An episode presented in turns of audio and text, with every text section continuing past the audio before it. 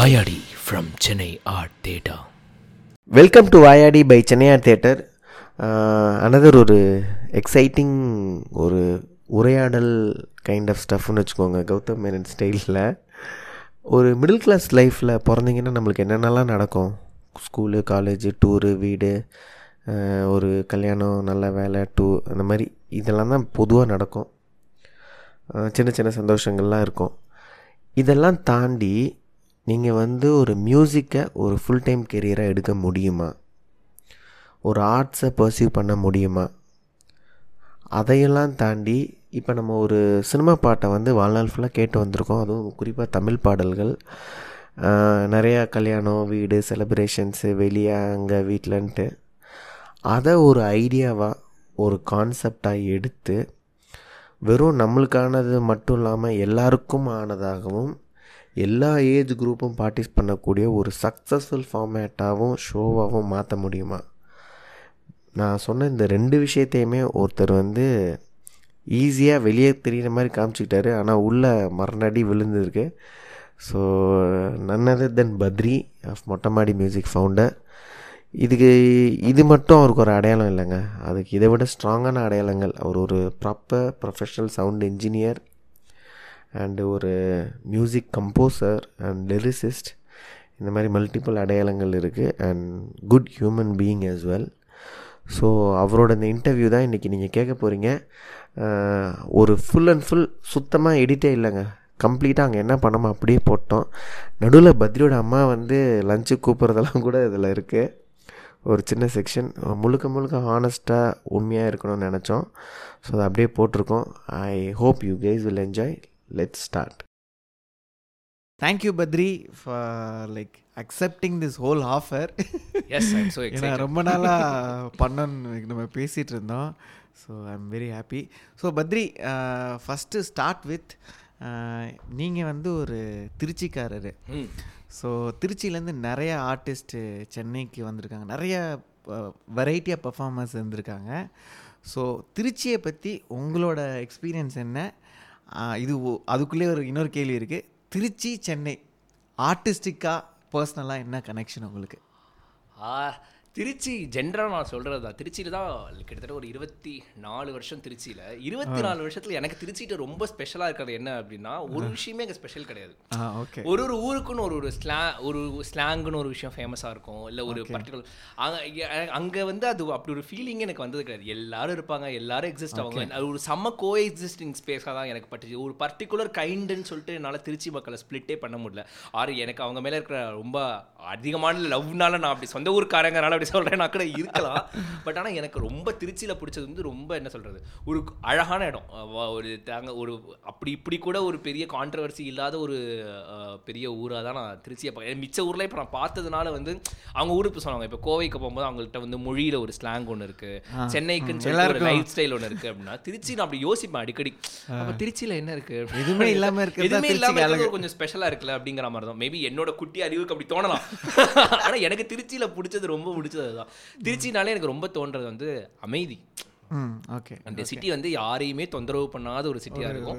And அதுக்குன்னு ஒரு அதுக்குள்ளேயே எக்ஸிஸ்ட் ஆறன்னு ஒரு மக்கள் இருக்காங்க, திருச்சிக்குள்ளேயே வாழ்ந்து திருச்சியை விட்டு வரமாட்டேன். இப்போ கோவை மக்கள் நிறையா சொல்லுவாங்கல்ல, கோவையை விட்டு நான் வரவே மாட்டேன், அது மாதிரி திருச்சிக்கு ஒரு க்ரௌட் உண்டு, திருச்சியை விட்டு நான் வரவே மாட்டேன் அப்படின்னு சொல்லிட்டு. எனக்கே இப்போ ஒரு சான்ஸ் கிடைச்சிச்சு அப்படின்னா நான் கண்ணை மூடிட்டு போய் திருச்சிக்கு போயிடுவேன். அந்த அளவுக்கு ஒரு ஜென்ரலாக அதனால தான் இப்போ நம்ம ஏதாவது பேசும்பொழுது திருச்சின்னு சொன்னால் மட்டும் கண்ணெல்லாம் அப்படியே விரிஞ்சிடும், கண்ணு விரிஞ்சு வாங்க போகலாம், எங்கே போகலாம், அங்கே நம்ம திருச்சி ஷோ பண்ண மாதிரி அதுதான், வாங்க அங்கே சாப்பிட்லாம், இங்கே சாப்பிட்லாம், இது பண்ணலாம், காவேரியில் குளிக்கிறதே சந்தோஷம் தான். சந்தோஷம் கண்டிப்பாக. ஸோ திருச்சிக்கும் அந்த கேட்ட கேள்வி தான், திருச்சிக்கும் சென்னைக்கும் what you see artistically different? நிறைய ஆர்டிஸ்ட் அங்கேருந்து வந்திருக்காங்க, you're also one of them. So அது இல்லாமல் பர்சனலாக உங்களோட டே டு டே லைஃபோ, உங்கள் ஃப்ரெண்ட்ஸோ, ஃபேமிலியோ, அந்த மாதிரியும் என்ன வித்தியாசம் திருச்சிக்கும் சென்னைக்கும் நீங்கள் பார்க்குறது? உங்கள் பார்க்க 2014 சென்னை வந்தேன். எனக்கு சென்னை ரொம்ப ஸ்பீடாக இருந்துச்சு, என்னடா இவ்வளோ வேகமா நடா நகருது இந்த ஊரு அப்படி பயமா தான் இருந்துச்சு. சென்னை வந்த புதுசுல தனியா வேற வந்தேன், படிக்கிறதுக்காக வந்தேன். ரொம்ப பயம், அப்பதான் ஃபர்ஸ்ட் டைம் அப்பா அம்மா விட்டுட்டு வர இது வேற. ஸோ அந்த பயம் ஒன்று இருந்துச்சு சென்னைக்கு. ஆர்டிஸ்டிக் ஸ்பேஸ்க்குள்ள போகும்பொழுது, நான் திருச்சியில இருக்கும்போது இதே என்னால் கம்பேர் பண்ண முடியாது. திருச்சியில இருக்கும்போது நான் ஆர்டிஸ்டே கிடையாது. நான் 2012 தான் மியூசிக் கத்துக்க ஆரம்பிச்சேன். ஸோ அதனால நான் எக்ஸ்ப்ளோரிங் ஆர்ட் ஆஃப் திருச்சி வந்து எனக்கு ரொம்ப கம்மியா இருந்துச்சு. ஜென்ரலாவே எனக்கு ஆர்ட்டோட எக்ஸ்ப்ளோர் ஆன இடமே சென்னை தான். ஸோ அதனால சென்னை ஆர்ட்னு வந்துட்டா சென்னை மேல இருக்கிற அன்பு ரொம்ப ஜாஸ்தி. ஏன்னா எனக்கு கற்றுக் கொடுத்த இடம் எல்லாமே சென்னை தான். எனக்கு ஒரு மியூசிக்காக இருக்கட்டும், இல்லை ஒரு லைவ் ஆர்ட் சீனுங்கிற ஒரு அழகான ஒரு ஸ்பேஸை வந்து காமிச்சதே வந்து சென்னை தான். எனக்கு இன்னும் ஞாபகம் இருக்கு, நீங்க இருக்கிறனால சொல்றேன். நான் ஃபர்ஸ்ட் வந்த ஷோ, நீங்க அதில் ஒர்க் பண்ணிருப்பீங்க கூட இருக்கலாம் சான்ஸ் இருக்கு. நான் ஃபர்ஸ்ட் சென்னையில் பார்த்த ஷோ வந்து ஷான்ராடன் ஃப்ரெண்ட்ஸ் அலையன்ஸ் ஃப்ரான்கைல நடந்துச்சு. பிரதீப், ஷானு, 2014 அக்டோபர்னு நினைக்கிறேன். அதுதான் நான் வாழ்க்கையில ஃபர்ஸ்ட் பார்த்த லைவ் ஷோ. எனக்கு அப்பதான் அது மேல ஒரு ஈர்ப்பு. என்னோட ஃபேவரட் ஆர்டிஸ்ட் வேற, ஷானும் பிரதீப் எனக்கு ரொம்ப ஃபேவரட். சோ அதுக்காக போனோம். இந்த ஷோவோட டீடைல்ஸ் வந்து இந்த நோட்ஸ் டு மை செல்ஃப்ல இருக்குங்க. நீங்க சொன்ன ஷோ ஆக்சுவலா எக்ஸாக்ட் ஷோவோட பிக்சர் இருக்கு. ஆமா நான் பார்த்தேன். Correct correct correct. ஓ அது மென்ஷன் பண்றது இந்த ஷோ தான, ஷான் ராடன். நீங்க சொன்ன எக்ஸாக்ட் ஷோ அது பார்த்துட்டு அப்பதான் எனக்கு இன்னும் அலையா அதுல இருந்து ஈவென்ட்ஸ் ஞாபகம் இருக்கு. ஆகாயந்தி பிடிச்ச பாட்டு ரிலீஸ் ஆன டைம் அதுதான். சோ நிறைய ஈவென்ட்ஸ் அதுல சேர்ந்து எனக்கு ஒரு லைவ் ஷோ இவ்ளோ எனர்ஜெட்டிக்கா இருக்குமா அப்பா அப்படி. இன்னும் என்னோட இன்ஸ்டாகிராம் போனீங்கன்னா இன்ஸ்டாகிராமோட ஆரம்ப கால போட்டோ, என்னோட மோட்டோ ஒரு போன்ல அப்படி ஷேக் ஆகி ஒரு போட்டோ எடுத்துக்கலாம். அதுல வந்து நீங்க பண்ண லைட்டிங் இருக்கும், ஷான்ரால்டனோட போட்டோ. அப்படி எனக்கு ஆரம்பிச்ச அந்த அன்பு தான்.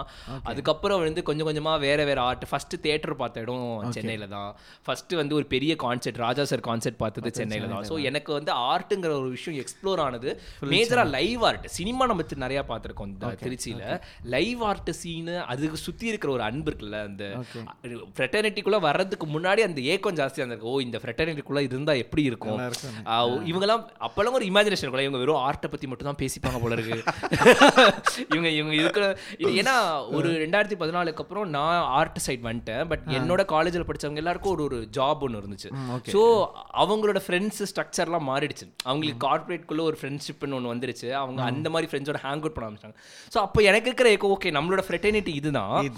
ஆனால் ஃபார்ச்சுனேட்லி அன்ஃபார்ச்சுனேட்லி அதில் ஒரு ஹையரார்க்கி இருக்கு. இவங்கெல்லாம் ஃபேமஸ் ஆர்டிஸ்ட், இவங்கெல்லாம் நாட் ஸோ ஃபேமஸ் ஆர்டிஸ்ட். வெளியிலேருந்து பார்க்கும்பொழுது அப்படி ஒரு ஃப்ரெட்டர்னிட்டி, ஓ இப்போ இவங்களாம் நம்ம ஃப்ரெண்ட்ஸை ஒத்துப்பாங்களா, இந்த ஆர்ட் ஃப்ரெட்டர்னிட்டி எப்படி இருக்கும், அந்த பயோலாம் கொஞ்சம் இருந்துச்சு. பட் உள்ளே வந்ததுக்கு அப்புறம் இவ்வளோ என்னடா நம்ம ஆளுங்க மாதிரி தான் இருக்காங்க எல்லாரும், எல்லாரும் லோக்கலாக தான் இருக்காங்க அப்படிங்கிற மாதிரி தான் இருந்துச்சு. ஸோ பத்ரி, நீங்கள் வந்து மியூசிக்கை வந்து 2012 பர்சியூ பண்ணீங்க. அதுக்கு முன்னாடி ஸ்டடீஸாவோ கெரியராவோ மீன் வீட்டில் சொல்லியிருந்துருப்பாங்க இது இது பண்ணலான்ட்டு. அந்த மாதிரி என்ன பண்ணிட்டு இருந்தீங்க? எப்படி சடனாக ஒரு மியூசிக் ஷிஃப்ட்டு? ஸோ அது எப்படி நடந்தது? ஜென்ரலி ஆக்சுவலி 86% என்னமோ வாங்கியிருந்தேன். நல்ல ஸ்டூடெண்ட் போலங்க. அடி வாங்கினது எனக்கு தான் தெரியும். எங்கள் சித்தப்பா வந்து civil engineer. Oh okay okay. நம்ம கோகுலோட அப்பா சிவில் இன்ஜினியர். ஸோ அதனால் வந்து அவரோட கம்பெனியில் வந்து அவருக்கு அடுத்து யாராவது வேணும் அப்படிங்கிறதுக்காக அப்படி தான் நான் சிவில் கிராஜுவேட். எனக்கு இன்னி வரைக்கும் பீமுக்கு காலமுக்கு வித்தியாசம் தெரியாது. இப்போ நான் யாராவது புது வீடு கிரகப்பிரவேசம்லாம் கூப்பிட்டாங்கன்னா அந்த பக்கமே போக மாட்டேன். அவங்க வந்து ரொம்ப நம்ம நம்மள்ட்ட சின்சியராக இந்த வீடை காமிப்பாங்க. இது மாதிரி இங்கே வந்து இந்த மாதிரி ஒரு நீங்கள் இவ்வளோ இங்கிலீஷ் பேச தெரிஞ்சவங்களுக்கு அதை யார்கிட்ட பேசணும்னு தெரியல.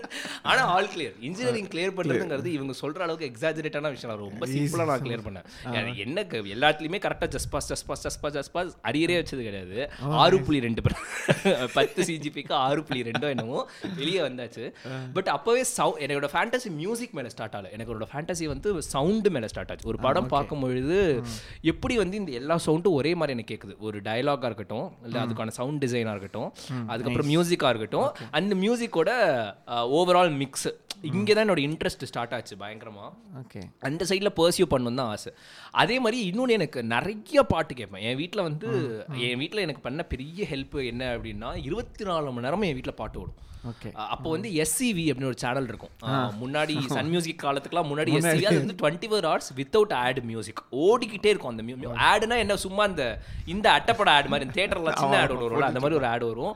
அதனால மியூசிக் ரொம்ப பிடிக்க ஆரம்பிச்சு. அதனால தான் ஆரம்பத்துலேருந்தே ராஜா ஃபேன். எனக்கு இந்த ஃப்ளக்சுவேஷனே இருந்தது கிடையாது. இவரை பிடிக்கும், புதுப்பாட்டு பிடிக்கும், எனக்கு எல்லா பாட்டுமே பிடிக்கும். அதில் எனக்கு ராஜா ரொம்ப பிடிக்கும் அப்படிங்கிற மாதிரி தான் வளர்ந்தது. ஸோ ஆனால் ரீப்ரொடியூஸ் பண்ணுற டேலண்ட் என்கிட்ட இல்லவே இல்லை. இப்போ மியூசிக் கற்றுக்க ஆரம்பித்த பொழுது கூட என்னால் இப்போ ஒரு சினிமா பாட்டை என்ன நீங்கள் வாசி அப்படின்னா என்னால் வாசிக்கிறது எனக்கு ரொம்ப கஷ்டமாக இருக்கும். ஆனால் எனக்கு கிரியேட்டிங் அ நியூ டியூன் ரொம்ப ஈஸியாக வந்த மாதிரி இருந்துச்சு. எனக்கு எழுதுறது, அந்த எழுதுறதே ஒரு பாட்டாக பண்ணுறது, அதில் மேலே இன்ட்ரெஸ்ட். ஸோ இந்த சவுண்ட் ஃபேண்டசி ஒன்றுச்சு, இது ஒரு மாதிரி டேலண்ட்டுன்னு சொல்ல மாட்டேன், ஒரு மாதிரி டவுன் இருந்துச்சு. ஓகே என்னடா இவன் என்ன பாடிக்கிட்டே இருக்கான் அப்படிங்கிற மாதிரி தான் இருக்கும் காலேஜ் டைமில். ஸோ அது ரெண்டுத்தையும் சேர்த்து மிக்ஸ் பண்ணிட்டு சரி ஓகே இது ஒரு கெரியராக எடுத்தா எப்படி சிவில் வரல, அது ஒரு மேஜிங் ரீசன். இவங்க எல்லாரும் இலக்காரம் வந்துருச்சு இல்லை, இப்போ இது வந்து ஒரு ஸ்டேட்மெண்ட் மாதிரி மாறுது. இவங்க வந்து ஓ இன்ஜினியரிங் படிச்சியா அப்படின்னா, என்னை பொறுத்த வரைக்கும் அது ஒரு பெரிய டேலண்ட். இன்ஜினியரிங்கில் ஒருத்தவங்க பெரிய ஆள் ஆகிறான் அப்படின்னா இவங்க ஜென்ரலாகவே இந்த அனலிட்டிக்கல் பிரெயினை வந்து கொஞ்சம் கம்மியாகவே பார்ப்பாங்க. அனலிட்டிக்கல் வர்சஸ் கிரியேட்டிவ் பிரெயின் வச்சுக்கோங்களேன். கிரியேட்டிவ் பிரெயினை வந்து ஒரு பெடஸ்டல் மேலே வச்சு பார்ப்பாங்க. ஓ நீ கிரியேட்டிவ் பர்சன் அப்படின்னா, நான் அனலிட்டிக்கல் பர்சன் அப்படி பார்ப்பேன்.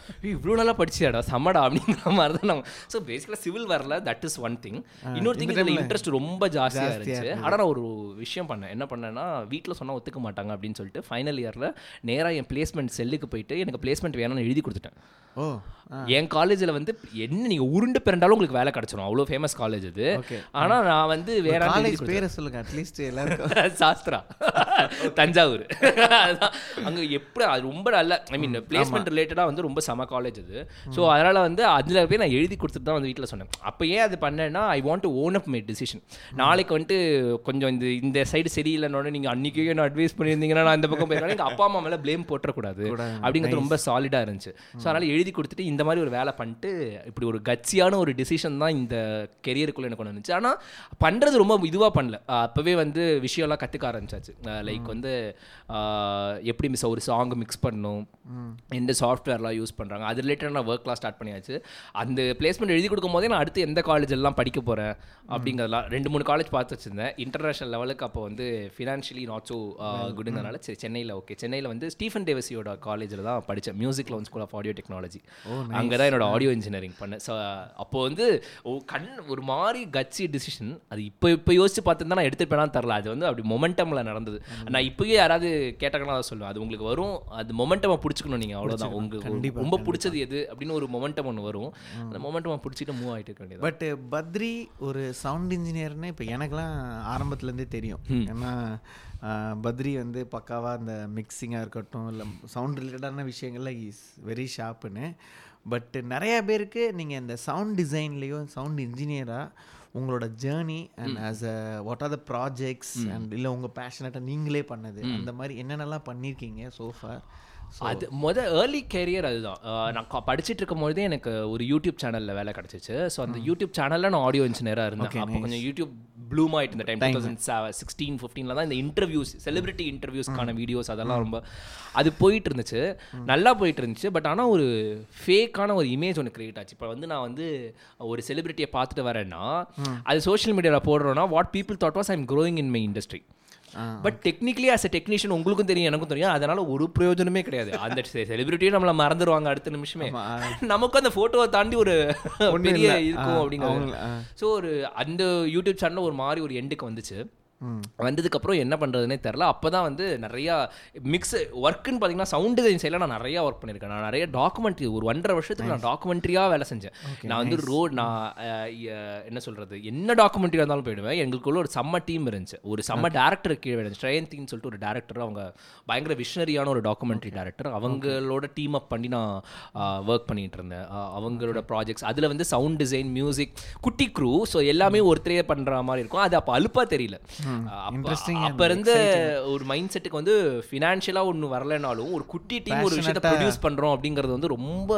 அண்ட் டாக்குமெண்ட்ரியோட ஸ்டைல் ஆஃப் ஃபிலிம் மேக்கிங் எனக்கு பிடிச்சிருந்துச்சு. ஒரு ஸ்டோரி போர்டு வச்சு ஒரு கதை கொண்டு வராம எல்லாத்தையும் நான் டாக்குமெண்ட் பண்ணிட்டு then we create the story board. எனக்கு அந்த ப்ராசஸ் ரொம்ப பிடிச்சிருந்துச்சு. அந்த ப்ராசஸ்ல சவுண்ட் டிசைனுக்கான ஸ்கோப்புங்கிறது ரொம்ப ஜாஸ்தியாக இருந்த மாதிரி தெரிஞ்சு. So I have worked in like lot of documentaries. நிறைய ஃபிலிம் ஃபெஸ்டிவல்லாம் ஜெயிச்சிருக்கு. நாம் தேவரு ஆத்தாரா அப்படின்னு சொல்லிட்டு ஒரு Kannada documentary, it is about the caste system that even exist which அந்த ஊர்லாம் எங்கே இருக்குன்னா பெங்களூர்லேருந்து ஒரு 40 கிலோமீட்டர் தள்ளி தான் இருக்குது. ஸோ நம்ம என்ன மாதிரி ஒரு உலகத்தில் வாழ்ந்துகிட்டு இருக்கோம் அப்படிங்கிறத காமிக்கிற மாதிரி ஒரு டாக்குமெண்ட்ரி. ஒரு அர்பன் அவ்வளோ பாப்புலரான சிட்டி பக்கத்தில் இன்னும் வந்து பீரியட்ஸ் போது பொண்ணுங்க தனியாக தங்கணும் அந்த மாதிரி ஒரு ஊர் கிராமம் இருக்கு. ஒரு கோயிலுக்குள்ளேயே வரக்கூடாது அந்த கதையை சொல்கிற மாதிரி யூடியூப்ல இருக்க அந்த டாக்குமெண்ட்ரி. அதுக்கு சவுண்ட் டிசைன் பண்ணுது. ஆடு நிறைய பண்ண ஆரம்பிச்ச டைம் ஆட் ஃபிலிம்ஸ், அதுதான் ரெவன்யூ. அப்போ வந்து யோகானந்த் அப்படின்னு சொல்லிட்டு ஒரு நல்ல டைரக்டர், அவர்கிட்ட கீழே தான் ட்ரிச்சி தான் அவர் தான் என்னோட வேலை கொடுத்துட்டே இருந்தார், அவரால் தான் சர்வே ஆனது அந்த மாதிரி தான். ஸோ இந்த ஸோ அந்த அந்த ஜோனே தேவை. நான் சவுண்டு ஜோனுக்குள்ளே ஒன்ஸ் போயிட்டேன்னா என் டீமே சொல்லுவாங்க, என் பாட்டில் நான் மிக்ஸ் பண்ணும்பொழுது அவன் நான் சவுண்டு ஜோனுக்குள்ளே போயிட்டேன்னா தே அது ஒரு என்னோட என்னோட வேர்ல்டு அது. நான் I'm more passionate about sound, every sound. Badri, இப்போ டாக்குமெண்ட்ரிக்கு நீங்கள் வந்து சவுண்டு வந்து டிசைன் பண்ணுறது வந்து வந்து எவ்வளோ ஆக்சுவலாக உள்ள அது எப்படி அந்த ஹவு தட் ப்ராசஸ் ஒர்க்ஸ்? ஏன்னா ஐ ஆம் பர்சனலி க்யூரியஸ். ஏன்னா இப்போ நீங்கள் ஸ்டுடியோவில் மிக்ஸ் பண்ணுறது ஒன்னொன்றுமே ஒரு வேறு வேறு சவுண்ட் டிசைன்லேயே ஒரு வேறு வேறு லேயர்ஸ் இருக்கும்ல. டாக்குமெண்ட்ரிக்கு எப்படி பண்ணுவீங்க? இன்ட்ரெஸ்ட் அதோட ப்ராசஸ் எப்படி? டாக்குமெண்ட்ரியோட major process happens live.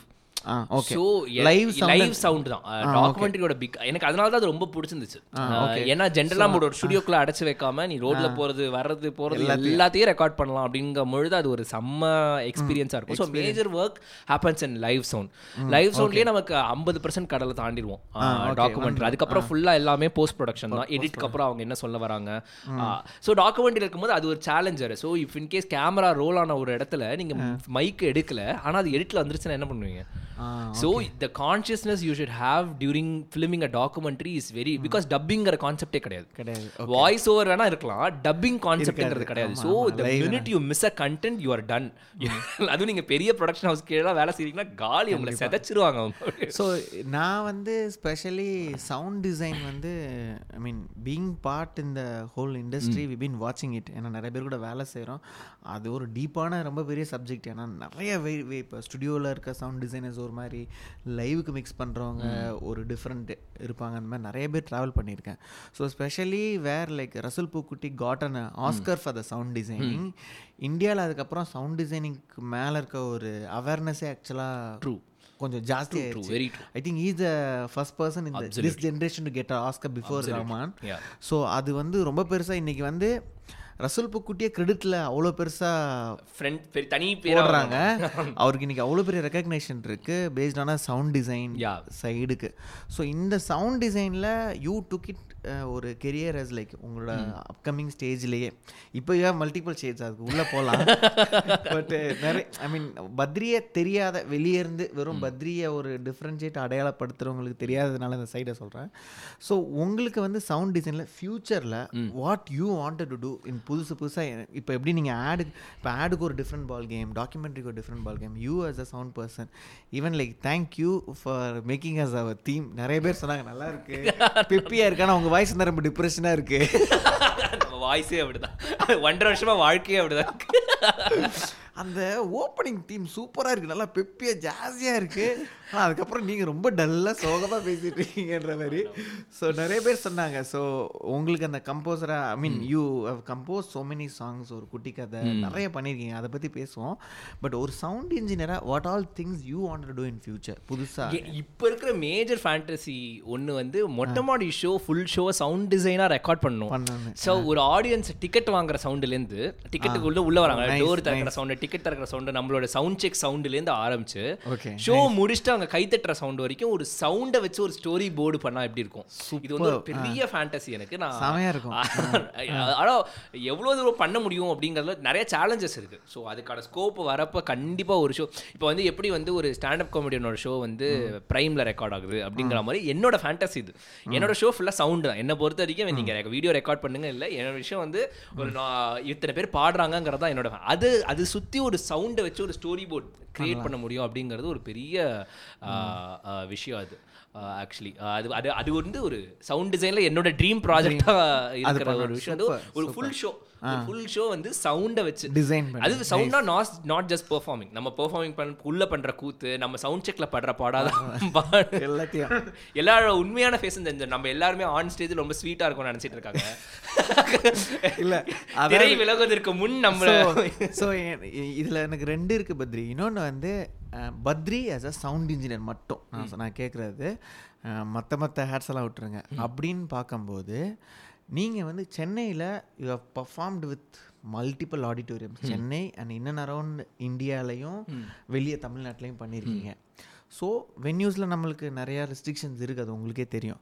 Sound இன்ஜினியராக ஒரு வென்யூ, ஒரு சவுண்ட் சிஸ்டம் எப்படி இருக்கணும், இப்போ எப்படி இருக்குது, நீங்கள் you don't have to mention any names, but நீங்கள் ஜென்ரலாக சொல்லலாம்.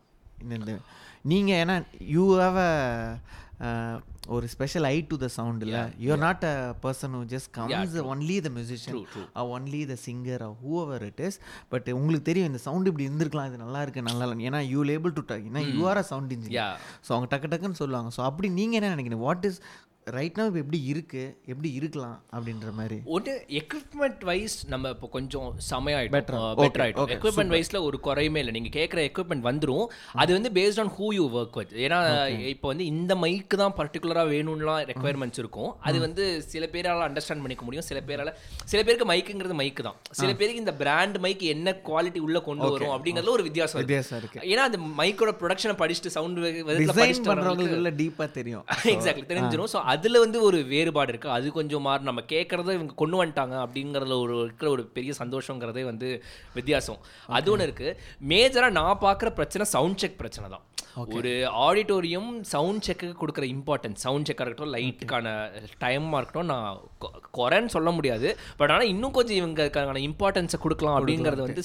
ஏன்னா ரொம்ப கம்மி, அதுவும் ஒரு நாளைக்கு 2 ஷோலாம் பண்ணுறோம் அப்படிங்கும் பொழுது நான் ஒரு நாள் முன்னாடியே அதுக்கான லெவரேஜ்லாம் கொடுத்தாங்க அப்படின்னா அடுத்த கேள்வியை நீங்கள் பிளாக் பண்ணியா? அதுக்கு வரேன்.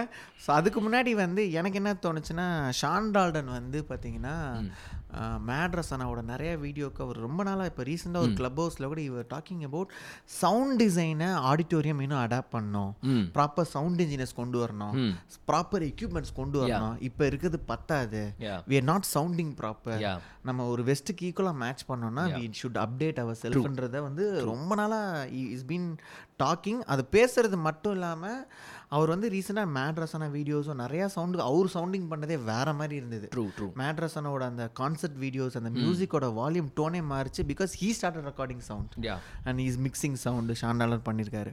ஸோ அது அது ஒரு பக்கம் இருக்குது. ஸோ அதனால தான் நான் அந்த கேள்வி I want to ask you also, because you are a sound engineer on your self. So அது எப்படின்னு ரெண்டாவது நான் பர்சனலாக அப்சர்வ் பண்ணது என்னென்னா, பத்ரி இன்ன வரைக்கும் ஷோக்கு இன்னும் கேட் ஓப்பன் பண்ணுறதுக்கு 2 நிமிஷம் ஆயிடுச்சு, இல்லை ஹாஃப் அன் ஹவர் எக்ஸ்ட்ராவாக ஆயிடுச்சுன்னா கூட you never ever miss sound check. Yeah you never ever miss sound check, not even once. லேட்டாச்சு, ஹாஃப் அன் ஹவர் டிலேயில் தான் போயிட்டுருக்கு, ஆடியன்ஸ்லாம் வெயிலில் நிற்கிறாங்கன்னா கூட you are really particular, insist on sound check முடிஞ்சே ஆகணும். வேறு எது ரெடி ஆகுதோ இல்லையோ, ஸ்டேஜில் செட் ஆகுது, உனக்கு பிளாட்ஃபார்ம் இருக்குது, உட்கார்றது, பேக்ட்ராப் மாட்டிச்சு, லைட்டு பண்ண, அதெல்லாம் முக்கியம் இல்லை, சவுண்ட் செக் நடக்கணும். And you very insist on it and you keep on chasing all your other musicians to பண்ண சொல்லி. ஸோ அது அந்த அது எங்கேருந்து வருது, பத்ரி ஆஸ் அ சவுண்ட் இன்ஜினியராக அது வருதா, இல்லை யூ பீயிங் பார்ட் ஆஃப் மொட்டமாடி அதை பண்ணியே ஆகணும் அப்படின்றது, அது வாட் இஸ் தட்? அந்த நான் நிறைய வாட்டி நோட் பண்ணியிருக்கேன். ஏன்னா நம்ம நிறையா ஷெட்யூல் நம்ம டைட்டாக தான் பண்ணியிருக்கோம். நான் இருந்ததும் சரி, நான் வெளியவும் பார்த்துருக்கேன், you are always very particular about sound check, இன்றைக்கி என்ன மைக் எடுத்துகிட்டு வர போகிறோம், எப்படி நடக்க போதோ, அந்த என்ன தீவிரம் அதில். I will answer the first question. First question வந்து what he is saying is absolutely right. நம்ம வந்து ஒரு ஆடிட்டோரியம் அக்கோஸ்டிக்ஸுங்கிற விஷயத்துலேருந்தே we need to change a lot. இப்போ வந்து ஒரு அக்கோஸ்டிக் சவுண்டான ஆடிட்டோரியம் இங்கே சென்னையில் எத்தனை இருக்குது அப்படிங்கிற கொஸ்டினை கேட்டாலே இங்கே நிறையா எத்தனை ஆடிட்டோரியம்ஸ் நம்மளால் மென்ஷன் பண்ண முடியும் அப்படிங்கிற ப்ராப்ளம் வந்துருச்சு. பிகாஸ் ஏன்னா நமக்கு வெறும் மியூசிக் பெர்ஃபார்மன்ஸ்னு எனக்கு தெரிஞ்சு அப்படி நம்ம பில்ட் பண்ணுறதே ரொம்ப கம்மி. We build it for multi purpose. இது வந்து பெர்ஃபார்மன்ஸ் ஏரியா அப்படின்னு நம்ம வந்து கிரியேட் பண்ணுறதே ஆடிட்டோரியம்ஸ் 1-2 தான். ஸோ அது இன்னொன்று வந்து the number of live sound engineers, the quality they come up with and the process of how they groom themselves, அதில் ஒரு பயங்கரமான ஒரு வித்தியாசம் இருக்குது. இப்போ நான் இப்போ யூனோ அணுவில் அணு ஒரு ஷோக்கு வந்துட்டானா என்கிட்ட இருக்கிற கான்ஃபிடென்ஸ்க்கும் அணு இல்லாத ஒரு ஷோக்கு ஒரு confidence, so that confidence comes because of the sound engineer. அது வந்து ஒரு என்னன்னா நிறைய இன்ட்ரிகசிஸ் பேசினேன்னா புரியாது. அது இல்லை இல்லை, ஐ வாண்டட் பி வெரி இது ஒரு கம்யூனிட்டி ட்ரிவனாகவே இருக்கட்டும். ஓகே, ஸோ இந்த சென்ஸ் என்ன சொல்றது, ஒரு பேசிக்காக ஃபீட்பேக்குங்கிற கான்செப்டே வரக்கூடாதுன்னு வரக்கூடாது. அதுக்கான ஒரு லைவ் ஷோவை கெடுக்கிறதே என்ன பொறுத்த வரைக்கும் ஃபீட்பேக். ஒரு ஆடியன்ஸ் வந்து உட்காந்து சவுண்ட் வந்துச்சுனாலே மூஞ்சில ஓ போச்சா. எனக்கு வந்து சம்டைம் ஸ்டேஜில் பத்ரியை பார்க்கும்போது ஸ்டேஜில் இருந்தே இதை குறைக்கலாம், இதை பண்ணலாம். ஸோ டெல்மியை about அனுவோட அந்த relationship as a sound engineer and like ask you previous question வந்து அந்த சவுண்ட் செக்குக்கான importance you are always never compromise. I agree with that point where we need to like the overall sound design for a live show அப்படிங்கறத மாறணும். But ஆனா அத மாறணும்னா அத சுத்தி இருக்கிற எக்கச்சக்க விஷயங்கள் மாறணும். அவங்க சவுண்ட் செக்குக்கு கொடுக்கிற டைம், அந்த டைமுக்கு அவங்க போடுற ஒரு ஃபினான்ஷியல் பேக்ரவுண்ட், இதெல்லாம் நிறைய விஷயம் இருக்கு. நம்ம ஏன் இதை பண்றோம்னா நம்ம வேணும்னு பண்றது இல்ல, பண்ண வேணாம் அப்படின்னு ஒரு அதுக்கான நம்ம வந்து ஒரு கன்ஸ்ட்ரக்டடான ஸ்பேஸ்க்குள்ள இருக்கும். அந்த ஸ்பேஸ்க்குள்ள ஒரு என்டர்டைன்மெண்ட் கிரியேட் பண்ணணும் ட்ரை பண்றோம். ஸோ அதுக்கான குறை நிறைகள் இருக்க தான் செய்யும். ஸோ அது நான் ரொம்ப இதுவாக போல அவ்வளோ பேடாகவும் இல்லை, நான் அந்த அளவுக்கு சொல்ல மாட்டேன். Because now Chennai scene is really good where we can get equipments, we can get really good output if you want to. அதுக்கான என்ன கொஞ்சம் ஸ்பெண்ட் பண்ணணும், பட் அதுக்கான இடம் இருக்கு, இங்கே இருக்கு. அது டவுட் இருக்கு. அதனால வந்து பண்ணவே இல்லை, அப்படி சொல்லவே மாட்டேன். The space is really growing well. So okay. And the point is very clear. Sound check oda importance coming from the sound engineer. Idha oru audience ulla vandu okkaram oludhu. At the end of the day, it's a music concert. Okay. Their ears should be really good. And ஒரு மியூசிஷியனா யாராவது வந்து ஷோக்கு வந்துட்டாங்க அப்படின்னா அவங்க என்ன judge பண்ற parameter சவுண்டா தான் இருக்கும். ஒரு நார்மல் பர்சன் உள்ள வர்றதுக்கும் ஒரு மியூசிஷியன் ஒரு சவுண்ட், இப்போ என்னோட வாத்தியார் உள்ள வந்து உட்காந்துட்டாருன்னா, ஏன்டா உனக்கு ஒரு 1.5 வருஷம் சொல்லி கொடுத்தேன், என்னடா இப்படி பண்ணிட்டு இருக்கு அப்படின்னு ஒரு மனசுக்குள்ள ஒரு கொஸ்டின் வந்துருச்சுன்னா, நான் எவ்வளோ சக்ஸஸ்ஃபுல்லாக அந்த ஷோவை பண்ணாலும் it's a failure for me. So the importance of sound check it's very pleasant. எப்படி வந்து நம்ம ஜார்ஜ் வந்து ஃபோட்டோ அலைன்மெண்ட் பஞ்சாயத்து பண்ணுவானோ அதே மாதிரி தான். ஏன்டா இவ்வளோ பஞ்சாயத்து பண்ணுறது? ஒரு போஸ்டர்னால் இங்கே போஸ்டருக்கு அடிச்சுக்கிற மாதிரி நான் பார்த்ததே கிடையாது. அந்த அந்த ஸ்கொயரில் அந்த ஓரத்தில் ஒரு குட்டி கருப்பு தெரியும், எனக்கு தெரிய கருப்பாக இருக்குன்னே நீ சொல்லி தான்டா தெரியுது அப்படிங்கிற. ஸோ அவங்களுக்கு எப்படி அதில் ஒரு பெர்ஃபெக்ஷன் இருக்கோ, சவுண்ட் செக்குக்கு அந்த ஒரு பெர்ஃபெக்ஷன் இருக்கிறது வந்து ரொம்ப ரொம்ப important. Because you are presenting something. ஒரு ப்ரெசென்டிங் சம்திங்கும் போது சோனிக்கலே அது ரொம்ப கரெக்டாக இருக்கணும் அப்படிங்கிறது வந்து இட்ஸ் அண்ட் ஆல்சோ இன்னொரு செல்ஃபிஷான thought when the sound check is really good, the musicians will play better. Romba idu vandu proven theory. Ena more sound check exactly sodapra mukavasiyada enga pathina musicians kulla irukra and the comfort koranjirukum. Oh idu romba eraidu, idu romba kammiya, idu romba andha mari oru space vandirave koodadu. At the end of the day, it should be mutual. Audience namakku tharano, namma audience ku tharano, adu rendu equal ah irukano. Ana ipo adu late veil nikka vekkiradhu enakku pidikadhu, adukku na against ava ayyo na adukku நான் என்ன சொல்றேன்னா, end of the டே அவங்க wait பண்றாங்க. But ஆனா you wanted to give a best product to true. But ஆனா அந்த மாதிரி இருக்க கூடாது. அந்த என்ன பொறுத்த வரைக்கும் ஆடியன்ஸ் should never wait. என்ன பொறுத்த வரைக்கும் லைக் ஒரு பிசினஸ் பாயிண்ட் ஆஃப் வியூல இருந்து பார்த்தீங்கன்னா அவங்க they are always right. If I have paid $200 to your show அப்படின்னா நான் சொல்றது நீ பண்ணணும், நான் வந்து வெயிட் பண்ண கூடாது. சோ அவங்க வந்து பெரிய மனசு பண்ணி நமக்காக அட்ஜஸ்ட் பண்ணிட்டாங்க, அவ்வளவுதானே தவிர இங்க வந்து நம்ம சவுண்ட் செக் பிரியாரிட்டிக்காக அவங்கள குறைச்சோங்கிற ஆங்கிள் வரவே கூடாது. அது என்னைக்குமே வரக்கூடாது. நம்ம எவ்வளவு சீக்கிரம் சவுண்ட் செக் பண்ணலாம், நம்ம மேல அந்த பிரஷரை போட்டுக்கணும். Audience are always first, audience தான் பிரியாரிட்டி. பட் ஆனா சவுண்ட் செக் இல்ல, எனக்கு புரியுது. ஏன்னா இப்போ வாட் யூ சேயிங், இப்போ நீங்க ஒரு ப்ரீவியஸ் நைட்டோ சவுண்ட் செக் உங்களுக்கு டைம் கிடைச்சாலோ இல்ல ஏர்லி மார்னிங்கே நம்மளுக்கு ஒரு ஷோ இருக்குன்னா அதுக்கு கொஞ்சம் இன்னும் ப்ரையரா டைம் கிடைச்சதுன்னா then you have a comfortable time. நான் இன்னொரு நமக்கு ஞாபகம் இருக்கு, நம்ம ரெண்டு பேர் கோயம்புத்தூருக்கு ஒரு நாள் முன்னாடி டிராவல் பண்ணோம். வெறும் சவுண்ட் செக் பெர்மிஷன் கிடைச்சிருச்சு அப்படிங்கிறதுக்காக அவசர அவசரமா நடந்துச்சு.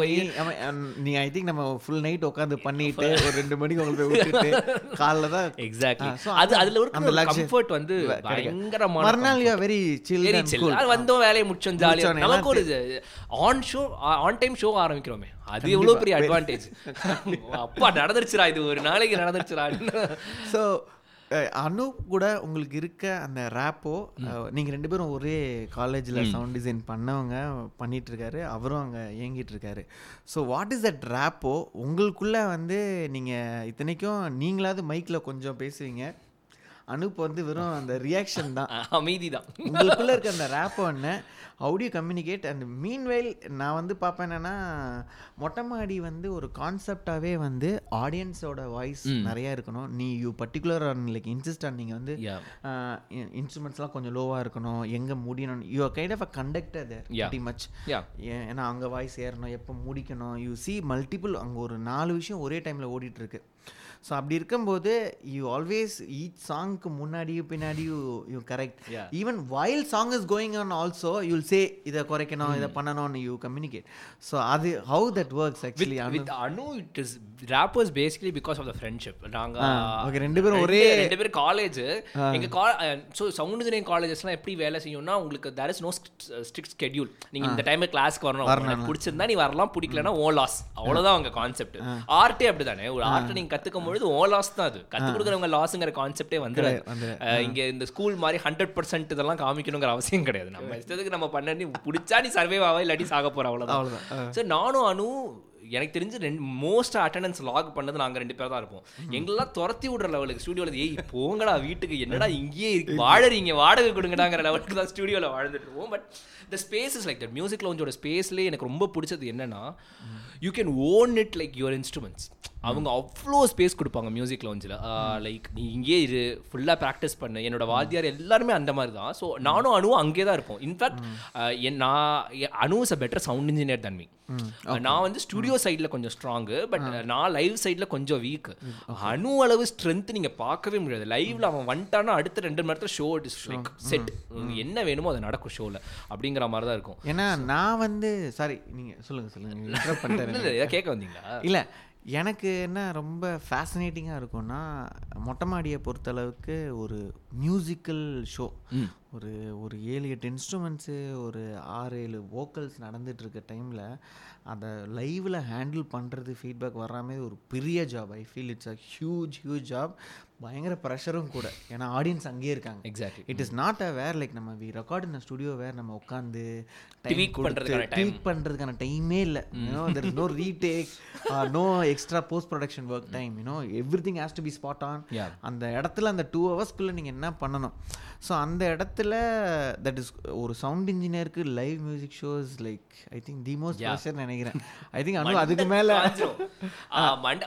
இது ஃபன்னி இன்சிடென்ட்டே சொல்லாமல். ஸோ அனுவோட ஒர்க் பண்ணும்போது இருக்கிற கம்ஃபர்ட் என்னன்னா வந்து we can telepathy மாதிரி தான். we both know where the problem is happening. ஒரு பிரச்சனை ஆரம்பிச்சோன்னே எனக்கும் தெரிஞ்சிடும் அவனுக்கு, ஏன்னா ரெண்டு பேருமே சவுண்ட் இன்ஜினியர்ஸ்ங்கிறதுனால அந்த பிரச்சனை ஸ்பாட் பண்ணுறது ஈஸியாக எடுத்து. ஸோ இந்த telepathy is works very easily. அங்கே ஏதோ பிரச்சனை இருக்குது, இதை ட்வீக் பண்ண, அதை மாற்றி இதை மாற்று. ஆல்சோ நான் இந்த இன்னொரு விஷயம் ரொம்ப கான்ஷியஸாக இருப்பேன். எப்படின்னா மியூசிஷியன்ஸ்க்கான ஸ்டேஜ் மானிட்டர்ஸ்ல சவுண்ட் எப்படி கேட்குது, அதனால தான் I always stand in profile. இது நிறைய பேர் நான் டான்ஸ் ஆடுறதுக்கு நினைப்பாங்க, நான் டான்ஸ் ஆட வராது எனக்கு. நான் ஏன் எப்போது ப்ரொஃபைல் நினைப்பேன்னா நான் இன்னொரு இப்படி லீன் பண்ணும் பொழுதுலாம் வாட் ஐ லூஸ் அவங்களுக்கு எப்படி கேட்குதுங்கிறத நான் கேட்டுப்பேன். ஸோ அப்போ எனக்கு ட்வீக் பண்ணுறதுக்கான வசதியும் இருக்கும். ஸோ அந்த டெலிபத்தினால தான் like both of us know what we are doing and both of us trust each other. அதுவும் ஒரு ஸ்டேஜ் முன்னாடி சொல்லுவேன் நான் பார்த்துருவேன் அப்படின்னா முடிஞ்சிருச்சு, அதுக்கு மேலே நான் வந்துட்டு போக வேண்டிய அவசியங்கள் ரொம்ப கம்மியாகிடும். இன்னும் ஃபன்னி இன்சிடென்ட் ஒன்று சொல்லணும்னா மியூசிக் அகாடமி ஷோன்னு நினைக்கிறேன். மியூசிக் அகாடமி ஷோ ரொம்ப டைட்டாக சவுண்ட் செக் போயின்னு இருக்குது. சவுண்ட் செக் போயிட்டு முடிச்சுட்டு ஷோ ஆல்ரெடி 45 minutes என்னமோ டிலே. நான் அந்த காண்டில் வேற இருக்கேன், ஏன்னா மியூசிக் அகாடமியில் 1500 பேர் உள்ளே வந்து உட்காரணும். அதுக்கு எப்படியும் ஒரு 1 hour ஆகிடும். நம்ம ஷோவே கிட்டத்தட்ட 1.5 மணி நேரம் லேட்டாக ஆரம்பிக்க போகிறோமா அப்படிங்கிற கோவம் வந்து ரொம்ப ஹெவி கோவமாக இருந்துச்சு. நாங்கள் பண்ணால் தப்பு தான், சவுண்ட் செக் டிலே நம்மள பண்ணுற ஒரு மிஸ்டேக்னு வச்சுக்கோங்களேன். ஆனால் மக்கள் இதுக்கு வெயிட் பண்ணுங்கிற கோவம் வந்து, அது அந்த கோவம் ஏன் வருதுன்னா என்ன தான் செய்வாங்க, என்ன ஆல்ரெடி இன்ஸ்டாகிராமில் செய்ய ஆரம்பிச்சிட்டாங்க, நாங்கள் வெயிலில் நிற்கிறோம், நீங்கள் நியாயம் தானே நம்மளால கேள்விக்க புரியுது கண்டிப்பாக. ஸோ அப்படி போயிடுச்சு. உள்ளே போயிட்டோம். உள்ளே போன கேப்பில் என்ன நடந்திருக்கு பேசிக்கலி அப்படின்னா யாரோ ஸ்டேஜ் மானிட்டர்ஸை ரீரவுட் பண்ணிட்டாங்க. இது அனுக்கும் தெரியாது, எனக்கும் தெரியாது. 12:30 ஷோக்கு உள்ளே போகிறோம். உள்ளே போயிட்டு மொதல் பாட்டு வாசிக்கிறோம். மொதல் பாட்டு வாசிக்கும் போது என்னமோ தப்பாக இருக்குன்னு மட்டும் தெரிஞ்சிருச்சு. நானும் சுற்றி பார்க்குறேன், எல்லா மியூசிஷியன்ஸும் ஒரு மாதிரி இருக்காங்க, என்னடா அப்படின்னு பார்த்தா எல்லாரோட ஸ்டேஜ் மானிட்டர்ஸும் வேலை செய்யலை. இது இன்னி வரைக்கும் யாருக்குமே தெரியாது. நாங்கள் ஒரு ஹோல் 3 மணி நேரம் ஷோ ஸ்டேஜ் மானிட்டர்ஸே இல்லாமல் வேலை பெர்ஃபார்ம் பண்ணோம். அந்த ஷோ தான் என்னோட தொண்டை போன ஷோ. நான் ஸோ பேசிக்கலி நான் என்ன பண்ண ஆரம்பிச்சேன்னா 2 பேருக்கும் நடுவில் நின்றுக்கிட்டு அவங்க 2 பேருக்கு நான் தான் டெம்போ மீட்டர். ஹோல் மியூசிஷியன்ஸும் அவங்கள்ட்ட என்ன சொன்னேன், சரி ஓகே இப்போ ஒன்றுமே சரி பண்ண முடியாது, இனிமேல் ஸ்டாப் பண்ணோன்னா சவுண்ட் செக் முடியாது, இன்னொரு 1 hour டிலே ஆகும். நம்ம ஒன்ஸ் ஆடியன்ஸ் உள்ளே உட்காந்துட்டாங்கன்னா அவங்களுக்கு அந்த அவங்க ஏன் தேவையில்லாமல் சவுண்ட் செக்லாம் பார்க்குறோம். ஸோ நான் என்ன சொன்னேன், நான் தான் ஒரு டெம்போ பார் எல்லாரும் என் கண், அதனால தான் கண்ணு காமிக்க நான் பார்த்து ரொம்ப அனிமேட்டடாக இருப்பேன் ஸ்டேஜில். லைக் கண்ணை பாரு, இதை பாரு, அது பாரு, கியூவை கவனி. அது ஏன்னா இவங்கள்ட்ட போயிட்டு சொன்னேன், டே இது பாரு. இந்த ப்ரெஷரில் இவங்க மறக்க ஆரம்பிச்சிட்டாங்க, எனக்கு இந்த பிஜிஎம் மறந்து அதையும் நான் தான் சொன்னேன் எல்லான்னு எல்லாரையும் பாட வச்சு. அந்த ஷோ வாழ்க்கையில வரக்க மாட்டேன். நான் வந்து அனுட்டு இங்கேருந்து நான் இருக்கிற கோத்தில் அனு ஒன்றுமே கேட்கல. அனு அவங்க வந்து எனக்கு விடுறா தெரியும் அங்கெல்லாம் அவனை திட்டியும் பிரயோஜனம் இல்லை, ஸ்டேஜில் மூஞ்சியும் காமிக்க முடியாது. அந்த 3 மணி நேரம் அங்கே கடந்த அளவு. அதுக்கப்புறம் நான் வந்து ரெட்புல் லபக்கு லபக்கு லபக்குன்னு குடிக்கிறேன், எனக்கு பிடிக்கல, என்னன்னா பாரு எல்லாரும் திட்டுறாங்க, எல்லாத்திட்டையும் நான் தான் வாங்குறேன்னு சொல்லிட்டு அடுத்த ஷோக்குள்ளே எல்லாத்தையும் ட்வீட் பண்ணி, அதுக்கு அடுத்த ஷோ தான் என்னோட மோஸ்ட் ஃபேவரட் ஷோ. மியூசிக் அகாடமியில் நாங்கள் பெர்ஃபார்ம் பண்ணதே மோஸ்ட் ஃபேவரட் ஷோ அந்த ஷோ தான். ஐயோ அது வந்து ஸோ இந்த மாதிரி டெலிபதி அது அந்த இது வந்து ஹெல்ப் பண்ணும் பயங்கரமாக. ஸோ பத்ரி, இது கொஞ்சம் டெக்னிக்கல் தான், பட் நீங்கள் ஆஸ் அ சவுண்ட் இன்ஜினியராக வாட் யூ திங்க் அபவுட் நம்ம மானிட்டர்ஸ் எவ்வளோ important to the music show? Every musician will know about this. அதுக்கும் இன்னியர்ஸுக்கும் என்ன டிஃப்ரென்ஸ்? நம்ம what you feel as a sound engineer? அது ஸ்டேஜ் மானிட்டர்ஸ் ஏன் ரொம்ப இம்பார்ட்டண்ட்னா to put a musician comfort. நான் வாசிக்கிறது என்னன்னு எனக்கு கேட்கணும், அது ஒரு பெரிய கம்ஃபர்ட். நான் வந்து கரெக்டாக எல்லாரோடையும் சிங்க்ரனைஸ்டாக வாசிக்கிறது. ஸோ இது குவாலிட்டியான ஒரு ஸ்டேஜ் மானிட்டர் வரும்பொழுது இட் வில் பி பெட்டர். கொஞ்சம் குவாலிட்டி கம்மியான ஸ்டேஜ் மானிட்டர் அது எறையும், அந்த எறையிறது ஒரு. So basically musician should never have a noise when they are on the stage. அவங்க அட்ஜஸ்ட் பண்ணிப்பாங்க. ஸோ அதுக்காக வந்து தான் இன்னியர்ஸ். இன்னியர் நான் போடும்பொழுது ஐ கேன் எக்ஸாக்ட்லி என்னோட காது வந்து அடைஞ்சிரும் கிட்டத்தட்ட. ஆனால் மொட்டை மாடியில் இன்னியர் வேலை செய்யாது. இன்னியரில் ஏன் வேலை செய்ய மாட்டேன்னா, I want all my musicians to listen to what people are singing. அப்போ இன்னியர் போடும்போது அந்த பிரச்சனை வந்துடும். ஓகே, ஸோ இது பேசிக் வித்தியாசம் இஸ் பேசிக்லி இன்னியர் போடும்போது இந்த ப்ரெசிஷன் ஆஃப் சவுண்ட். இப்போ நான் வாசிக்கிறதோட இருக்கிற ப்ரெசிஷன், மிச்சவங்கெல்லாம் வாசிக்கிறதுல இருக்கிற ப்ரெசிஷன் வந்து எனக்கு இன்னும் ஜாஸ்தியாக இருக்குது இன்னியரில் வாசிக்கும்பொழுது. So that's why most of the pro players want in ears. And நீங்கள் இன்னியர்ஸ் போடுறதுக்கு நீங்கள் ப்ரோ பிளேயராக இருக்கணும். நான் இது ரெண்டையுமே சொல்லுவேன். Pro players use a lot of in ears, and நீங்கள் இன்னியர்ஸ் போடுறதுக்கு நீங்கள் ரொம்ப ப்ரோ பிளேயராக இருக்கணும். Because you should be very very much give importance to the precision. நான் எக்ஸாக்டாக என்ன பண்ண போகிறேன்னு தெரிஞ்ச ஒரு ஆர்டிஸ்ட் மட்டும் தான் இன்னியர்ஸ் ஹேண்டில் பண்ண முடியும். இல்லாட்டி நடுல ஏதாவது ஒன்று கன்ஃபியூஸ் ஆயிட்டாங்கன்னா ஸ்டேஜ் மானிட்டர்ஸ்ல you can just go back and like listen to someone else. இதுல பண்ண முடியாது, எதை அவுத்து மாட்டறதுக்குள்ள பிரஷர் ஆயிடும், 10 பார் விட்டுருவோம் நம்ம. கண்டிப்பா அந்த ஒரு வித்தியாசம் வந்து ரொம்ப எவிடென்ட்டா இருக்கும். நான் பர்டிகுலராகவே சொல்லுவேன் இன்னியர்ஸ் வேண்டாம் நம்ம மியூசிக் ஷோக்கு வேண்டாம். ப்ராபப்ளி ஆஷிஷ்க்கு மட்டும் சொல்லுவோம், ஆஷிஷ் மட்டும் நீ இன்னியர்ஸ் மாட்டிக்கிறதுனா மாட்டிக்கோ. ஏன்னா ஆஷிஷோட predominant work comes in interviews இல்லையா? ஸோ அதனால மக்கள் பாடுறதுக்கும் அவனுக்கும் உள்ள கேப் வந்து ஜாஸ்தி. அவன் மியூசிக் வாசிக்க வருவான், தென் மக்கள் பாடுவாங்க. ஆனால் கிட்டாரிஸ்ட்லாம் கார்டு வாசிச்சுன்னு இருக்கணும். அந்த மாதிரி இருக்கிறதுனால ஆஷிஷ் மட்டும் சில சமயம் வருவோம். ஆனால் mostly stage monitor I want so ஷோவை ரீட்டைன் பண்ணுவோம்ல. லைக் நீ மக்கள் பாடுறது, நீ வெறும் வாசிக்கிறது மட்டும் மொட்டை மாட்டில் வேலை இல்லை. அவங்க எவ்வளோ என்ஜாய் பண்ணுறாங்கிறது நான் என் மியூசிஷியன்ட்ட சொல்கிறதே அதுதான். நீ ரொம்ப ப்ரெஷர்லாம் எடுத்துக்காது. உள்ளே போய் நீ நம்ம நங்களால் ஒரு மொட்டை மாட்டில் எந்த அளவுக்கு என்ஜாய் பண்ணுமோ அதை தப்பு பண்ணால் பரவாயில்ல, பண்ணிட்டு போகிறோம். அவங்க அவங்க பெரிய மனசு பண்ணி நம்மளை ஒத்துப்பாங்க, பிரச்சனை இல்லை. ஆனால் நீ என்ஜாய் பண்ணும், அவங்க அவங்க என்ஜாய் பண்ணுறது நீ முக்கியமாக கவனிக்கணும். நம்மளோட பர்பஸே இங்க வந்து அதுதான். அவன் எவ்வளவு சந்தோஷமா இருக்கான் பார், அதுதான் அவன் பர்பஸ். அதை நீயும் ரசிக்கணும், நான் எந்த அளவு ரசிக்கிறேனோ அதை நீயும் ரசிக்கணும். அதுக்கான ஸ்பேஸ் நீ மியூசிஷியனா கிரியேட் பண்ணிக்கலாம். என்னை பொறுத்த வரைக்கும் அதுதான் ஃபர்ஸ்ட் ப்ரியாரிட்டி. மியூசிக்லி சவுண்டிங் ரைட்டுங்கிறது என்னை பொறுத்த வரைக்கும் ஒரு 0.1% கீழே வச்சு பண்ணலாம். எனக்கு giving the best entertainment for audience மேல இருக்கும். ஓகே, நம்ம ஷோட டிசைனே அப்படி தான் இல்லையா? அவங்க வந்து பாடுறாங்கங்கும்பொழுது அவங்க சிரிக்கும் போதும் அவங்க அழமோதும் ஒரு ஆர்ட்டாக அது வந்து நம்ம ஏதோ ஒன்று நம்ம கன்வே பண்ணுறோம் அப்படிங்கிற ஒருத்தோட இம்பார்ட்டன்ஸ் தான் எனக்கு ரொம்ப பெருசாக இருக்குது. அதை விட ப்ரெசிஷனாக வாசிச்சா இது கிடைக்காதுன்னா நான் வந்து அந்த ட்ரேடுக்குள்ளே வரமாட்டேன். எனக்கு வந்து மக்கள் வந்து சந்தோஷமாக இருக்கிறது முக்கியம், அதுக்கப்புறம் தான் ப்ரெசிஷன். ஸோ பத்ரி, ரொம்ப மேஜர் கொஸ்டின் நினைக்கிறேன். ஸோ மொட்டை மாடி மியூசிக் இது வந்து கோர் ஃபேன்ஸ் ஒரு பக்கம், ஓகே, ஒரு பக்கம் வந்து இது என்னன்னு க்யூரியாசிட்டிலேயே ஒரு ஒரு பயங்கரமான இன்னும் மொட்டை மாடி டிக்கெட் கிடைக்காத கேங் ஒரு பக்கம். ஸோ அதுக்கப்புறம் இதை அப்சர்வ் பண்ணி கிரிட்டிக்ஸாக பார்த்துட்டு இருக்கவங்கலாம் ஒரு பக்கம், என்ன வாட் இஸ் இஸ் மொட்டை மாடி மியூசிக் அப்படின்னு.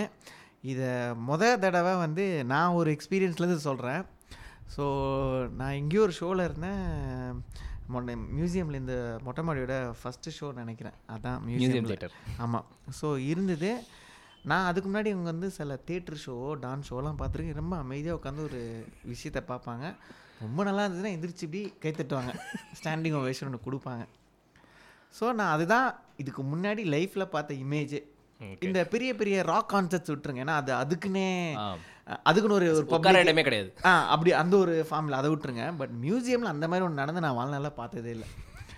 ஸோ நான் வந்து பசங்க சொன்னாங்கன்னா ஷோ முடிகிற மாதிரி இருக்கு, ஆனால் நீங்கள் வந்து பாருங்கன்னா சொன்னால் என்னடா வந்து பார்க்கணும், ஷோ முடிச்சுட்டு வாங்கடா. இல்லை இல்லை நீ வா மியூசியம்க்குன்னா நான் போகிறேன். போய் அந்த கதவை திறக்கிற நான் ஒரு செகண்டு ஃப்ரீஸ் ஆகிட்டா. டே யாரா இது, என்னடா எனர்ஜி, என்னடா ஷோ இது இப்படி இருக்குன்ட்டு.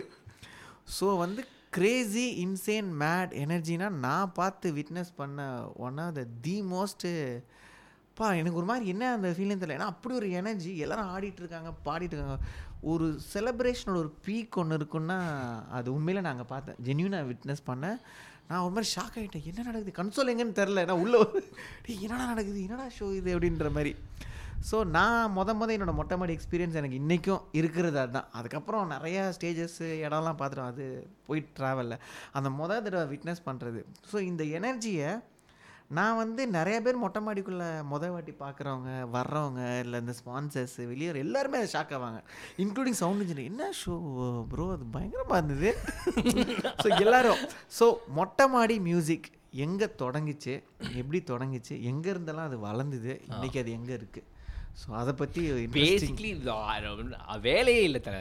2017 ஃபுல்லாக ஃப்ரீலான்சிங்கு சுத்தமாக வேலை கிடையாது. நான் வந்து இது சொன்ன ரொம்ப சோக போரானமாக இருக்கும். இல்லை நாலஞ்சு ப்ராஜெக்ட் ரொம்ப நம்பி நம்பி நடக்கிற லெவலுக்கு வந்து கேன்சல் ஆகிடுச்சு. முதல்ல ஒரு US டாக்குமெண்ட்ரி ஒன்று சைன் பண்ணேன், வீசா ரிஜெக்ட் ஆகிடுச்சு. ஸோ நான் அவுட் ஆஃப் த ப்ராஜெக்ட்.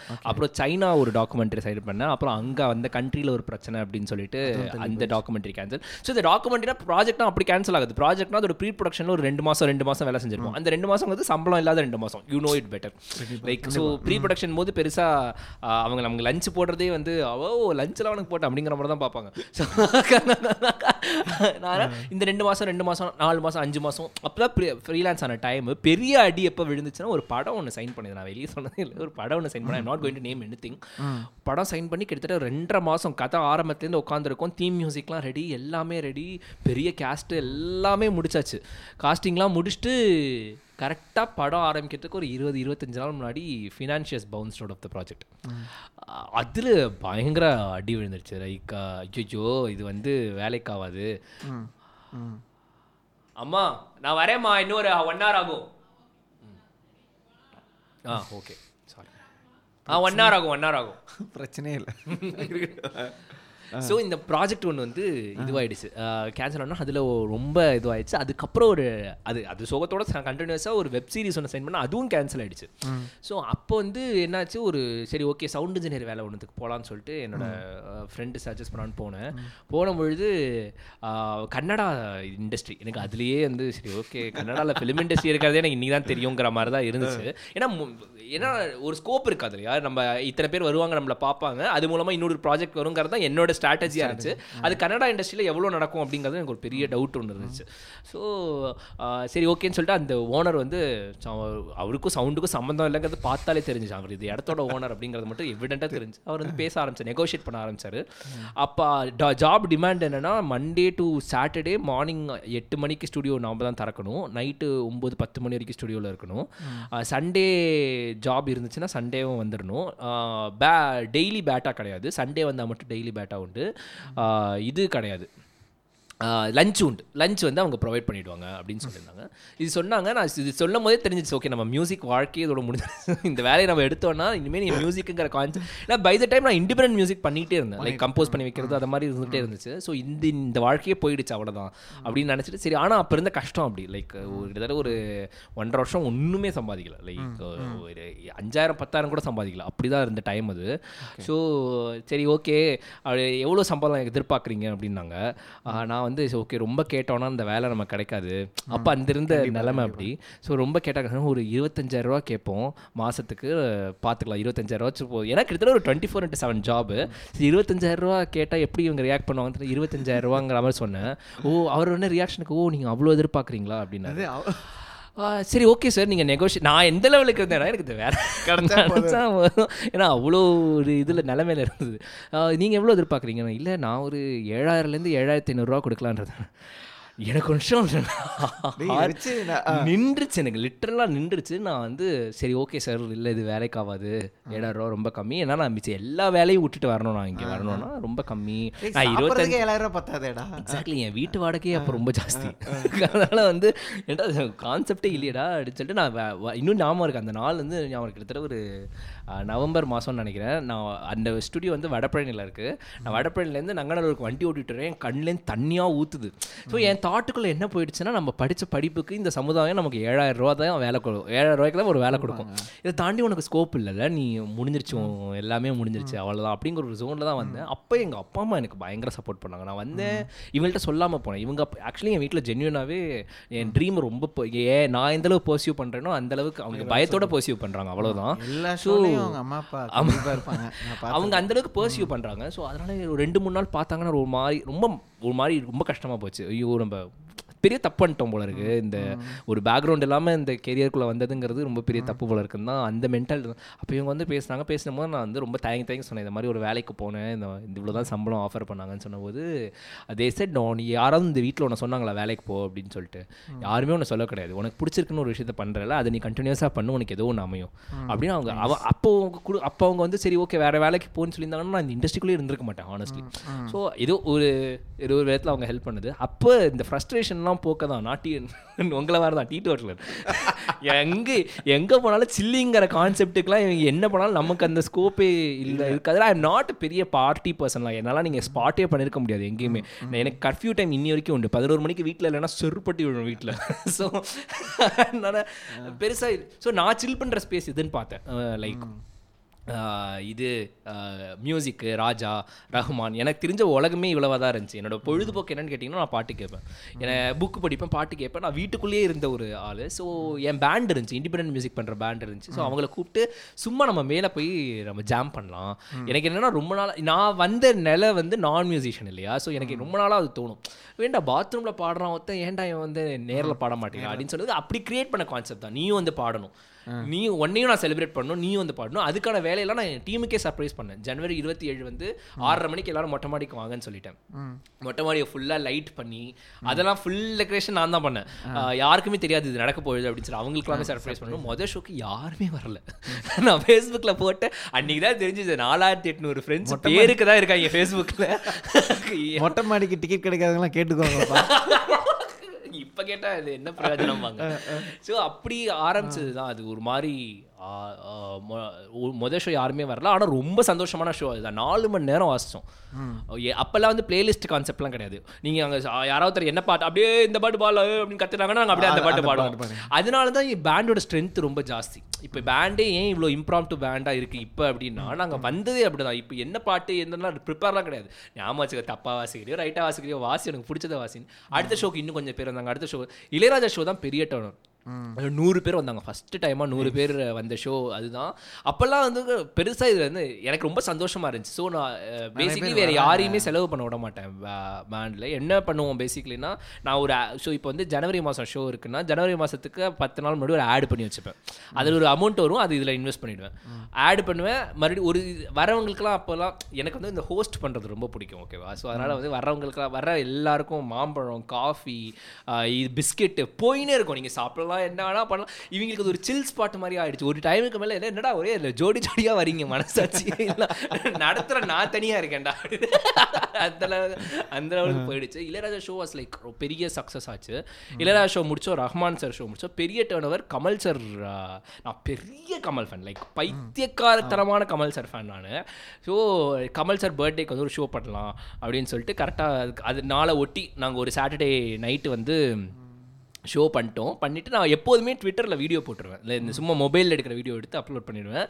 அந்த வீடியோ வந்து பயங்கரமாக ட்ரெண்டாக ஆரம்பிச்சிருச்சு. கமல் சாரோட ஃபேன்ஸோட அந்த அஃபிஷியல் பேஜெல்லாம் ட்ரெண்டாக ஆரம்பிச்சு. ஒரு வாரம் கழிச்சு Kamal sir has reply to you அப்படின்னு சொல்லிட்டு ஒரு ட்வீட் படித்தேன். நான் ஸ்டுடியோ க்ளீன் பண்ணிட்டு இருக்கேன், அது படித்தேன். பயங்கரமான சர்ப்ரைஸ் எனக்கு. அப்போ தான் உண்மையிலே எலிவேட் ஆச்சு. ஏன்னா கமல் சார் உள்ள வந்தோடனே மீடியா அட்டென்ஷன் கிடச்சிருச்சு பயங்கரமாக. ஏன்னா அவர் the only fan he has ever reply to in Twitter was me. அப்போ அதான் ஃபஸ்ட்டு ஃபேன். அதனால் வந்து அது மீடியா அட்டென்ஷன் கிடச்சிச்சு. அப்படி தான் மொட்டைமாடி க்ரோ ஆச்சு. அது முடிச்சுட்டு திங்க் மியூசிக் வந்தாங்க. திங்க் மியூசிக்கோட அவங்க மொட்டைமாடியில் ஒரு ஷோ, வெறும் எக்ஸ்க்ளூசிவ் திங்க் மியூசிக் சாங்ஸ் மட்டும் வச்சு விஜய் சேதுபதி நைட் ஒன்று பண்ணோம். அது ஒரு பிளாட்ஃபார்ம், இன்னொரு பிளாட்ஃபார்ம் ஆச்சு. தென் எஸ்ஏ வந்த ஷோ வந்து அவர் வந்து ரொம்ப நாளாக வரணும்னு சொல்லிட்டு இருந்தார். அவர் வந்து கலாய்ச்சினே இருப்பார், நீ என்ன சென்னைக்கு அவுட்டரில் ஷோ வச்சா நான் எப்படி வருவேன்.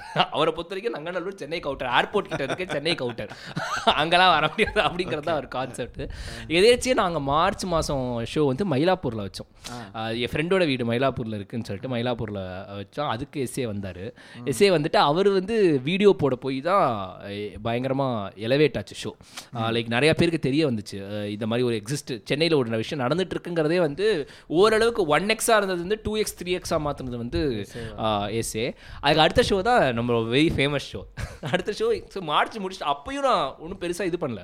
ஏப்ரல் ஷோ வந்து எனக்கு தெரியும் ஓகே இது வந்ததுனால ஓகே கூட்டம் ஜாஸ்தியாக வரும் அப்படின்னு சொல்லிட்டு என் வீடு மொட்டை மாடி என் பக்கத்து வீட்டு மொட்டை மாடி ரெண்டுத்துக்கும் பர்மிஷன் வாங்கி வச்சிட்டேன் முன்னாடி. பக்கத்து வீட்டு மொட்டை மாடி இந்த மாதிரி வருவாங்க உங்கள் வீட்டில் நிற்கிறதுக்கு மட்டும் பெர்மிஷன் கொடுங்க. அவங்களும் பயங்கர ஃப்ரெண்ட்லி, அவங்களும் பர்மிஷன் கொடுத்துறாங்க. நாங்கள் வந்து பிளான் பண்ணது 500 பேருக்கான மொட்டை மாடி, அன்றைக்கி வந்தது 1400 பேர். ரோடு கீடு இது பக்கத்தில் ஒரு கட்டிகிட்டு இருந்தாங்க பில்டிங், அதுமாரிலாம் ஏறிட்டாங்க இவங்க. எகிரி குதிச்சு அங்கே ஏறி ரோடு ஃபுல்லாக நின்று பெங்களூர் கோயம்புத்தூர்லேருந்து தான் வந்திருந்தேன் அப்படின்னாங்க. டே யாரா நீங்கள்? எனக்கு எங்களோட கான்செப்ட்னா ஃபர்ஸ்ட் அண்ட் பேசிஸ் நீங்கள் ஒன்ஸ் ஃபில் ஆகிடுச்சுன்னா கிளம்பணும்ல. அவங்க யாருமே கிளம்பல அன்றைக்கி. கிளம்பாமல் போய் கிட்டத்தட்ட அந்த நங்கநல்லூரில் 2 ஃபேமஸ் மெயின் ரோடு இருக்கும், 2 ரோடு டிராஃபிக் ஜாம். எங்களால் டிராஃபிக் ஜாம் ஆகிட்டு போலீஸ் வண்டி வருது. போலீஸ் வண்டி வந்து போலீஸ் வந்துட்டாங்க மேலே வந்துட்டு. அப்போ நாங்கள் பண்ண ஒரு தப்பு என்னன்னா அது எலெக்ஷனுக்கு ஒரு வாரம் முன்னாடி. ஸோ இவங்க வந்து நான் அவங்க என்ன நினச்சிட்டாங்க ஏதோ ஒரு ப்ரொட்டஸ்ட் நடக்குது போல இருக்காங்க. சார் நாங்கள் பாடின்னு இருக்கோம் சார். அவரும் வந்து பார்த்தார். அவர் வந்து பார்த்துட்டு மேலே வந்து பார்த்துட்டு ஒன்றும் சார் இதுவால் எல்லாம் மியூசிக் இன்ஸ்ட்ருமெண்ட்ஸோடலாம் உட்காந்துருந்தோம் அப்படின்னோடனே நீங்கள் உடனே கிளம்புங்க, இது ரெசிடென்ஷியல் ஏரியாக்குள்ளே நீங்கள் பண்ணவே கூடாது அப்படின்னு சொல்லி கிளம்புங்க அப்படின்ட்டாரு. அவனை கிளம்பும் போது கூட ஒருத்தன் ஃபுல் போதை நினைக்கிறான் எப்படி நீ மேலே வந்தே தெரில ஃபுல் போதில் தலை தலை அந்த பாட்டு மட்டும் பாடுதல். டே பெசாவ எனக்கு இன்னொருத்த சைடில் வந்து என்ன தலை மெரினா ப்ரொட்டஸ்ட் லெவலுக்கு ஆகிடுச்சு வளரேன். டே கொஞ்சம் என்னை சிறைச்சாலை கொண்டு போக விடமாட்டாங்க வளர்க்க. பட் ஆனால் அவர் இந்த போலீஸ் ஆஃபீஸர் எவ்வளோ கைண்டுனா அடுத்த வாரம் இந்த ரோடு பக்கம் வந்தார். வந்து நான் வாசலில் நின்றுட்டு இருந்தேன். அப்போ தான் வந்து மியூசியம் தியேட்டர் ஷோ நடந்த டைம். அப்போ சொன்னார் உங்கள் ஐடியா ரொம்ப செம்மையாக இருக்குது, அன்றைக்கி ரேட்டு என்னால் சொல்ல முடியல, அதை உங்களை விரட்ட வேண்டியது தான் என்னோடய பாசிபிலிட்டியாக இருந்துச்சு. ஸோ அங்கே தான் மொட்டமாடி பிகேம் மியூசியம் தியேட்டர் ஷோக்கு அப்புறம் தெரிஞ்சிருச்சு எங்களுக்கு okay this is going to go good அப்படிங்கிறது ஒரு பாசிட்டிவ் ரெஸ்பான்ஸ் ஒன்று பயங்கரமாக இருந்துச்சு. மிச்ச சிட்டிஸ்லாம் போய்ட்டும் அந்த ரெஸ்பான்ஸ் இருந்துச்சு. கோயம்புத்தூர் பெங்களூர் ஃபஸ்ட் டைமாக ட்ராவல் பண்ணும்போது அந்த ரெஸ்பான்ஸ் இருக்கும்பொழுது we knew okay this is going good. அதுக்கப்புறம் இந்த ரெஸ்பான்சிபிலிட்டிஸ்லாம் ஜாஸ்தி ஆச்சு. ஒரு ஷோ எப்படி ப்ரெசென்ட் பண்ணணும், அதுக்கப்புறம் தான் உங்களோட அக்வென்டன்ஸ் உங்களோட அக்வென்டன்ஸ் ஜோஷோட அக்வென்டன்ஸ்லாம் வரும்பொழுது கற்றுக்க ஆரம்பிச்ச விஷயங்கள் ஜாஸ்தி. ஒரு ப்ரெசென்டபுளாக ஒரு ஷோ, அதுக்கு முன்னாடி வரைக்கும் பார்த்தீங்கன்னா the show is not very presentable. ஒரு வியூவர்ஷிப்பாக பார்க்கும்பொழுது லைக் லிசனராக கேட்குறதுக்கும் ஒரு விஷயத்தை பார்க்குறதுக்கும் உள்ள வித்தியாசத்தோட இம்பேக்டே கற்றுக்க ஆரம்பிச்சதுலாம் அப்படிதான். திஸ் இஸ் ஹவு மொட்டமாடியோட ஸ்ட்ரெச்சே ஸ்டார்ட் ஆச்சு.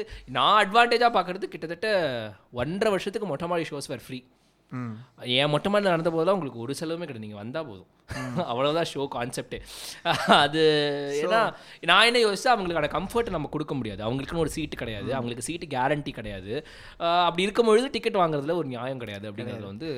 ஸோ பத்ரி மொட்டை மாடி ஒரு ஒரு ஒரு ஒரு நல்ல ஒரு பயங்கரமான ஐடியாவை வச்சு ஃப்ரீ ஷோ பண்ணதுக்கும் மியூசிக் அகாடமி மாதிரி சிட்டிலேயே மிகப்பெரிய ஒரு வென்யூ அங்கே நடக்கிறது எல்லாமே ஒரு டாப் நாச் ஷோஸ் தான், அதை சோல்ட் அவுட் பண்ண மொட்டை மாடியும் எப்படி பார்க்குறீங்க? What is your feel? அதுதானே லைக் ஆரம்பித்தது தான் காரணமே. இன்றைக்குமே அந்த ஏப்ரல் செஷன் நடக்கலைன்னா இதெல்லாம் நடந்திருக்குமாங்கிறது சொல்லலாம். ஸோ அந்த மொட்டை மாடி ஷோ தான் எல்லாம் அந்த ஆல்சோ நான் ரொம்ப பர்டிகுலராக இருந்தேன். என் டீம்கிட்ட வந்து சொல்லிக்கிட்டே இருப்பேன் நான் வந்து நம்ம என்ன மாதிரி ஷோ பண்ணோங்கிறத மறந்துடவே கூடாது. இன்றைக்குமே மொட்டை மாடி ஷோ வந்து ரொம்ப கேஷுவல். ஆடியன்ஸ் என்கிட்ட பேசுவாங்க, சுந்தரம்கிட்ட பேசுவாங்க, நாங்கள் ஏதோ கலாய்ச்சின்னு இருப்போம். ஒரு மியூசிஷியன் ஆடியன்ஸ் இருக்காங்கிற ஃபீலே இருக்காது. நாங்கள் மாட்டோம் இடம் போய் இறங்கி ஆடுவாங்க, மேலே ஆடுவாங்க, அப்படி தான் இருக்கும். I actually very particularly wanted to retain that quality. ஏன்னா அதுதான் ஒரு பர்சனல் கனெக்டை கிரியேட் பண்ணுது. ஒரு நான் ஆரம்பத்துலேருந்து டிசைட் பண்ணதான் என்ன இவங்க ஆர்டிஸ்டாக பார்க்கக்கூடாதுங்கிறதுல ரொம்ப கான்ஃபிடென்ட்டாக இருந்தேன். என்ன வந்து anybody can make music, anybody can do music, anybody can சிங்குங்கிறத கான்செப்ட்லேருந்தே அதை நம்ம ரீட்டைன் பண்ணிக்கிட்டே இருக்கணும். அதை நம்ம வந்து நம்ம தப்பி தவறி கூட அதை விட்டு தனியாக ஒரு இடத்துக்கு போயிடக்கூடாது அப்படிங்கிறது இருந்துச்சு. பட் ஆனால் மியூசிக் அகாடமி செல் அவுட் பண்ண அன்னைக்கு வந்து என்ன சொல்கிறது ஒரு பெரிய ஒரு ஹாப்பினஸ். அது வந்து ஆர்டிஸ்ட் சைடோட ஹாப்பினஸ் ஒரு ஃபீட் மாதிரி நான் பார்த்தேன். Okay this has happen. இது வந்து அதுவும் ஸ்பான்சர்லாம் இல்லாமல் மொட்டை மாடி ஷோஸ்க்கு அப்போல்லாம் வந்து ஸ்பான்சர்ஷிப்புங்கிற கான்செப்ட் கிடையாது. ஸோ விற்கணும்னா நாங்கள் அப்போ எங்களுக்கு மார்க்கெட்டிங் டீம் ஒன்று கிடையவே கிடையாது, இப்போயும் கிடையாது. இப்போ வந்து நான் தான் என்னோட மார்க்கெட்டிங் டீம். பத்ரி தான் டீ வாங்கிட்டு வர்றது, மார்க்கெட்டிங் ஷோ பண்ணுறது. சிவா சிவா சிவா சிவா சிவா சிவா ஏரோப்ளேன் சிரோ அந்த மாதிரி தான் இல்ல இல்ல டீம் இருக்காங்க கண்டிப்பா, ஜெனரலான ஃபோக்கஸ் வந்து அவங்களுக்குலாம் ஃபுல் டைம் ஜாப் இருக்கிறதுனால ஃபோக்கஸ் கண்டிப்பா ஜாஸ்தி. பட் அந்த ஒரு ஃபீட் வந்து நான் ஃபர்ஸ்ட் டைமாக வந்து லைக் நான் மியூசிக் இன்னும் ஞாபகம் இருக்குது. செகண்ட் ஷோ மியூசிக் அகாடமி போய் நின்றுட்டேன். 1500 பேர் ஷோ முடிஞ்சோடனே ஸ்டாண்டிங் ஓவேஷன் கொடுக்குறாங்க. எனக்குலாம் வாய்ஸ்லாம் உடஞ்சிருச்சு. லைக் ஓ ஓகே, ஏன்னா எனக்கு அப்போ ஞாபகம் வந்ததெல்லாம் 2017 தான். எனக்கு அந்த இன்னுமே வடபழனி ரோடில் போனேன்னா அப்படியே தலையை குறைஞ்சிக்கிட்டே தான் போவேன்.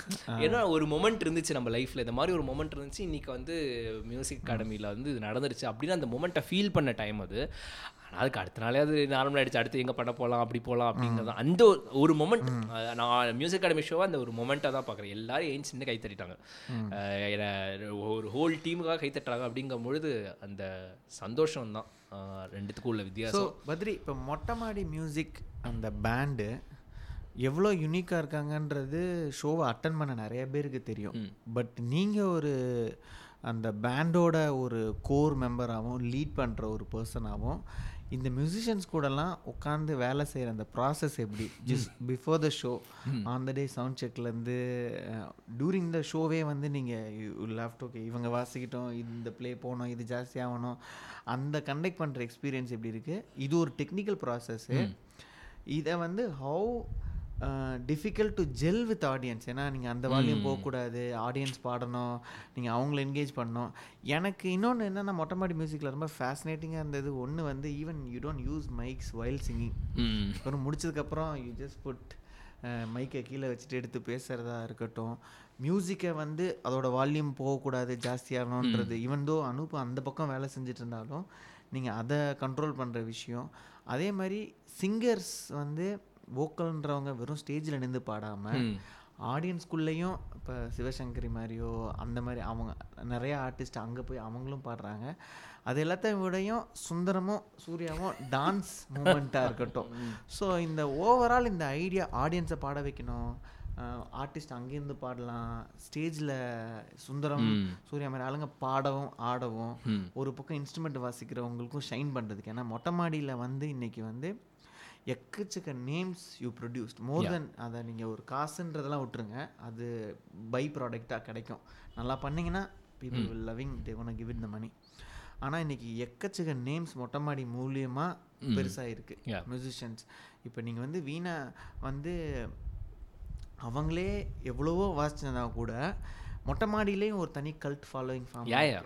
ஆசிஷ்க்குன்னு தனியாக அவர் டேலண்டட் ஆகிற பர்சனாக இருந்தாலும் ஒரு கல்ட் ஃபாலோயிங்கு. ஒரு சுந்தரம்லேருந்து சூர்யாவிலேருந்து இன்றைக்கி எக்கச்சக்க பர்சனாலிட்டிஸை வந்து எலிவேட் பண்ணி அந்த மொட்டமாடி மியூசிக்ன்றது கொடுத்துருக்கு. ஸோ இந்த whole process how do you deal with it?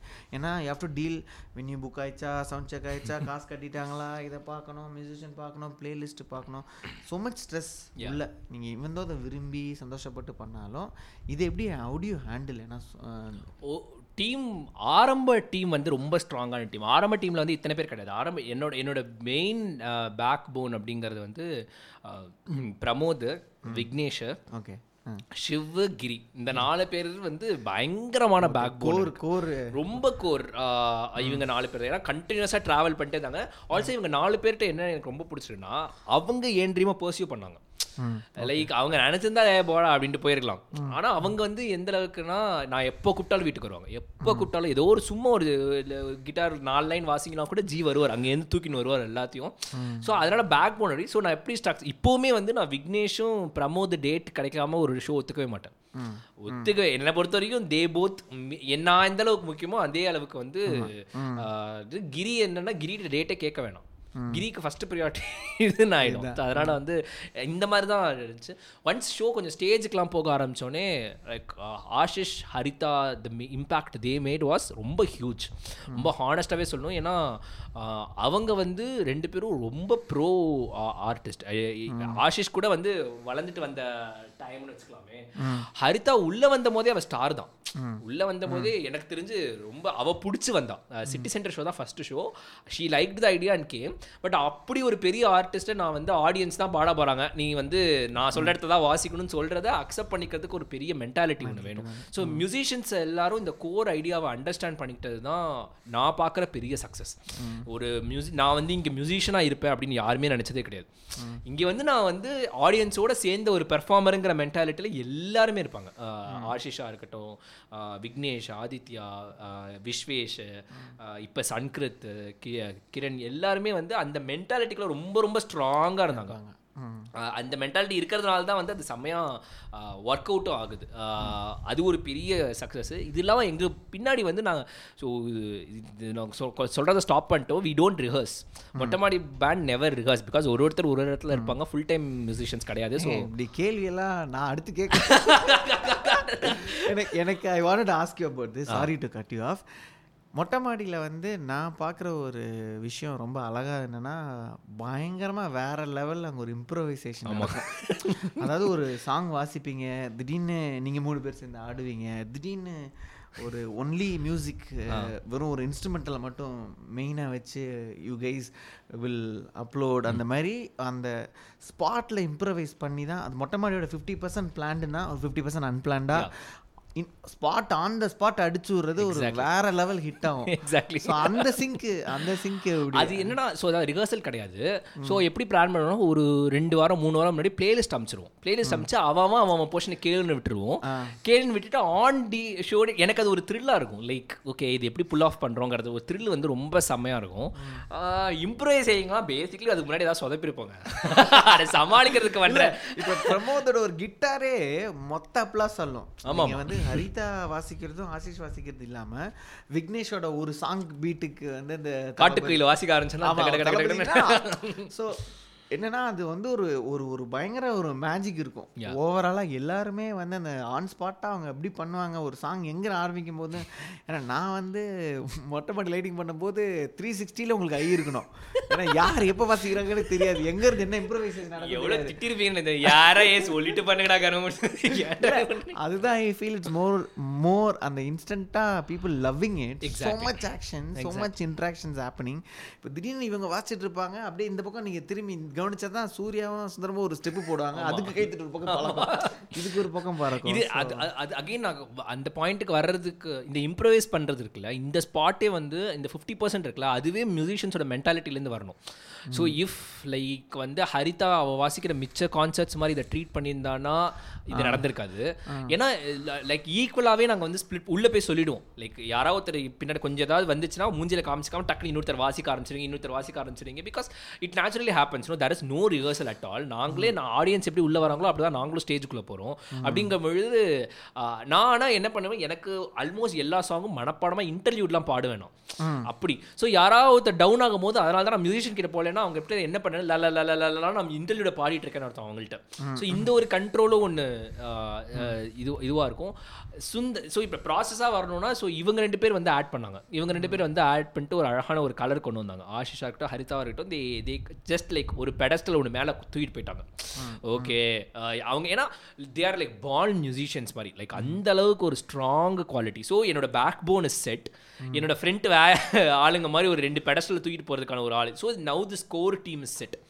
அப்படிங்கும் பொழுது இதுக்கு அடுத்து என்ன விஷயம் கொண்டு வரலாம் அப்படின்னு யோசிச்ச போது சுந்தரம் டி சூர்யாட்டி நான் பார்த்த குவாலிட்டி என்ன அப்படின்னா, அவங்க வந்து நான் எந்த அளவுக்கு மியூசிக்கை வந்து ஒரு நான் மியூசிஷியனாக என்ஜாய் பண்ணுவேனோ அது ஈக்குவலாக என்ஜாய் பண்ணுற ஆள். ஸோ எனக்கு கம்யூனிகேட்டர்ஸாக என்ன எனர்ஜிங்க 2 பேருக்கும் இல்லை வெயிட்டிங் பண்ண நானே டயர்ட் ஆயிடுறேன். இப்படி இவ்வளோ ஆடி பாடி ஸோ என்ன மாதிரியே ஒரு 2 ஆளுங்க என்னோடய இருக்கும் பொழுது ஃப்ரண்ட்டில் உட்கார்ற ஒரு நான் musician they won't feel so uncomfortable. இப்போ வந்து என் கண்ணு முன்னாடி ராஜா வந்தார்னா ராஜா முன்னாடி நான் பாடுவேனா நான் பாட மாட்டேன். ஏன்னா அந்த ஒரு இன்ஃபீரியாரிட்டி காம்ப்ளெக்ஸ் இருக்கும்ல, அதை நான் உடைக்க ட்ரை பண்ணிட்டே இருந்தேன். நீ வந்து யாராக இருந்தாலும் எங்கள் முன்னாடி அதை உட்காரும் பொழுது நீ பாடணும், அந்த ஒரு இதை கிரியேட் பண்ணிக்கிட்டே இருக்கணுங்கிறதுக்காக தான் நாங்கள் ஃப்ரெண்டு 3 பேர் இப்போ வந்து ஆக்சுவலி மைக்கு பிடிச்சி பாடுறவங்க எல்லாம் செமையாக பாடுறவங்க. குருச்சரனாக இருக்கட்டும், ஷிவ்லாம் வந்து ரொம்ப செமையாக பாடுவாங்க. அவங்கள வேணும்னே நாங்கள் முன்னாடி கொண்டு வரல. அதை ஒத்துக்கிட்ட அவங்க மென்டாலிட்டி பெரிய mentality. they are never going to get the limelight. அப்படிங்கிற ஒரு விஷயம் வந்து ரொம்ப பெரிய விஷயம். பானுப்பிரியாவாக இருக்கட்டும், பானுப்பிரியாலாம் ரொம்ப செமையாக பாடுவான். லைக் நான் வந்து ஸ்பாட் பண்ண ஒன் ஆஃப் தி பெரிய டேலண்ட் நான் அவள் பானுப்பிரியாவை எப்படி டேலண்ட் ஸ்பாட் பண்ணேன்னா இன்ஸ்டாகிராமில் ஸ்பாட் பண்ணேன். நான் பார்த்ததுலேயே one of the biggest talent Bhanupriya. அவளும் அதுக்கு ஒத்துக்கிட்டான். லைக் அவங்க வந்து ஸ்டேஜில் வந்து பாட ஸ்டேஜ் முன்னாடி மூணு பேர் நாங்கள் பாடுற வந்து நாட் ப்ரொஃபஷனல் சிங்கர்ஸ். நான் வந்து ஸ்ருதி எடுத்து கொடுக்குறதுக்கு நானும் சூர்யா ஸ்ருதி எடுத்து கொடுத்துருவோம். சுந்தரம் அதை கேட்ச் பண்ணிட்டானா அந்த ஆங்கிளில் போயிடுவார். ஸோ இந்த மாதிரி உள்ளுக்குள்ள சின்ன சின்ன டாக்டிஸ் இருக்குது. அதே மாதிரி Sundaram is the one who has this brain to captivate the mood of the audience. அவர் பயங்கரமாக அந்த மூடை கேப்சர் பண்ணுவார். ஸோ நானும் சுந்தரமும் தான் அடுத்து என்ன பாட்டுங்கிறது டிசைட் பண்ணுவோம். ஸோ 40 பாட்டு ரெண்டு பேரும் ஸ்டேஜில் ஏதோ பேசிட்டு சண்டை போடும், சண்டை மண்டை உடையும், அப்படி ஒரு சண்டை நடக்கும் ஸ்டேஜில். இந்த பாட்டு இல்லை, அந்த பாட்டு பாடலாம், இந்த பாட்டு பாடலாம், அவர் தான் ஜெயிப்பாருன்னு வச்சுக்கோங்க. அது மாதிரி ஒரு இது இந்த ஒரு கம்ப்ளைண்ட் இருந்துச்சு, நீங்கள் எப்போ பார்த்தாலும் சுந்தரமையே பார்த்து பாடிட்டு இருக்கீங்க, சூர்யாவை பார்த்தே பாட மாட்டீங்க அப்படின்னா. அது ஏன்னா அது சூர்யாவோட குவாலிட்டி. சூர்யாவோட இருக்கிற சைடோட ஃபுல் காலமை வந்து சூர்யாவால் அப்படியே கட்டுக்கோப்பாக வச்சுக்க முடியும். ஹி ஹேஸ் தட் என்து in him, power in him. எனக்கு வந்து நிறைய ஃபீட்பேக் என்னன்னா, இந்த சூர்யா ரொம்ப க்யூட்டாக ஆடுறான்ல, அது ஃபேன் ஆஃப் ஹிஸ் சூர்யா. நானே பார்த்துட்டு தான் இருப்பேன், லைட்டிங் பண்ணாமல் நான் நல்லா ஆடுறேன். அது ஒரு குரூப் இருக்கு, சூர்யா சூர்யாவை சார்ந்த க்யூட்னஸ் அப்படின்னு ஒரு குரூப் இருக்கு. மியூசிக் அகாடமிலாம் பெர்ஃபார்ம் பண்ணும்போது பால்கனிலேருந்து கத்துவாங்க சூர்யா பேரை, அவ்வளோ அவன் கேப்டிவேட் பண்ணுற அந்த எனர்ஜி ஒன்று இருந்துச்சு. ஸோ இதை மாதிரி ஒரு டீம் ஒன்று ஆன் ஸ்டேஜ் டீம் ஒன்று ஃபார்ம் ஆச்சு. ஃபார்ம் ஆனதுக்கப்புறம் எப்போதுமே மைக்கில் பாடிட்டு இருப்பாங்க, அது ஆடியன்ஸ் கவனிக்க மாட்டாங்க, ஆனால் மைக்கில் பாடிட்டே இருப்பாங்க. ஏன்னா ஸ்ருதி விலகிடக்கூடாது கண்டிப்பாக கண்டிப்பாக அப்படிங்கிறதுக்காக. ஸோ அந்த கோர் டீம் வந்து Shiv role is very exactly Guru Shiv and Bhanu plays a very crucial role in that. அவங்க வந்து மைக்கில் பாடுறதுங்கிறது ஈவன் தோ அவங்களுக்கு வேற ஸ்ருதியில் இருந்தால் கூட they need to stretch their voice to say that. அவங்க தான் அந்த எனர்ஜியை ஒரு மாதிரி சேனல் பண்ணி ஆல்சோ அவங்க they also give me the reviews. எந்த பாட்டுக்கு பாடுறாங்க, எங்கே ஸ்லோ டவுன் ஆகிறாங்க, அடுத்து எப்போ பாடணும், அந்த ரிவ்யூவும் எனக்கு வந்துகிட்டே இருக்கும் கான்ஸ்டன்ட்டாக. ஒரு ஷோ நடக்கும்போது என் மைண்டுக்குள்ளே இது எல்லாமே ஒன்று, இவன் வாசிக்கிறானா, அவன் பாடுறானா இந்த ஆங்கிள் ஒன்று ஓடிக்கிட்டே கான்ஸ்டன்ட்டாக இருக்கும். ஸோ இது வந்து ஒரு ஸ்டேஜ் ஆஃப். ஸோ இப்போ மியூசிஷியன் செட் ஆனதுக்கப்புறம் Joshua is a very good audition to the team altogether. ஏன்னா அவன் வந்ததுக்கப்புறம் நாங்கள் எப்படி இருக்கோம் ஸ்டேஜில் அப்படிங்கிறதுக்கான ஒரு மாற்றம் வந்து கிரியேட் ஆனது வந்து ஜோஷுவா வந்ததுக்கப்புறம். அவன் வந்து நிறையா இன்புட்ஸ் கொடுப்பான். சார்ல்ஸ் வந்தது ஒரு பெரிய இல்லை, நான் இது பாட்காஸ்டாக சொல்கிறேன், ஏன்னா உங்கள்கிட்ட பர்ஸ்னலாக சொல்லியிருக்கேன். ஆனால் ஆஸ் ஐ செட் ஒரு வியூவராக நான் இந்த ஷோவை எப்படி பார்க்குறேன், ஒரு லைட்டு ஒரு இம்பாக்ட் என்ன கிரியேட் பண்ணுங்கிறது தெரியாத அளவுக்கு நான் ஒரு இக்னோரண்ட்டாக இருந்தேன். அதுக்கப்புறம் ஒரு ஷோ மாற and also with both you and Joshua நான் என்ன ரொம்ப பிடிச்சது அப்படின்னா, ஸோ இந்த மொட்டமாடி ஒர்க் ஆனதுக்கு மெயின் ஐடியா என்னன்னா they also owned the idea. இதை வந்து ஒரு நார்மல் ஷோவாகவே யாரும் பார்க்கல. மியூசிஷியன்ஸ் உள்ளே வந்த மியூசிஷியன்ஸாக இருக்கட்டும், இல்லை ஒர்க் பண்ணுற இன்ஃப்ரா டீமாக இருக்கட்டும், அவங்க எல்லாருக்குமே இது யார் வேணா கேளுங்க, ஆமாம் மொட்டமாடி என்னோட ஐடியா தான். அந்த இந்த ஒரு ஸ்பேஸ் ஒன்று செம்மையாக இருந்துச்சு, அந்த ஓன் பண்ணிக்கிற ஒரு அது இருக்கும். எனக்கு ஜாஸ்டியும் உங்கள்கிட்டையும் பிடிச்சதும் அதுதான். நீங்கள் உள்ளே வந்ததுக்கப்புறம் you started to build Mottamaadi. லைக்டா ஓகே இது இதோட ஆட் பண்ணலாம் இருக்கும், இதோட அந்த சஜஷன்ஸ் வந்து வந்துக்கிட்டே இருக்கணும். அது வர வரதான் அது பில்ட் ஆகும். வெறுமனே நீங்கள் வந்து என்னை வந்து ஒரு கிளையண்ட்டாக மட்டும் பார்த்துருந்தீங்க அப்படின்னா அது நடந்திருக்காது இல்லையா. ஸோ அது நீங்கள் உங்கள் ஆர்ட்டுக்கு பண்ணுற ஒரு ரெஸ்பெக்ட், ஜோஷ்வா அவனோட ஆர்ட்டுக்கு பண்ணுற ஒரு ரெஸ்பெக்ட். இது இல்லாமல் ஒரு பெரிய டீம் ஒன்று இருக்குது, இன்ஃப்ரா டீம்னு சொல்லிட்டு அந்த ஒரு டீம் இருக்குது. இன்ஃப்ரா டீம் வந்து அவங்க தான் லிட்ரலாக வந்து பீப்புள்ஸ் எண்டு எல்லா திட்டு வாங்குறதெல்லாம் எல்லாமே இன்ஃப்ரா டீம் தான் அதை ஹேண்டில் பண்ணி ஷோ ரன்னர்ஸ் அவங்க தான். அந்த ஸ்டார்டிங் ஃப்ரம் டிக்கெட் ஓப்பனிங்லேருந்து, பார்க்கிங் பார்த்துக்கிறதுலேருந்து, உள்ளே உட்கார வைக்கிறதுலேருந்து, உள்ளுக்குள்ளே அவங்க டான்ஸ் ஆடுவாங்க, அதுதான் இன்னும் கூத்தாக இருக்கும். அவங்க ஒரு சைடில் எனர்ஜி பில்ட் பண்ணிட்டே இருப்பாங்க செம்மையாக. ஸோ இதுவும் அந்த இன்ஃப்ரா டீம் பேரை சொன்னோன்னா போயின்னு இருக்கும் லிஸ்ட்டு. ஸோ அதனால் ஆல் இன்ஃப்ரா டீம் மக்கள் அவங்க எல்லாருமே வந்து ஸோ இப்படி ஒரு டீம் வந்து ஒரு ஸ்டெப்பாக பில்டு பண்ணது தான். இது எல்லாத்தையும் இன்டாக்டாக வச்சுக்கிறது வந்து ஒரு கஷ்டம். ஏன்னா ஒவ்வொருத்தருக்குள்ளே இருக்கிற டிஃப்ரென்ஸ் ஆஃப் ஒப்பீனியன்ஸ், ஒருத்தருக்குள்ளே இருக்கிற அந்த அது ஒரு பெரிய டாஸ்க், அது ஆஃப் ஸ்டேஜ் டாஸ்க். ஆமாம், பேண்டையும் ஒரு பெரிய குரூப்பையும் வழிநடத்துறது ஹிஸ்ட்ரியிலேருந்து ரொம்ப கஷ்டம்தான் இருக்கும். பட் ஆனால் எனக்கு தெரிஞ்சா ஓரளவுக்கு குட் அட் இட் எனக்கு தோணும். ஏன்னா வந்து ஏன்னா I never demean one's opinion all together. யாரோட ஒப்பீனியன்னா லிசன் கேட்கலாம், நம்ம மாற்று கருத்து ஒன்று சொல்லலாம், அந்த கருத்துக்கான ஒரு ஸ்பேஸ் இருக்கும் அப்படின்னு. ஸோ அதனால் ஓரளவுக்கு பேலன்ஸ் ஆகிட்டே வந்துட்டுருக்கு. இந்த 1.5 வருஷம் ஹாஸ் பீன் லைக் இந்த 1.5 வருஷமும் நாங்கள் ஸ்டிக் டுகெதராக இருக்கும்பொழுது தான் நாங்கள் போட்ட பேஸ்மெண்ட் எவ்வளோ ஸ்ட்ராங்குங்கிறது தெரிஞ்சிருச்சு. பத்ரி, இப்போ எனக்கு ஒரு இம்பார்ட்டன்ட் கொஸ்டின், மொட்டமாடி மியூசிக்கை இந்த லாக்டவுன் எந்த லெவலில் அஃபெக்ட் பண்ணியிருக்கு. மொத்த ஆர்ட்ஸ் ஃப்ரெட்டர்னிட்டி அவ்வளோ the world is affected. But என்னோட கொஸ்டின் வந்து மொட்டைமாடி மியூசிக் வந்து ஒரு வேறு லெவல் ரீச் ஒன்று ஆகி ஃபுல் பீக்கில் போயிட்டு இருந்தது. லாக்டவுன் எப்படி அதை பாதிச்சுது? ஹோல் ஒன்றும் மேஜராக அஃபெக்ட் ஆனது வந்து த நெக்ஸ்ட் ஸ்டெப். ஸோ இப்போ நான் சொல்லிட்டு இருக்கிற ஒரு மைல் ஸ்டோனா, இளையராஜா ஷோ ஒரு milestone, Kamal Haasan show ஒரு மைல் ஸ்டோன், திங்க் மியூசிக் ஒரு மைல் ஸ்டோன், ஏப்ரல் ஷோ ஒரு மைல் ஸ்டோன், தென் ஆடிட்டோரியம் சாப்பிட், இப்படி ஒரு மைல் ஸ்டோனாக போயிட்டு இருக்கும் பொழுது எங்களோட அடுத்த லீப் வந்து ஃபஸ்ட்டு கட் பண்ணிச்சது. ஓகே, நம்ம இன்டர்நேஷ்னல் ட்ராவல் பண்ணலாம் அப்படிங்கிற ஒரு பெரிய லீப்பை கட் பண்ணிச்சு. சரி, டெல்லி பாம்பேலாம் போய் ஷோ பண்ணலாம், அந்த லீப் ஒன்று கட் பண்ணிச்சு. ஸோ அது ஒரு மேஜராக அஃபெக்ட் ஆகிடுச்சு. ஸோ இப்போ மறுபடியும் எனக்கு வந்து அந்த ஸ்பீடு கிடைக்கிறதுங்கிறது எங்கே இது எவ்வளோ தூரத்தில் இருக்குன்னு தெரியல. மாதிரி இப்போ மக்கள் மறந்துருக்கலாம், மறந்துருந்தா மறுபடியும் நம்ம எந்த பாயிண்ட்லேருந்து ஸ்டார்ட் பண்ணணும் அப்படிங்கிறதுல வந்து ஒரு ஒரு கேள்வி, அது ஒரு பெரிய கேள்வியாக ஒன்று இருந்துச்சு. 100% இருக்கும்போதே இதுக்கு டிக்கெட் கிடைக்கல, இப்போ 50%. ஸோ அந்த ஒரு டவுட் வந்து ஹெவியாக இருந்துச்சு. இன்னொரு பெரிய ப்ராப்ளம் மேஜராக எங்கள் டீமில் இருக்கிற நிறையா பேர் not full time musicians. So அதனால் அந்த ஒரு ப்ரெஷர் கம்மியாயிடுச்சு. இப்போ எல்லாருமே ஃபுல் டைம் மியூசிஷியன்ஸாக இருந்திருந்தாங்கன்னா the equation would have been completely different. ஆனால் எல்லாருக்குமே ஒரு ஜாப் இருந்ததுனால ஸோ ஃபுல் டைம் மியூசிஷியன்ஸாக இருந்த நாங்கள் ஒரு 2-3 பேர் மட்டும்தான் ரொம்ப மேஜர் லெவலில் அஃபெக்ட் ஆனது இதனால். ஏன்னா இது ஒரு கான்ஸ்டண்ட்டாக பெருசாகிடுச்சுன்னு தெரிஞ்சிருச்சு. ஆனால் அது ஸோ அந்த ஃபினான்ஷியல் லெவலில் வந்து இனிமேல் அடுத்த ஷோ எப்போ நடக்கும்? ஸோ எப்போ நம்ம கடைசியாக நம்ம ஷோ தான் பண்ணோம். March 1 was the last show. March 1, 2020 we stopped the show. Then I think the next time we performed was on December 31st. So that is technically what 10 months. The 10 monthsல என்ன மாறுதல் வந்துச்சுன்னா, ஒன்று வந்து சரி ஓகே இனிமேல் நம்ம ஷோ பண்ணால் வருவாங்களா, இது ஒரு பெரிய கொஸ்டினாக இருந்துச்சு. நம்மளை மறந்துட்டாங்கன்னா என்ன பண்ணணும், இது ஒரு செகண்ட் கொஸ்டின், ரொம்ப பெரிய கொஸ்டினாக இருந்துச்சு. தேர்டு வந்து சரி இப்போ நம்ம புதுசாக என்ன பண்ணணும், அது வந்து ஒரு கிரியேட்டராக இருக்கும்ல. ஓகே நம்ம இப்போ பண்ணும் பொழுது புதுசாக ஏதாவது ஒன்று அவங்களை இழுக்கிறதுக்கு வேறு ஏதாவது ஒரு விஷயம் பண்ணணுமே அப்படின்னு. பட் ஃபார்ச்சுனேட்லி நாங்கள் மறுபடியும் ஓப்பன் பண்ணும் பொழுதும் பெருசாக யாரும் எங்களை மறக்கல. அண்ட் December 31st ஓப்பன் பண்ணும் பொழுது அந்தளவுக்கு இம்பேக்ட்லாம் கிரியேட் பண்ணிடுச்சு.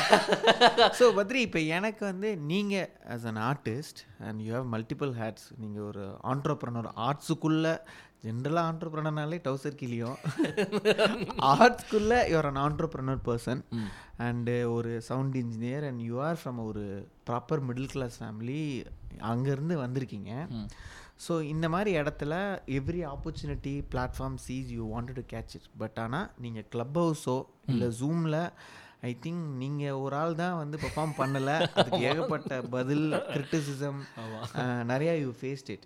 ஏன் why you took that stand? ஏன்னா உங்களுக்கு பின்னாடி இவ்வளோ பேகேஜ் இருக்குது, நினச்சிருந்தா you can able to do, நீங்கள் பண்ணியிருந்திருக்க முடியும். You have all the pant with, all the answers, all the facilities to do. ஏன் பண்ணலை? What is your stand for? ஒன்று வந்து ஒரு major reason is the love for live arts. அது அந்த ஃபீல் வந்து நம்ம என்ன பண்ணாங்க இவங்க வந்து என்னை எப்படி கிரிட்டிசைஸ் பண்ணாங்கன்னா, வாழ்க்கையோட ஓட்டத்தில் அடாப்டபிலிட்டின்னு ஒரு விஷயத்தை நீ இன்னும் கற்றுக்கவே இல்லை அப்படின்னு சொன்னாங்க.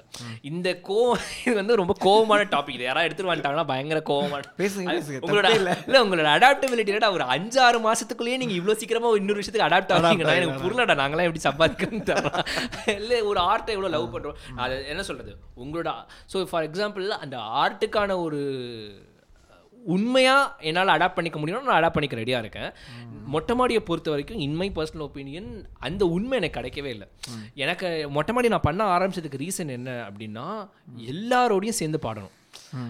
எனக்கு என்ன எனக்கு மொட்டை மாடியில் கிடைக்கிற பெரிய சந்தோஷமே என்னால் அத்தனை பேரை பார்க்க முடியும். அத்தனை பேர் சிரிப்பாங்க, அத்தனை பேர் அழுவாங்க, அத்தனை பேர் டான்ஸ் ஆடுவாங்க, அத்தனை பேர் வந்து கை கொடுத்துட்டு போவாங்க, அத்தனை பேர் ஸோ மக்களோட மக்களாகவே வந்துட்டு எனக்கு ஜூமுங்கிற ஐடியா மறுபடியும் இது என்னடா அப்படியே இவங்க வந்து ஸ்பிளிட் பண்ணி விட்டுருவாங்க போல இருக்கே அப்படிங்கிற ஒரு ஃபீலிங் வந்துச்சு எனக்கு. ஒன்று அது வந்து நான் பண்ணுற ஆர்ட்டுக்கு இப்போ நான் வந்து யோசிச்சு பாருங்களேன், இப்போ இன்கேஸ் மொட்டை மாடி மியூசிக் ஜூமில் நடந்துச்சுன்னா அதுக்கும் சன் மியூசிக்கும் என்ன வித்தியாசம் வந்திருக்கும்?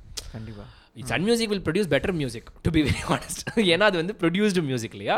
ஸோ சன் மியூசிக்கோ இல்லை இசையருவியோ நீங்கள் ரிமோட்டில் ஆன் பண்ணி போட்டுட்டு அது நீங்கள் வந்து பெர்ஃபார்ம் பண்ணலாம் அப்படிங்கிறதுக்கும் எனக்கும் ஒரு பெரிய ஸோ நான் பண்ணுற ஆர்ட்டுக்கு அது உண்மையாக இருக்குமா அப்படிங்கிற எனக்கு ஃபீலிங் எனக்கு சுத்தமாகவே வரல. ஸோ ஓகே ஃபினான்ஷியல் ஸ்ட்ரகிளுக்காக நம்ம ஆர்ட்டை விட்டு கொடுக்கணுமா ஃபினான்ஷியல் அப்படிங்கிற ஒரு ஈக்குவேஷன் நான் ஒன்று போட்டேன். சரி ஓகே கஞ்சி குடிச்சிக்கலாம், நம்ம கஞ்சி குடிச்சு வாழ்ந்துக்கலாம், எப்போ லைவ் ஓப்பன் ஆகுமோ நம்ம அப்போ ட்ரை பண்ணலாம். சரி லைவ் ஓப்பன் ஆகி தோற்று போயிட்டோம்னா சரி என்ன பண்ணுறது, தோற்று போயிட்டோம் அவ்வளோதான். ஓகே பத்ரி, நான் 2 விஷயம் நோட்டீஸ் பண்ணேன். லைவ் ஓப்பன் ஆனப்போ மொத இறங்கி ஆர்எஸ் சபாவில் ஷோ பண்ணிங்க, ஏன்னா அப்போ நிறைய சென்னையில் ஆல்ரெடி பெரிய நம்மளோட பெரிய பிக் பிளேயர்ஸோ இல்லை நம்மளுக்கு நான் சொல்ல வர்றது லெவலில் ஆடியன்ஸ் ரீச் லெவலில் கம்மியாக இருக்கவங்களோ கூட ஷோ பண்ண தயங்கின time. So you took that courageous step ஒன்று. ரெண்டாவது நீங்கள் வந்து நம்மளை மாதிரியே மற்ற ஆர்ட் ஃபார்ம்ஸும் சஃபர் ஆகுதுன்ற காரணத்தினால ஒரு தெருக்கூத்து ஒரு பிளேயை வந்து நீங்கள் உங்கள் ஷோக்கு முன்னாடி ப்ரொஜெக்ட் பண்ணீங்க. ஸோ அந்த சென்சிட்டிவிட்டி நீங்கள் வந்து இந்த லாக்டவுனுக்கு அப்புறம் இல்லை முன்னாடியே உங்களுக்கு அது இருந்திருக்கு. ஸோ அதை பண்ணுறதுக்கான காரணம் இது ரெண்டு விஷயத்தையும் ஒன்று ரொம்ப ஹானஸ்ட்லி இந்த ஃபுல் கரேஜ் எனக்கு வந்ததுக்கு இன்னொரு காரணம் வந்து சுதர்மாவும் செல்லா சாரும் அவங்க வந்து புஷ் பண்ணாங்க பயங்கரமாக. எல்லாம் மிச்சவங்கெல்லாம் பண்ணுறாங்கல்ல நீயும் பண்ணணும் அந்த ஓப்பன் பண்ணு மிச்ச தொழிலெலாம் சர்வே ஆகும்போது நான் அவங்க தொழில் மட்டும் அதுக்கு சுதர்மா ஒரு பெரிய ரீசன். அவங்க புஷ் பண்ணிட்டே இருந்தாங்க அவங்க பயங்கரமாக. அப்படி தான் ஆர்ஆர் சபா அந்த ஷோ உண்டானதுக்கு ரீசனே அப்படிதான். ஏன்னா நாங்கள் வந்து எந்த மாதிரி யோசிச்சு வச்சுருந்தோம்னா அப்போ வந்து அவுட்டோர் ஐடியா வச்சுருந்தோம் அவுட்டோர் ஷோ ஒன்று பண்ணலாம் அப்படின்னு சொல்லிட்டு மாந்தோப்பு ஷோ பீச் ஷோ இப்படிலாம் யோசிச்சிருந்தோம். ஸோ அவுட்டோருக்கு அவுட்டோர் சேஃப்டி ஆல்சோ. ஆனால் மாந்தோப்புலாம் இங்கே 40 கிலோமீட்டர் வருவாங்களான்னு கூட தெரியாது. ஆனால் ஒரு ஐடியா வச்சுருந்தோம் ஓகே சர்வைவல் எப்படி பார்த்தாலும் மக்களோட மக்களாக தான் பாடணுங்கிறதுல ஒரு விஷயம் ரொம்ப கிளியராக ஓகே ஜூம் கிடையாது ஜூமுங்கிற கான்செப்டே கிடையாது அப்படிங்கிறத ரொம்ப கிளியராக இருந்தாச்சு. அது முடிச்சுட்டு சரி ஓகே மாந்தோப்பு அந்த மாதிரிலாம் பண்ணோன்னா ஃபீலே டிஃப்ரெண்ட்டாக இருக்கும். ஆனால் அது அந்த ஐடியா இப்போவும் என்ன ஒர்க் அவுட் இப்போ மக்கள் ரெடியாக இருந்தாங்கன்னா நான் பண்ணுறதுக்கு ரெடி. 40 கிலோமீட்டர் எனக்காக வருவாங்கன்னா நச்சுன்னு ஒரு ஷோ பண்ணலாம். 30லேருந்து 40 ஸ்ரீபெரும்புதூர் கிட்ட இருக்கு அந்த மாந்தோப்பு ரொம்ப அழகா இருக்கும். நான் போட்டோஸ்லாம் அந்த சைடுல இருக்கவங்களே வந்துருவாங்க. அது கரெக்ட் சொல்றேன் டிராவல் பண்ணி வருவாங்க. ஜென்ரலா அது ஒரு யோசனை இருந்துச்சு. ஆனா யோசிச்சு பாருங்க அப்படி வைக்கணும்னா டிக்கெட் ரேட் எப்படி வைக்கணுங்கிற பிரச்சனை இருக்கு. ஏன்னா 40 80 இன்னைக்கு ரேட்ல பெட்ரோல் வாங்கணும்னா 80 கிலோமீட்டருக்கு போட்டு அவங்க வர்றதே ஒரு டிக்கெட் ரேட் தான். இதை தாண்டி அவங்க டிக்கெட் ரேட் தான். ஸோ அது தாண்டி நம்ம ஒரு டிக்கெட் ஸ்பேஸ் வாங்குறோம்னா அதுக்கு நம்ம என்ன திருப்பி கொடுக்க போறோம் அப்படிங்கிறத நிறைய ஒரு ஈக்குவேஷன் ப்ராப்ளம் இருந்துச்சு. ஸோ அந்த மொமெண்ட்டில் தான் ஆர்ஆர் சபா கேமின் சுதர்மா புஷ் பண்ணதுனால வி டிட் தட். அப்போவே வந்து எஸ்பிபிக்காக பண்ணோம் அது ரொம்ப கிளியர் பண்ணுற ஷோ எஸ்பிபிக்காக. ஏன்னா அது ரொம்ப சென்டிமெண்டலாக அஃபெக்ட் ஆகிடுச்சு எங்களுக்கு பயங்கரமாக. ஸோ சரி ஓகே ஆரம்பிக்கலாம் அப்படிங்கும்பொழுது என்னென்னமோ கேள்வி இருந்துச்சு. நீங்கள் வந்து நம்ம தான் கேரியர்ன்ட்டாங்க. நீ இந்த மாதிரி ஒரு ஷோ பண்ணும்போது நீ தான் கேரியர் இந்த சமுதாயத்தை நீ அழிக்க போகிறேங்கிற லெவலில் தான் எனக்கு கான்ஸ்டண்ட்டாக இருந்த டவுட்டு என்ன அப்போ இருந்துச்சுன்னா இவங்க ஏன் வந்து வேறு தொழில் பண்ணுறவங்கள இந்த கேள்வி கேட்க மாட்டேறாங்க. இவங்க மைண்டுக்குள்ளே வந்து நம்மலாம் ரொம்ப ரொம்ப பணக்காரங்களாக வாழ்ந்துட்டு இருக்கோம் அப்படிங்கிற ஒரு ஃபீலிங் எனக்கு. நான் எந்த அளவுக்கு நம்ம மோசமாக இருந்தோம்னா நான் அந்த ஆர்ஆர் சபா முடிச்சுட்டு அடுத்த ஷோ வந்து செல்ஃப் ப்ரொடக்ஷன் ஷோ. எனக்கு வந்து ஃபஸ்ட்டு ஆடிட்டோரியமுக்கு பே பண்ணுறது கையில் காசு கிடையாது. அட்வான்ஸாக நம்ம ரொட்டேட் பண்ணுறோங்கிறது இவங்களுக்கு அண்டர்ஸ்டாண்ட் பண்ணிக்க கஷ்டமாக இருக்குது. ஏன்னா எக்ஸ்பென்சஸ் வேறு 100% but the revenue came in was 50%. So அதில் இருந்த ஒரு வித்தியாசம் வேறு இருந்துச்சு. பட் என்ன அதனால லைவ் பண்ணோம் அப்படிங்கிற கான்செப்ட் இருந்துச்சு. பட் ஆனால் இன்னொரு விஷயம் எனக்கு கான்ஸ்டன்ட்டாக நீங்கள் கேட்ட செகண்ட் கொஸ்டினுக்கு ஆன்சர் நான் வந்து என்னை பொறுத்த வரைக்கும் நான் ரொம்ப ப்ரிவிலேஜ்டு மியூசிஷியன். எனக்கு வந்து இந்த கொரோனா டைமில் 3 வேளை சாப்பாடு இருந்துச்சு. ஒரு தங்குறதுக்கு ஒரு வீடு இருந்துச்சு, ஏசி இருந்துச்சு. நான் வந்து இன்ஸ்டாகிராமில் வீடியோ போட்டுட்டு இருந்தேன். இவ்வளோ லக்ஸூரியஸான ஒரு லைஃப்லேயே எனக்கு இவ்வளோ கம்ப்ளைண்ட்ஸ் இருக்குது அப்படின்னா இப்போ இண்டிஜினியஸ் ஆர்ட்டில் இருக்கிற ஒருத்தருக்கான கஷ்டம் அப்படிங்கிறது எந்த லெவலுக்கு இருக்கும், இம்பேக்ட்டுங்கிறது எந்த லெவலுக்கு இருக்குங்கிறது வந்து ரொம்ப பெருசாக இருந்துச்சு. என்னன்னானே நான் பயங்கரமாக கில்ட்டுக்குள்ளே தள்ளிக்கிட்டேன். நீ என்ன பெருசாக நீங்கள் ஆர்ட்டுன்னு வாழ்ந்துட்டீங்க. இப்போ இப்போ வந்து 2 மணி நேரம் பெர்ஃபார்ம் பண்ணுறது மட்டும்தான் ஆர்ட்டா அப்படிங்கிற கில்ட்டுக்குள்ளே நான் என்னாலே பயங்கரமாக புஷ் பண்ணிவிட்டு சரி ஓகே இப்போ வந்து சரி ஓகே இப்போ உடனே என்னால் போயிட்டு அவங்களுக்கு ஃபினான்ஷியல் எய்டு கொடுக்க முடியுமானா அதுவும் முடியாது. இப்போ அவங்களுக்காக ஒரு ஷோ பண்ண முடியும் அப்படின்னா அந்த ஒரு ஷோவில் அவங்களோட பிரச்சனைலாம் சால்வ் ஆகிடுமானா அதுவும் ஆகாது. Technically not possible. ஸோ நான் என்ன யோசித்தேன், என்கிட்ட இருக்கிற இப்போ பிக்கஸ்ட் ஸ்ட்ரென்த் என்னன்னு நான் பார்த்தேன். என்கிட்ட இருக்கிற biggest strength is limelight. என்கிட்ட பிக்கஸ்ட் ஸ்ட்ரென்த் வந்து பீப்புள். என் ஷோக்கு இத்தனை பேர் சாலிடாக வருவாங்க. ஸோ இப்போ என்னோட வேலை நான் என்ன பண்ணேன், என் ஸ்பேஸில் கொஞ்சம் தடுத்து அவங்களுக்கு கொடுத்தா எப்படி இருக்கும் அந்த ஐடியாவை தான் இது பண்ண பார்த்தேன், இதுக்குள்ளே எடுத்துகிட்டு வர பார்த்தேன். அப்படி உருவானது தான் வந்து இந்த தெருக்கூத்து. நான் இன்னும் பெரிய பிளான்லாம் வச்சுருக்கேன்ல, கரகாட்டம் ஒயிலாட்டம்லாம் ஒரு நாள் வந்துடணும் ஷோக்குள்ளே.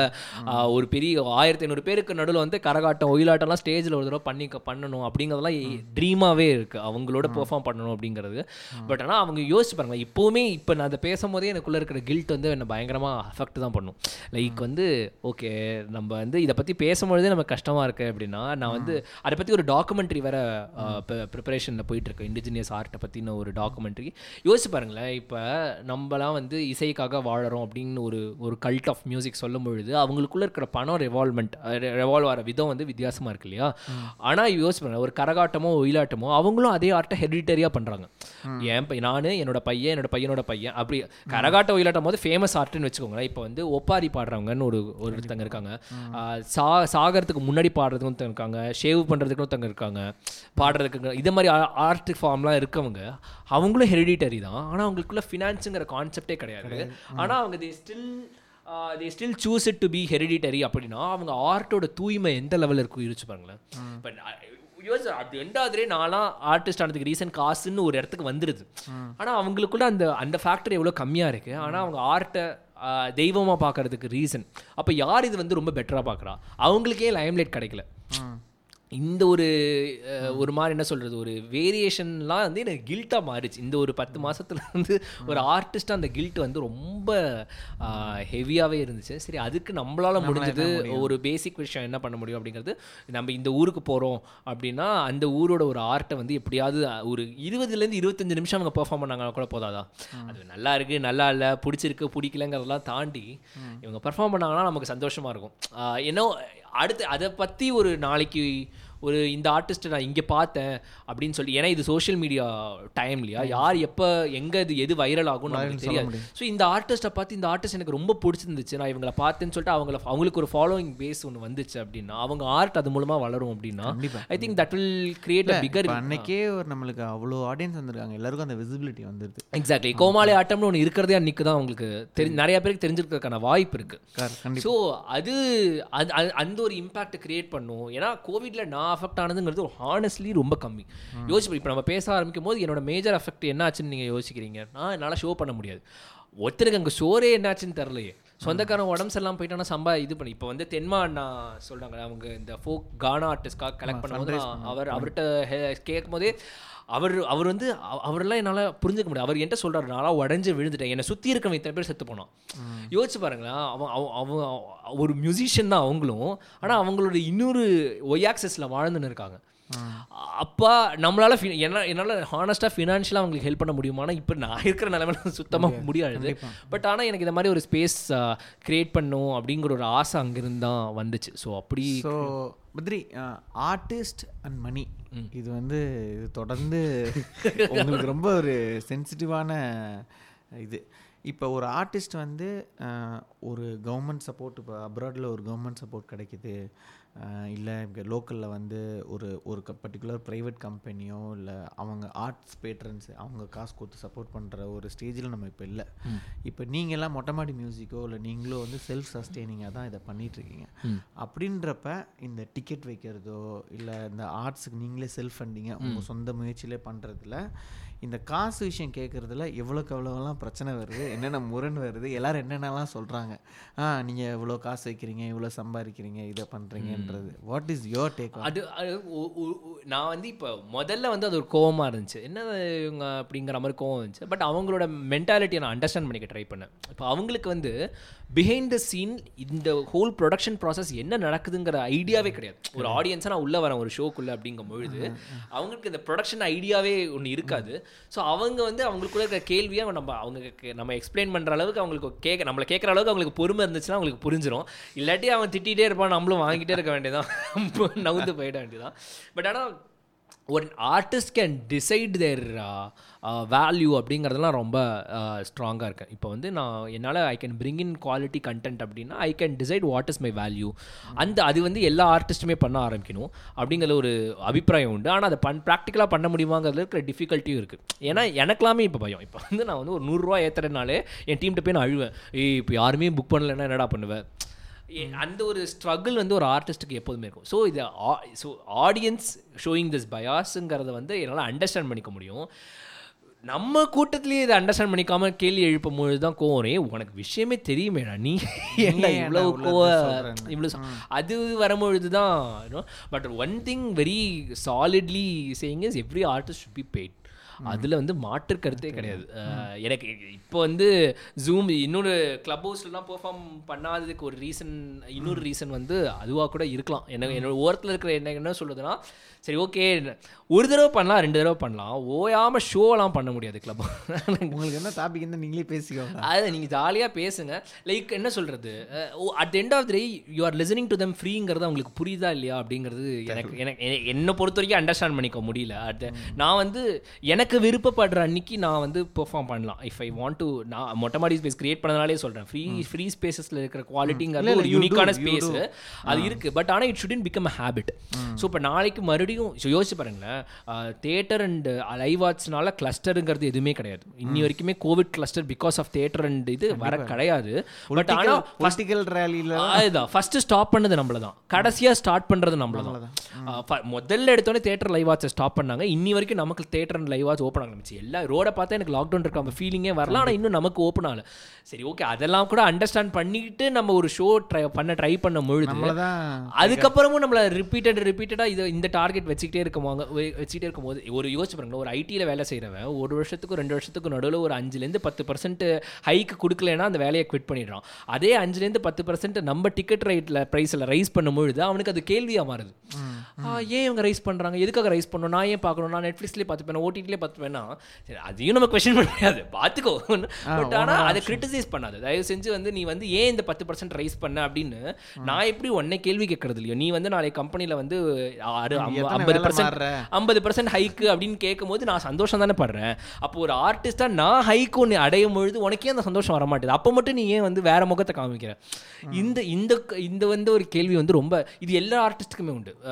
எல்லா ஆர்டிஸ்டுமே வந்து இந்த இந்த கொஸ்டின், இந்த போராட்டம் வந்து ரொம்ப பெரிய போராட்டம். இது மனசுக்குள்ள ஐயோ நம்மள எப்படி வேல்யூ பண்ணிக்கணும் அப்படிங்கிற ஒரு போராட்டம் வந்து பெரிய போராட்டம். இதுக்கு என்ன நினைப்பாங்க, இது கரெக்டாக தப்பா யோசிச்சு பாருங்களேன். இது வந்து ஒரு இன்ஃபீரியாரிட்டி காம்ப்ளெக்ஸ் நமக்குள்ள ட்ரிகர் பண்ணிக்கிட்டே இருக்கு. ஒரு ஆர்டிஸ்டாக ஒரு ட்ரிகர் பண்ணிக்கிட்டே இருக்கு எனக்குள்ள, ஓகே நம்மளை தப்பாக வேல்யூ பண்ணிக்கிறோம் போல இருக்கு, வேல்யூ பண்ணிக்கிறோம் போல இருக்குன்னு ஒரு இன்ஃபீரியாரிட்டி காம்ப்ளெக்ஸ்குள்ளே நம்மளை தள்ளி விடுது.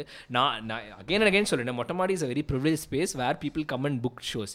இப்போ எனக்குள்ளே இவ்வளோ இருக்குன்னா இமேஜின் அனதர் ஆர்டிஸ்ட்னோ ஹூ குடன் செல் இஸ் டிக்கெட்ஸுங்கும் பொழுது அவன் ஆர்ட்டை அவன் பர்சியூ பண்ணுறதுக்கான ஒரு ஸ்பேஸை நீ வந்து உன்னோட சிந்தனையால் இதை கெடுறதுக்கான ஒரு வாய்ப்பு இருக்கும் பொழுது ஒரு ஆர்ட் ஜென்ரலாகவே சொல்லுவேன், ஆர்ட் நல்லா இருக்குது நல்லா இல்லைன்னு சொல்லலாம், நான் இந்த ஷோக்கு வரப்போகிறேன் வரப்போகிறதில்லன்னு சொல்லலாம். இதை தாண்டின ஒரு கமெண்ட் தான் இது, அது ரொம்ப ஜாஸ்தியாக வைக்கிறாங்கப்பா அப்படின்னு. என்ன நீ ஷோக்கும் வரமாட்டேன், வரவனையும் பிடிச்சி இழுத்து விட்டுருவேன், ஆனால் நீ மட்டும் ஆஃப் கேம்பஸ் ஆன் கேம்பஸ்ன்னு சொல்லிட்டு யூஎஸில் போயிட்டு வேலை பார்ப்பேன், 5 வருஷம் சம்பாதிச்சுட்டு வருவேன், நான் மட்டும் இங்கேயே இருக்கணும், இதே இடத்துல இருக்கணும். ஆனால் நம்மளை சுற்றி இருக்கிற எல்லா எக்கனாமிக்ஸும் பெருசாகிடும், ஆடிட்டோரியம் ரேட்ஸ் இன்க்ரீஸ் ஆகும், இது நான் மட்டும் இங்கே உனக்கு இது அதுதான் புரியல. நான் என்ன சொல்ல, நீ வராது பிரச்சனை இல்லை, உனக்கு இது ஓவரா இருக்கு அப்படின்னா நான் அதையும் அண்டர்ஸ்டாண்ட் பண்ணிக்க ட்ரை பண்ணுவேன். யாரும் கழுத்தில் கத்தி வச்சா ஒரு ஆர்டிஸ்டா இல்லை, ஒரு ஆர்டிஸ்டா அதையும் நான் அண்டர்ஸ்டாண்ட் பண்ணிக்கிறேன். ஓகே உங்களோட சூழ்நிலையை நான் அண்டர்ஸ்டாண்ட் பண்ணிக்கிறேன், உங்களால் இதை அஃபோர்ட் பண்ண முடியல, நாளைக்கு அஃபோர்ட் பண்ணுற மாதிரி ஒரு ஸ்பேஸில் ஒரு ஷோ. இப்போ யோசிச்சு பாருங்க, நம்ம டிக்கெட் விட்டு ஏன் நியாயமாக ஜாஸ்தி பண்ணுறோம், நம்மளுக்கு சுற்றி அவ்வளோ செலவு இருக்குது. ஒரு ஆடிட்டோரியம் செலவுன்னு ஒன்று இருக்குது, லைட்டுக்கு சவுண்ட் இருக்குது, சவுண்டுக்கு செலவு இருக்குது, இதை மாதிரி எக்கச்சக்க சூழல் இருக்குது. அது அந்த சூழலுக்கு ஏற்றாப்புல நம்ம டிக்கெட் ப்ரைஸ் வைக்கிறோம் அப்படிங்கிற ஒரு எக்கனாமிக் சூழல் இருக்கு இல்லையா, அது நம்ம வந்து மொட்டை மாடியில் வர 60% வருமானம் ஆடிஜொத்தியே போகுதுன்றது எவ்வளோ பெரிய நம்மளோட ஒர்க் பண்ணுறவங்களுக்கு தெரிஞ்சிடும். ஆனால் உள்ள இருக்க community never blame the audience to understand, இது நீ அண்டர்ஸ்டாண்ட் பண்ணிக்கோன்னு நான் சொல்லலை. பட் ஆனால் அநியாயமாக நம்ம இன்னமும் நாளைக்கு பில்கேட்ஸுங்கிற லெவலுக்கு நம்மளை பார்ப்போம். ஈஸியரில் 4 அவங்க தான் உண்மையிலே இது மாதிரி பார்க்க சிவா சிவா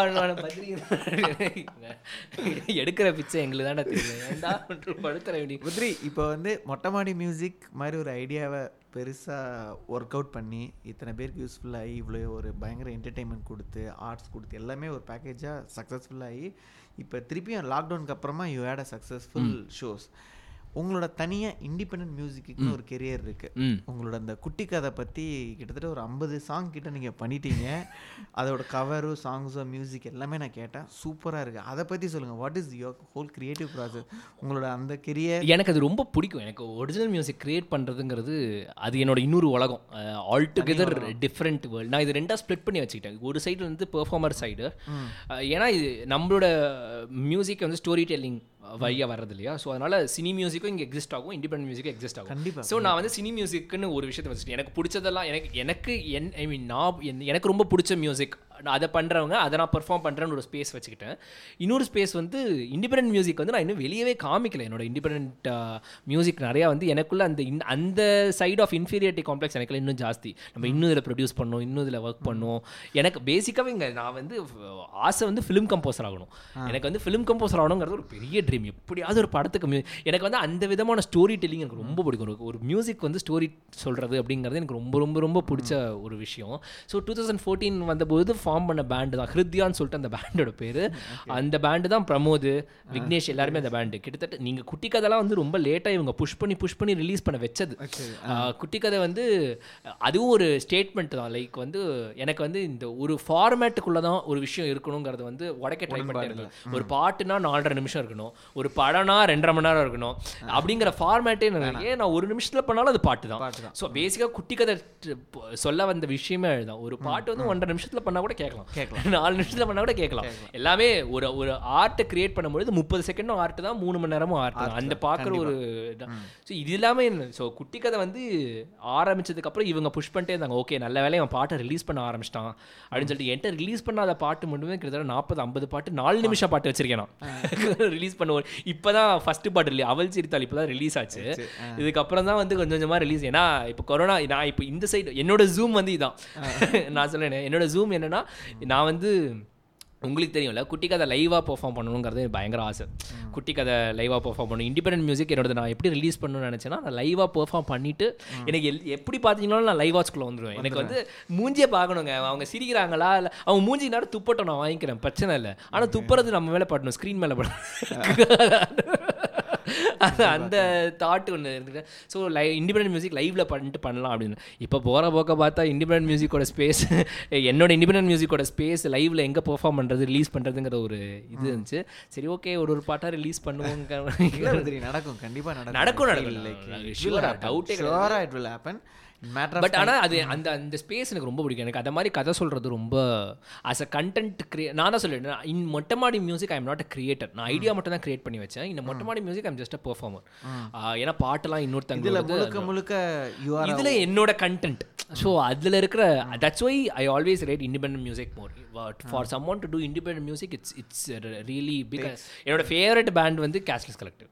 ஏன்னா அவங்க கொண்டு வந்த ஒரு நான் உங்கள்கிட்ட சொல்லிகிட்டே இருப்பேன் எப்போ பார்த்தாலும் அவங்க ஷோக்கு வரேன், இந்த ஷோக்கு வரேன்னு சொல்லிட்டு. ஏன்னா அவங்க கொண்டு வந்த கண்டென்ட் இருக்குல்ல அவ்வளோ ஸ்ட்ராங்கான கண்டென்ட். எனக்கு நிறைய ஃபேவரட் ஆர்டிஸ்ட் இருக்காங்க இண்டிபெண்டன்ட் மியூசிக்கில். பிரதீப் ஷானோட இண்டிபெண்டன்ட் மியூசிக்ஸ்லாம் எனக்கு ரொம்ப பிடிக்கும். அந்த அந்த சைட் ஆஃப் அது ஒரு வேர்ல்டுங்க, அது தனியான தனி உலகம். இப்போ கேபர் வாசிக்காக இருக்கட்டும், சேனாராக இருக்கட்டும், அவங்க கிரியேட் பண்ணுற மியூசிக் இருக்குல்ல அது வந்து யோசிச்சு பாருங்களேன். அவங்களுக்குன்னு ஒரு வேர்ல்டு அவங்க கிரியேட் பண்ணிட்டு அதுக்குள்ளே அவங்க ஒரு மியூசிக் பண்ணுறாங்கன்னா அது எவ்வளோ அழகான ஒரு விஷயமா இருக்கணும். அது அந்த ஸ்பேஸில் நானும் இருக்கேன். நான் இன்னும் அவ்வளோ ரிலீஸ் பண்ணாததுனால அதை ஓன் பண்ணிக்க முடியல என்னால். இவங்களாம் அழகாக வெளியே போடுறாங்க அப்படிங்கும்பொழுது நிறையா அந்த இண்டி ஸ்பேஸுங்கிறதே ரொம்ப அழகான ஸ்பேஸ். அது தெரில உள்ளுக்குள்ளே. இப்போ சூன் வந்து பத்ரியோட அந்த இண்டி ஸ்பேஸ் கான்செப்ட்ஸ் வந்து குட்டி கதை லைவ் கன்ஃபார்மாக உண்டு, டவுட்டே கிடையாது. எனக்கு அது ரொம்ப ட்ரீம் ப்ராஜெக்ட் மாதிரி இருக்குது. என்ன எனக்கு என்னென்னா ஒரு ஸோ ஃபார்மேட்டே இப்போ ஓப்பன் பண்ணிடலாம். ஃபார்மேட்டே எப்படின்னா வந்து ஒரு கதையை சொல்லிவிட்டு கதையோட ஒரு பாட்டு வரணும், இதுதான். ஸோ குட்டி கதையோட ஐடியாவை வந்து லைவ்ல இப்படி பண்ணலாம். So it will be a mix of theatre and music together அப்படிங்கிற மாதிரி தான் ஒரு. ஸோ நீங்கள் காஸ்ட்லெஸ்ன்னு சொன்னதுனால இந்த கேள்வி கண்டிப்பாக. நீங்கள் வந்து ஒரு ஒரு கோர் ட்ரெடிஷ்னல் ஃபேமிலியானல வெரி சப்போர்ட்டிவ் ஃபேமிலி, அந்த மாதிரி ஒரு இடத்துலேருந்து வந்திருக்கீங்க. பட் நீங்கள் வந்து ஒரு பெரியார், ஒரு அம்பேத்கர், ஒரு புக்ஸாக இருக்கட்டும், இல்லை அவங்க கையில் இருக்க அன்பேஸ்வம் டேட்டூவாக இருக்கட்டும். So what kind of a person when you grew up from Trichy to இந்த மொட்டமாடி இந்த ஒரு ஜேர்னி இருக்குது இன் பிட்வீன். நீங்கள் you are growing as a man to a boy to a man like doing things. So இந்த டிரான்ஸ்ஃபர்மேஷன் எப்படி வந்தது? பெரியார் எப்படி, அம்பேத்கர் எப்படி? ஐ மீன் எல்லாருக்கும் இது பொது தான்.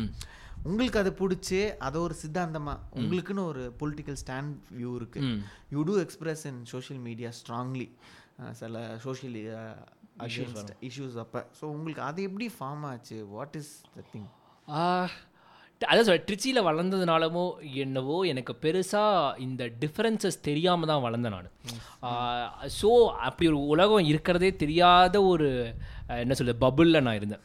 வெரி ஹானஸ்ட்லி ஒரு ப்ரிவிலேஜான பபுளில் இருந்தேன். திருச்சியில் வளர்ந்ததுனால மேபி இல்லாட்டி நான் வளர்ந்த சரௌண்டிங்காக இருக்கலாம், இல்லை எனக்கு மெச்சூரிட்டி வரதுக்கு முன்னாடி என்னை வளர்த்த சூழலாக இருக்கலாம், அதுவாக கூட நான் இருக்கலாம். ஆனால் சென்னை வந்ததுக்கப்புறம் எனக்கு வந்து ஓரளவுக்கு படிக்கிற நாலேஜ் தான் ஃபஸ்ட்டு வர ஆரம்பிச்சிச்சு. படிக்கிற நாலேஜ் வர ஆரம்பிக்கும் பொழுது இந்த டிஃப்ரென்சஸில் வந்து ரொம்ப நாளாக வந்து இந்த ஈக்குவாலிட்டி கொடியை மட்டும் பிடிச்சிட்டு இருந்தேன். எல்லாருமே ஈக்குவல்னு ஒரு பபுள்குள்ளே அந்த கொடியை பிடிச்சிட்டே இருக்கும்பொழுது தான் எனக்கு வந்து ஈக்விட்டின்னு ஒரு விஷயம் புரிய ஆரம்பிக்குது, ஈக்வானிமிட்டின்னு ஒரு விஷயம் புரிய ஆரம்பிக்குது.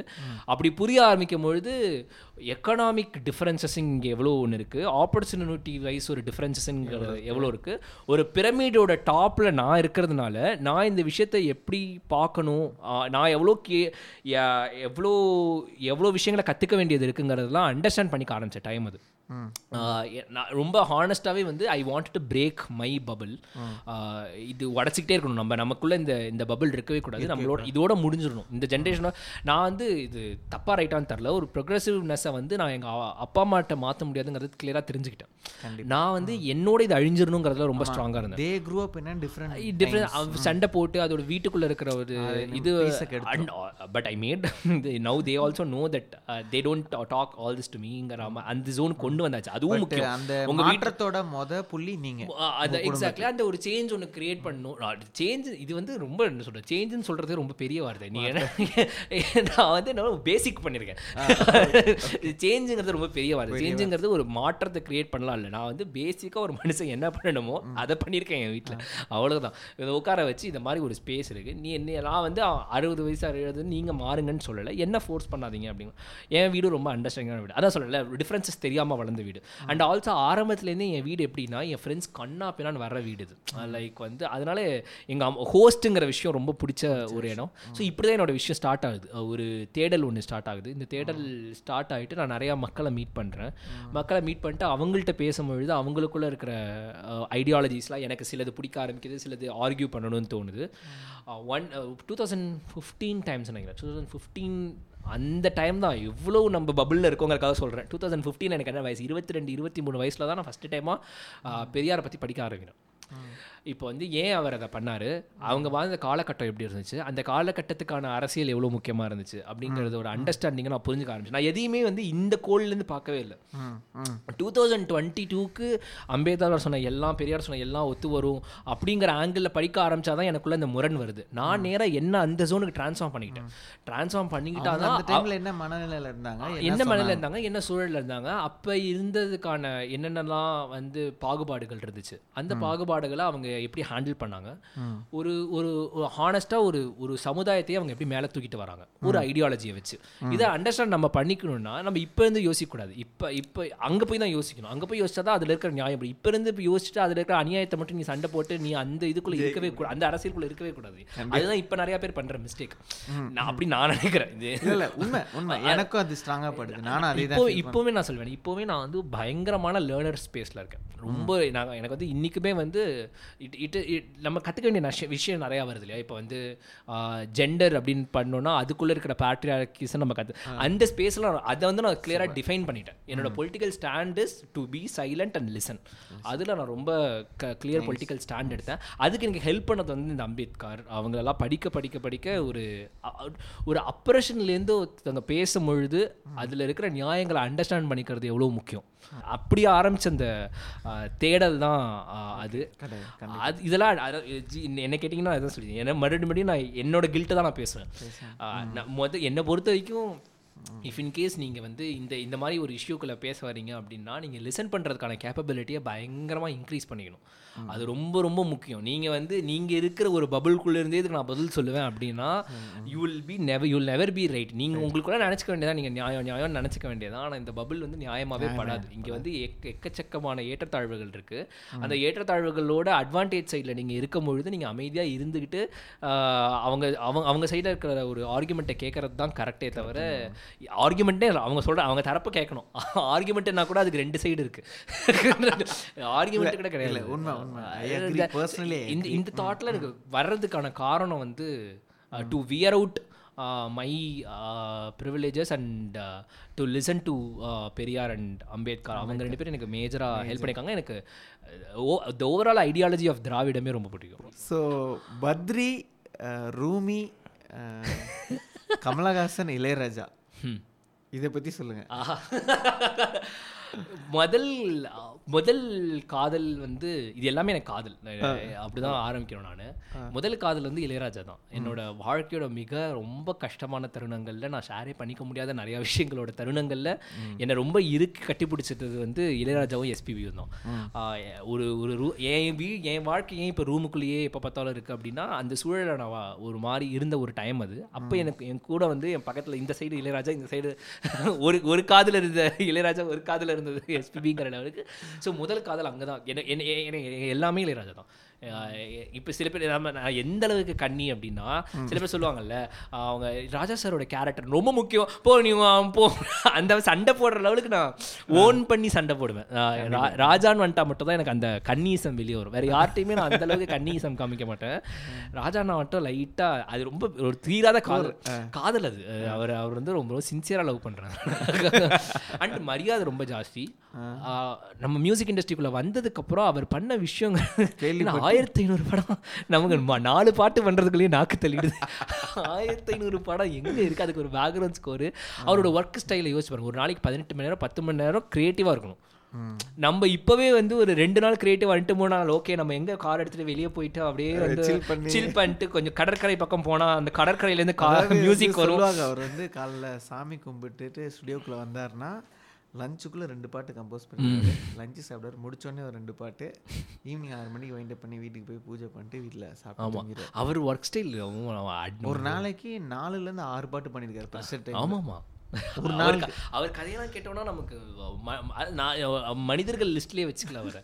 அது வந்து ஒரு சூப்பர் ஹியூமன் லெவல் தான். ஒரு நாளில் 6 பாட்டா ப்ரெஷர் டைமில் எப்படி என்னன்னாலே அதான் கலாய்ச்சிவேன். ஒரு வாட்டு பண்ணிட்டு உனக்கு அவ்வளோ அதுப்பாக இருக்குது, உனக்கு பீச்சு போகணுங்கிற, கார் ஓட்டுனுங்கிற, ஒரு பாரு என்னென்ன பண்ணியிருக்காரு அவங்க தான். ஸோ அப்படி வந்துச்சு. கமல் வந்து எப்படின்னா, என் பக்கத்து வீட்டில் சுதன் அப்படின்னு சொல்லிட்டு திறந்தார். அவர் வந்து அப்போ கமல் ரசிகர் மன்றத்தில் இருந்தார். நான் அப்போ 5ஆம் கிளாஸ், அப்போ தான் 5ஆம் கிளாஸு. அவர் வீடு ஃபுல்லாக கமல் போஸ்டர் மட்டும்தான் இருக்கும். கமல் போஸ்டர், கமல் அந்த மாதிரி இதெல்லாம். இப்போ ஏன் இவ்வளோ இதுவாக இருக்காங்கன்னு சொல்லிட்டு அப்போ தான் ஃபஸ்ட் டைமாக பழைய படலாம் பார்க்க ஆரம்பிச்சிட்டேன். ஏன்னா இப்படி நடிக்கிறாரு இந்த மனுஷன், என்னோட அறிமுகமே வந்து நடிக்கிறாரு அப்படிங்கிறது. இவ்வளோ சூப்பராக நடிக்கிறாரு. அப்போலாம் இவர் டேரக்டர்லாம் தெரியாது, நடிக்கிறாரு, செம்மையாக நடிக்கிறாருங்கிறதெல்லாம் ஆரம்பிச்சது. எனக்கு கமல்கிட்ட ரொம்ப, கமல் சார்ட்ட ரொம்ப பிடிச்ச விஷயம் எதுன்னா, அவர் கற்றுக்கிறதுக்கு அவர் வச்சுருந்த இம்பார்ட்டன்ஸ். நான் பெரிய ஆக்டருங்கிறத மறந்து இன்னொரு இடத்துல அமெச்சூராக இருக்கணும், ஒருத்தர்கிட்ட போயிட்டு கற்றுக்கணும் அப்படிங்கிற ஒரு விஷயம் வந்து எனக்கு ரொம்ப இம்பேக்ட் பண்ணிச்சு. எனக்கு அப்படி வந்தது தான் கமல் மேலே இருக்கிற ஆசை. ரூமிக்கு முன்னாடி நான் பேச வேண்டிய ஆர்டிஸ்ட் நிறையா பேர் இருக்காங்க. கவிதை படிக்கலாம் அப்படிங்கிற தாட்ஸ் வந்து எனக்கு நிறையா வந்தது. வந்து வாலியோட கவிதைகள் புக்கு நிறையா படிக்க ஆரம்பிச்சது. வாலியை விட என்னை பெருசாக இம்பேக்ட் பண்ணதுன்னா நாமுத்துக்குமார் அளவு ஒருத்தர் என் மனசுக்குள்ளே கிரியேட் பண்ணாங்க. யோசிப்பேன், நான் வந்து ரொம்ப நாளாக வந்து போயட்ரி ட்ரை பண்ணுவேன், சும்மா எழுதுறதுக்கு ட்ரை பண்ணுவேன். ட்ரை பண்ணும்போது தான் எனக்கு வந்து சுத்த தமிழில் எழுதணும், ரைமிங்காக எழுதணும் அப்படின்னு இருக்கும் பொழுது எனக்கு ராமத்துக்குமார் வராரு. ரோட்டில் போயிட்டு இருந்தேன், நாய் படுத்துட்டு இருந்துச்சு அப்படிங்கிறது ஒரு கவிதை. அப்படிங்கிறதே என்ன என் மைண்டுக்குள்ளே புகுத்துறதே நாமத்துக்குமார் கவிதை. எல்லாமே பார்த்தீங்கன்னா ரொம்ப ரொம்ப கேஷுவலாக இருக்கும். ரொம்ப லைக் இங்கே நடக்கும்பொழுது இங்கே பார்க்குறது அதெல்லாமே நாமத்துக்குமாராக எனக்கு தெரியா. எங்கள் நாமத்துக்குமார் கிரியேட் பண்ண இம்பேக்ட் வந்து ரொம்ப முன்னாடிலேருந்து படிக்கிற இன்ட்ரெஸ்ட் இருந்துச்சு. லைக் புக்ஸ் நிறையா படிச்சிடணும், பொயட்ரியாக இன்ட்ரெஸ்ட் வந்து ரொம்ப சுத்த தமிழ்லேருந்து எல்லாமே பொயட்ரி தான் அப்படின்னு அந்த மனநிலைக்கு கொண்டு வந்ததே நாமத்துக்குமார். நாமத்துக்குமாரோட பாடல்கள், நாமத்துக்குமார் பொயட்ரி வந்து நிறையா. இப்போ இப்போவே கபோர்டில் 2-3 புக்கு இருக்கும் நாமத்துக்குமார் கவிதை. கொத்து கொத்தா நாமத்துக்குமார். நான் மட்டும் இல்லாமல் நான் என்னை சுற்றி இருக்கவங்களையும் படிக்க வச்சுருவேன் நாமத்துக்குமார் படி. I really miss him. ஏன்னா நான் மெட்ராஸ் யூனிவர்சிட்டியில் படிக்கும்போது அவர் எங்களுக்கு டீச்சர் இருந்தார். ஆஹா, இது நம்ம தனி கான்வெர்சேஷன் வைக்கலாம். ஏன்னா வந்து அதான் ராஜா மாதிரி நான் கன்னிசம் கிளப்பிடுவேன், நாமத்துக்குமார் கன்னிசம் கிளப்பிடுவேன். நல்லா டைஹார்ட் ஃபேனு. நாமத்துக்குமார் வரியாக இருக்கட்டும், அவரோட பாட்டாக இருக்கட்டும், அவரும் இவனும் அந்த காம்போவாக இருக்கட்டும், அதெல்லாம் நான் பெரிய லிஸ்ட்டே வச்சுருக்கேன் சீடியெல்லாம். ஒரு டீச்சர் வேறு, ஸோ அதனால் ரொம்ப இன்ட்ரெஸ்டிங்காக இருக்கும். ஸோ பிஏ மியூசிக் மெட்ராஸ் யூனிவர்சிட்டியில் அவர் தான் டீச் பண்ணிட்டு இருந்தார். ஓகே, நான் ஹிஸ்ட்ரி பக்கத்து கிளாஸு. ஸோ அவர் எங்களுக்கு டேரக்ட் டீச்சரில் அவரோட மியூசிக் பண்ணும்போது எப்படின்னா மெட்ராஸ் யூனிவர்சிட்டியில் வந்து யாருன்னா போய் உட்காந்துக்கலாம் ஆக்சுவலி. ஓகே, அவர் தான் சொல்ல மாட்டார். பிஏ மியூசிக் பாடம் எடுக்கிறாங்கன்னா மற்ற கிளாஸில் யாருன்னா இன்ட்ரெஸ்டடாக இருக்குது சார் நான் வர்றேன்னா உட்கார அப்படின்னு. ஸோ நாங்களாம் இன்ஃபார்மலாக அந்த கல்யாணத்தில் போய் சாப்பிட்ற மாதிரி உட்காந்துருந்தது கேட்டுட்டு இருக்கோம். ஏன்னா அவ்வளோ இன்ட்ரெஸ்டிங்காக இருக்கும், கிளாஸஸ் எடுத்துகிட்டே இருப்பார். என்ன சொல்கிறது, சிம்பிளிசிட்டி தான்.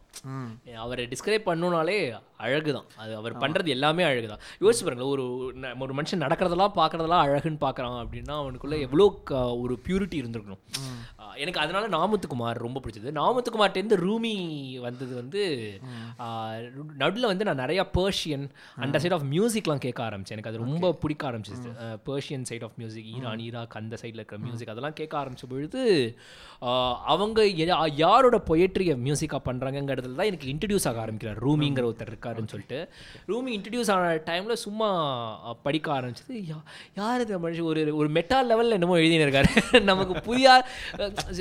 நான் ரூமியை இது சொன்னால் ரூமி இஸ் தேஜா ஊம்பை நான் வாழணும்னு நினைக்கிற ஒரு வாழ்க்கை வந்து ஒருத்தர் கவிதையாகவே எழுதினு இருக்காரு அப்படின்னு சொல்லிட்டு ஒரு ஃபீலிங் இருக்கும். அந்த ஒரு ஃபீலிங்காக யூனிவர்ஸ் அவர் கிரியேட் பண்ணியிருக்க ஒரு யூனிவர்ஸ், அந்த யூனிவர்ஸுக்குள்ளே அவர் எழுதுகிற நான் இத்தனைக்கும் டிரான்ஸ்லேட்டட் வெர்ஷன் படிக்கிறேன். அப்போ உண்மையாக அவர் எழுதின ஸ்கிரிப்டிலே படிக்கிறவங்களுக்கு அந்த ஃபீலிங் எப்படி இருக்கும் அப்படிங்கிறது தெரியல. அப்புறம் அஹமத் ஷாம்லு படிக்க ஆரம்பிச்ச டைம் அஹமத் ஷாம்லுன்னு தர நிறையா படிக்க ஆரம்பிச்சு நிறையா இன்டர்நெட்டில் நான் வந்து இந்த ரூம்குள்ளே இருக்கிறதுக்கு ரீசன் எழுதுவேன். அப்படி தேடி தேடி ஒரு பாட்டு கேட்பேன், அந்த பாட்டு யார் பொயட்ரி எழுதுனேன்னு பார்ப்பேன், அந்த பொயட்ரி எழுதினவங்க பார்ப்பேன், அந்த பொயட்ரி எழுதினவங்களோட ஃப்ரெண்ட்ஸ் யார் யாரெல்லாம் இருந்தாங்கன்னு பார்த்தா அவங்க வேற என்ன ஒர்க்லாம் பண்ணியிருக்காங்கன்னு பார்ப்பேன். ஸோ எனக்கு ஜென்ரலாக பொயட்ரிங் டு அனதர் அப்படியே அவ்வளோதான், அப்படி போயிட்டே இருக்கும். அந்த லிங்க் ஒன்று போயிட்டே இருக்கும். சும்மா அது பொழுதுபோக்கு தானே புக்கு படிக்கிறது. ஒரு அது வந்து புக்கு படிக்கிற ஜென்ரலாக இருக்கவங்களுக்கு இந்த தேடல் கொஞ்சம் ஜாஸ்தியாக இருக்கும். ஆனால் இப்போ படிக்கிற புஸ்தகம் எல்லாம் எனக்கு ஹிஸ்ட்ரி மேலே இருக்கிற இன்ட்ரெஸ்ட் ரொம்ப ஜாஸ்தியாக இருக்கும். இப்போ படிக்கிற ரெண்டு ஜான்ராவே வந்து ஒன்று ஹிஸ்ட்ரி, இன்னொன்று பொயட்ரி தான். இது ரெண்டத்தை தாண்டி ரெண்டுமே ரொம்ப ராவான அந்த ரெண்டு புக்ஸோட ஒரு பேர் சொல்லணும் இன்ட்ரெஸ்டிங்காக. ஸோ அட்லீஸ்ட் இப்போ படிச்சுட்டு இருக்கிற புக் ரெண்டு இன்ட்ரெஸ்டிங் புக். இப்போ நான் மறுபடியும் அரசியல் தான். இப்போ நான் படிச்சுட்டு இருக்கிற புக் வந்து மாபெரும் தமிழ் கனவுன்னு சொல்லிட்டு த ஹிந்துவில் அவங்க சமசன்கிறவர் வந்து தொகுப்பாக பண்ண ஒரு புக்கு, அதுதான் இப்போ நான் படிச்சுட்டு இருக்க புக்கு. ஸோ அந்த புக்கு படிச்சிருக்கேன். ரூட்ஸ் பை அலெக்ஸ் ஹெய்லின்னு சொல்லிட்டு அந்த புக்கு எப்படி எனக்கு தெரிய வந்துச்சுன்னா ரஞ்சித் ஒரு இன்டர்வியூவில் சொல்லுவார் இந்த புக்கு எல்லாரும் படிக்கணும் அப்படின்னு சொல்லிட்டு. So Roots by Alex Haley வந்து அது படிச்சுட்டு இருக்கேன். கவிதையில் வந்து நாமத்துக்குமார் கவிதைகளோட அந்த ஒரு தொகுப்பு படிச்சுட்டு இருக்கேன். பெண்ணின் பெருந்தக்கை ஆவலன்னு சொல்லிட்டு வாலியோட ஒரு புக் இருக்குது, அந்த பொயட்ரி ஒன்று படிச்சுட்டு இருக்கேன். என்னோட ஃபேவரட் ரைட்டர் தமிழ் ரைட்டர் வந்து பெருமாள் முருகன் அப்படின்னு சொல்லிட்டு ஒருத்தர். ஸோ பெருமாள் முருகனோட கோழையின் பாடல்கள்னு அவர் ஜெயிலுக்குள்ளே இருந்தபோது ஒரு செட் ஆஃப் பொயட்ரி இருக்குது. ஸோ அந்த புக்கு சும்மா ஜாலியாக பத்ரி. So last 2 questions. ஒன்று வந்து நான் கேட்கணும்னு நினச்சது வந்து மொட்டைமாடி டாக்குமெண்ட்ரி நான் வந்து ஃபுல்லாக பார்த்தேன். ஸோ அந்த ஜேர்னி இப்போ மொட்டைமாடிக்கு வந்து எப்படி லைவில் ஒரு பெரிய க்ரோத் இருக்கோ மொட்டைமாடி டிஜிட்டலாக ரீச் ஆனதுக்கு வந்து அந்த பரத்தோட ஒரு வீடியோகிராஃபியாக இருக்கட்டும், அதே மாதிரி இந்த மொட்டைமாடி டாக்குமெண்ட்ரியே பார்க்கறதுக்கு வந்து ரொம்ப சந்தோஷமாக இருந்தது. ஏன்னா இந்த மொட்டைமாடியில் சாதித்தவங்களை யாருக்கும் ஒரு பெரிய பின்புலம் இல்லை. அந்த ஒரு டீமுக்கே வெறும் மியூசிக்கும் ஒரு ஐடியா, அதை ரெண்டை வச்சு டேரெக்டாக மாஸ்கிட்டேருந்து தான் வந்தது. இப்போ நீங்கள் ஒரு பேண்ட் எப்போயுமே டெவலப் ஆகிறது பார்த்தீங்கன்னா அவங்க ஒரு ஒரு ஒரு மியூசிக் பண்ணுவாங்க டுகெதர், ஒரு எழுதியோ பாடியோ அதை அவர் நிறைய இடங்களில் வாசித்து அந்த அந்த அவங்க பை த டைம் பப்ளிக்கை ரீச் ஆகிறதுக்கான ஒரு டைமே வந்து பார்த்தீங்கன்னா அந்த ப்ராசஸே takes time. They will get it there. அவங்க இருக்கிற எல்லா ஃபெஸ்டிவல்ஸும் வாசிப்பாங்க. ஆனால் மொட்டைமாடி வந்து எப்படின்னா நான் மியூசிக் பண்ணிட்டேன், நான் ஒரு ஐடியா டெவலப் பண்ணிட்டேன் அப்படின்னு டேரெக்டாகவே மக்கள்கிட்ட போயிட்டாங்க. இந்த ஒரு ஆர்கனைசேஷன்னு ஒரு கிளப்ஸு, ஒரு பப்ஸு, அப்புறம் music organisers all over the contacts எல்லாம் வச்சு ஒரு ரூட் ஒன்று இருக்குது பாருங்கள் எல்லா பேண்டுக்கும். அது இல்லாமல் இவங்க எல்லாம் பைபாஸ் பண்ணி மொட்டைமாடி வந்து டேரெக்டாக நான் அதை அப்படி பார்க்குறேன். ஐ மீன் இது ரெண்டுமே ப்ராசஸ் தான், ரெண்டுமே ஃபாஸ்ட் ஃபுட்டும் சாப்பாடு, ஆர்கானிக் சாப்பாடு, அந்த ரெண்டுமே சாப்பாடு தான் நம்மளுக்கு ஏற்ற மாதிரி. ஸோ மொட்டைமாடி அந்த மாதிரி போச்சு. அந்த மாதிரி போனதில் மொட்டைமாடி பண்ண ஒரு பயங்கரமான விஷயமா நான் பொதுவாக பார்க்குறது என்னன்னா அவங்களோட பிராண்டிங் திங். அவங்களுக்கு தெரிஞ்ச டூலே தான் அகெயின் சோஷியல் மீடியா தான் எடுத்து இப்போ நீங்கள் வந்து பார்த்தீங்கன்னா ஒரு 2 விஷயம் எக்ஸாம்பிள் பிராண்டிங்கிறதுக்கு சொல்கிறேன். இப்போ நீங்கள் ஒரு பிரபலமான ஒரு புக்மை ஷோக்கு போகல, நீங்கள் இன்ஸ்டாகிராம்லேயே ஒரு ஸ்வைப் அப் லிங்க் போட்டு டிக்கெட் விற்கிறீங்க. ஏன்னா உங்களுக்குன்னு ஒரு ஃபாலோவர்ஸ் இருக்காங்க, ஒரு கல்ட் இருக்காங்க. அந்த ஒரு விஷயமா இருக்கட்டும், நீங்கள் அந்த குட்டி குட்டியாக போடுற ஒரு நிமிஷம் வீடியோ மொட்டமாடி மியூசிக்கோட ஐடியா சேர்ந்து பாடுறதா இருக்கட்டும், ஆடியன்ஸை பாடுறதா இருக்கட்டும், ஃபைனலாக ஒரே ஒரு சின்ன ரெஜிஸ்டர் ஷாட் மட்டும் ஆடியோ இதுக்கு ஸ்டேஜில் இருக்கிறவங்களுக்கு அதுலேயும் ஃபுல்லாகவே சிலுவட்டாக தான் இருக்குது. ஸோ அந்த ஒரு வீடியோவாக இருக்கட்டும், அந்த டாக்குமெண்ட்ரி பார்க்கும்போது எனக்கே கொஞ்சம் ஹார்ட் வார்மிங்காக இருந்தது. ஏன்னா நல்லா இருக்குப்பா, சூப்பராக பண்ணியிருக்காங்க அந்த ஜேர்னி. ஸோ அந்த டாக்குமெண்ட்ரிக்கான ஐடியா அப்படிங்க டாக்குமெண்ட்ரி வந்து 100% லைக் நான் 1% 100% பாரத்தோட ஐடியா.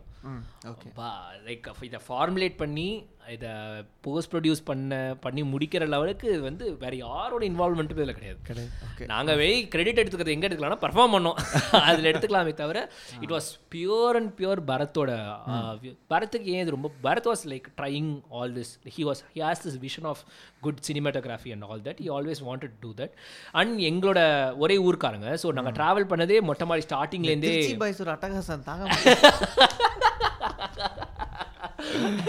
ஸோ நாங்கள் ஆரம்பத்துலேருந்தே எல்லாம் சேர்ந்து கூட்டமாக அந்த ஆரம்ப மொட்டமாடிலாம் ரொம்ப கூத்தாக இருக்கும். லைக் அவன் எங்கே தூங்கலாம் கிடக்கலாம் அந்த ஒரு ஜேர்னியே. இப்போ நீங்கள் மொட்டமாடியை வந்து நிறைய பேர் நிறைய வாரி கன்சீவ் பண்ணுவாங்க. இப்போ இருக்க பார்க்குறவங்க என்ன நினச்சிப்பாங்க, ஓ மொட்டமாடி கான்செப்ட்னால இப்படி தான் இருக்கும். ஆமாம், ஆரம்பத்துலேருந்தே ட்ராவல் பண்ணுறவங்களுக்கு தெரியும் அந்த கிராஃப் எப்படி இருந்தது, மொட்டமாடியோட ஓல்டன் டேஸ் எப்படி இருந்துச்சு, இப்போ எப்படி இருக்குது அந்த மாதிரி. ஸோ எனக்கு என்னென்னா அந்த ஒரு சூப்பர் கிராஃப் ஒன்று அந்த டாக்குமெண்ட்டில் இருந்தது. நீங்கள் எப்படி ஆரம்பிச்சிங்க, அது ஃபுல் கிரெடிட் வந்து பரத் தான். அவன் நோபடி ஹேட் த லைக் ஒரு இன்ட்ரூஷனே கிடையாது அவனோட தாட்டுக்குள்ளே. லைக் இப்போ அவங்களுக்கு ரொம்ப பிடிச்சிருக்குன்னா அது ரொம்ப பிடிச்சிருக்கிறது ஃபுல்லாக பரத்துக்கு தான் போகணும். அவன் சொன்ன ஸ்கிரிப்ட் தான் கிட்டத்தட்ட பேசணும். நாங்கள் நானும் கிரியும் பேசினது நாங்கள் பேசியிருந்தாலும் அந்த இன்ஸ்டன்ஸ் எந்த இன்ஸ்டன்ஸை பேசணுங்கிற லெவலுக்கு ட்ரிகர் பண்ணதே பரத் தான். அது தாண்டி நாங்கள் யாருமே அதில் இன்வால்வ் ஆகலை. பட் ஆனால் அது ஒரு அழகான டைரி படிக்கிற மாதிரி இருந்துச்சு டாக்குமெண்ட்ரி. நாங்கள் பார்க்கும்பொழுது நாங்கள் அதை எக்ஸ்பீரியன்ஸே பண்ண முடியாது. அண்ட் ஆல்சோ வீடியோ நீங்கள் சொன்னீங்களா, வீடியோட கிரெடிட்டும் பரத்துக்கு தான். நான் என்ன மென்ஷன் பண்ணுவேன்னா, மக்களை நான் இது டீம்கிட்டே சொல்கிறது தான் அவன்கிட்ட சொன்னேன், மக்களை சூழ்ந்து தான் இது இருக்கணும். என்றைக்குமே இது வந்து நம்ம மேலே லைட் விழற மாதிரி இருந்துடவே கூடாது. அவங்களுக்காக இருக்கணும், மக்கள் பாடணும், மக்கள் பாடுறதா அவங்க அதுல வீடியோல அரை ஸ்ருதியில தப்பானாலும் பரவாயில்ல போயிட்டு போகுது. That is the essence of the show at the end of the day. அதுல எனக்கு இன்னொன்னு தோணுச்சு, மொட்டமாடியோட கிராண்ட் சக்சஸ் எங்க இருந்து வருதுன்னா, சி ஒரு ப்ராடக்ட். இப்போ நீங்கள் மொட்டமாடின்றதும் ஒரு ப்ராடக்ட். நான் சொல்கிறது அந்த கன்சியூமர் மெட்டீரியலிஸ்டிக் வேலை சொல்கிறேன், ஆர்ட்டை தாண்டி. அந்த ப்ராடக்டை எப்போ people associate with them self and they wanted to celebrate அது அவங்க ப்ராடக்ட்டை மாற்றிக்கிறாங்க. Exactly, it's goes like huge. Very true. நீங்கள் இன்றைக்கி ஒரு சாஃப்ட்வேர் ஆரம்பித்து எல்லாமே அதே தான் ஆரம்பிச்சு இன்றைக்கி it's become a people's product. Exactly, it's huge. Exact. So Mottamaadi அதை வந்து ரொம்ப குயிக்காக ரொம்ப பிளான் பண்ணி பண்ணல, அது ஹேப்பன்ஸ் நடந்துச்சு. ஆமா, நீங்க ஏன்னா we stick to our ideology of the idea. நீங்க இனிஷியலா ஒரு ஐடியா இருந்தது, ஒரு ஜாம் பண்ணோம், ஒரு என்ஜாய் பண்ணோம், ஃபன் பண்ணோம், அவ்வளவுதான் ஐடியா. அங்க இருந்து அது ஜஸ்ட் இன்னி வரைக்கும் என்ஜாய்லயே தான் இருக்கு. அது அந்த ஐடியாலஜி ரொம்ப ஸ்ட்ராங். ஆடிட்டோரியம் ஓனர்லாம் வந்து ஷாக் ஆகிற அளவுக்கு என்ன என்ன கான்செப்ட்டுங்க இது இப்படி ஆடிட்டு இருக்காங்களே. ஸோ அந்த மொட்டமாடியோட document happens because of the Bharath and things. அது ரொம்ப சூப்பராக இருந்தது. வீடியோஸே videos is became one of the very important thing for our growth. Digital சைடில் வந்து அதுக்கான ப்ரைம் பர்சனே வந்து பரத் தான். லைக் அந்த வீடியோவை ஹேண்டில் பண்ணுற விதத்திலேருந்து எடிட்டே அவன் தான் பண்ணி கொடுப்பான். லைக் நம்ம கையை வைக்கவே விட மாட்டோம், அவனுக்கு அப்லோட் மட்டும்தான் வேலையாக இருக்கும். அண்ட் நிறைய அதுக்கு இதுக்கு பின்னாடி வந்து இந்த பிராண்டிங் டீம் பண்ண வேலைகள்லேயே இருக்கட்டுமே, அவங்க வந்து அவங்க ஓன் அப் பண்ணிக்கிட்ட விதம். ஒரு போஸ்டர் எப்படி சோஷியல் மீடியாக்குள்ளே போகணுங்கிறதுலேருந்து சேஞ்ச் ஆரம்பிச்சிச்சு. கிரிலோ வந்து ஒரு 15 கால் பண்ணி எல்லாரையும் டார்ச்சர் பண்ணி அதை பண்ணி இதை பண்ணி சோ மெனி பீப்புள். அதுதான் கிரி, சுந்தரம், இவங்க எல்லாருமே லைட்டாக ஓசிடி பைத்தியங்கள். அது வந்து எனக்கு அதோட இம்பாக்ட் இப்போ புரியுது, அப்போ புரியல. எதுக்கு இவங்க இவ்வளோ வந்தால் போடுறாங்க ஒரு போஸ்டருக்கு அப்படிங்கிறது அப்போ நான் அவ்வளோ. நாங்களே வந்து எவ்ரி கான்செப்ட்டுக்கு முன்னாடி வந்து ஜாஷ், நான், கிரி எல்லாமே பிளான் என்ன லைட்ஸ் எப்படி வரப்போகுது, ஃபோட்டோகிராஃபி எப்படி வரப்போகுது, டிசைன் எப்படி வரணும், இந்த ஃபோட்டோஸ் தான் நம்மளோட ஃபியூச்சர் மொட்டமாடியோட போஸ்டர்ஸ்க்கு வரணும், ஸோ இப்படி தான் இருக்கும் plan kind of every. So அது இவங்க ஒவ்வொருத்தராக கான்ட்ரிபியூட் பண்ணுற விஷயம். ஸோ எப்படி நான் அவங்களையும் ஜாஷியும் சொன்னேனோ இதை மாதிரி இவங்கெல்லாம் வந்து ஆட் பண்ணுறது தான். இவங்க ஆட் பண்ண நான் only thing I am doing this, I am giving them the space to do this. Like okay, இது is an open space where I can listen to everyone. அது நான் பண்ணாமல் இருந்தேன்னா ப்ராபப்ளி இந்த வளர்ச்சி இருந்திருக்குமா இருக்காதுன்னு தெரியல. நான் எல்லாத்தையுமே கேட்பேன். நீங்கள் இப்போ வந்து ஆடியன்ஸ் சொல்கிற சஜஷன்லாம் நான் கேட்டுப்பேன். நாளைக்கு வந்து அவங்க நான் இது எல்லாருக்கும் ஐடியா வரும், எல்லாத்தையும் கேட்டுக்க வேண்டியது அவ்வளோதான் அப்படிங்கிறது அந்த ஆங்கிள் தான். ஸோ லாஸ்ட் கொஸ்டின் வந்து இதுதான் பத்ரி. இப்போ வந்து மொட்டைமாடி வந்தப்போ அது சென்சேஷனல் ஆச்சு. ஒன்ஸ் நீங்கள் ஹிட் ஆன உடனே ஸோ அந்த கான்செப்டை பார்த்தீங்கன்னா சுற்றி இருக்க பீச்சில் ஆரம்பித்து எல்லாருமே எனக்கு தெரிஞ்சு பிரிட்டி மச் ஒரு 60-70% எல்லாருமே வந்து அவங்கவுங்க மொட்டைமாடியில் ஒரு ஒரு கான்செப்டாக இதே கான்செப்டை வச்சு பண்ண ஆரம்பித்தாங்க. ஓவர் த டைம் இப்போ யாருமே இல்லை, எல்லாம் ஆல்மோஸ்ட் ஃபேட் ஆகிடுச்சுன்னு நினைக்கிறேன். ஏன்னா ஒரிஜினல் இருக்கும்போது நீங்கள் திருப்பியும் ஒரு டூப்ளிகேட்டாக ஒன்று பண்ண முடியாது. ஒன்று அது அந்த ஒரு ஃபேஸ் எப்படி இருந்தது, வாட் யூ ஃபெல்ட்? ஏன்னா அந்த டைமில் ஏன்னா you know you have created one unique idea to go with it and you did it and it got success. And same idea அப்படியே உல்ட்டா பண்ணி உங்கள் சேனலுக்கு வீடியோ டவுன்லோட் பண்ணி வேறு டம்ப்ளேட்டை போட்டு இன்னொருத்த போட்டுட்ருக்கான்றப்ப உங்களுக்கு எப்படி இருந்தது? அது ஒரு ஒரு இதுக்குள்ளே ஒரு கொஸ்டின். இன்னொன்று வந்து இப்போ இவ்வளோ பெரிய பேண்டமிக் அப்புறம் வாட் வில் பி மொட்டைமாடி மியூசிக்கோட கெரியர்? ஏன்னா உங்களுக்கு ஒரு இண்டிவிஜுவல் ஜேர்னி இருக்குது. நீங்கள் as a composer you will be in films and you are doing project independent music you are creating it. ஆனால் ஒரு மொட்டைமாடி நீங்கள் ஒன்று உங்கள் குழந்தை மாதிரின்னு வச்சுக்கோங்க. உங்களுக்குன்னு ஒரு வாழ்க்கை இருக்குது, குழந்தைக்கும் ஒரு வாழ்க்கை இருக்குது. ஸோ மொட்டைமாடி மியூசிக் இந்த பேண்டமிக்கு அப்புறம் இதுக்கப்புறம் எப்படி ஸ்ட்ரக்சர் பண்ணி what will be Mottaimaadi future? முதல் கேள்விக்கு கொஞ்ச நாள் கஷ்டமாக இருந்துச்சு. ஃபஸ்ட்டு ஃபியூ டைம்ஸ் அது நடக்கும்பொழுது ஐ ஃபெல்ட் வெரி ஹார்ட். நம்மள்ட்ட கேட்டிருக்கலாமே. இப்போ ஃபார் எக்ஸாம்பிள் ஹைதராபாத்தில் there is this band. Sorry, நீங்கள் இந்த ஐடியாவை ரிஜிஸ்டர் பண்ணிட்டீங்களா? ஆ, பண்ணியாச்சு. இப்போ பண்ணியாச்சு. 4 பேர் தெரியணும்.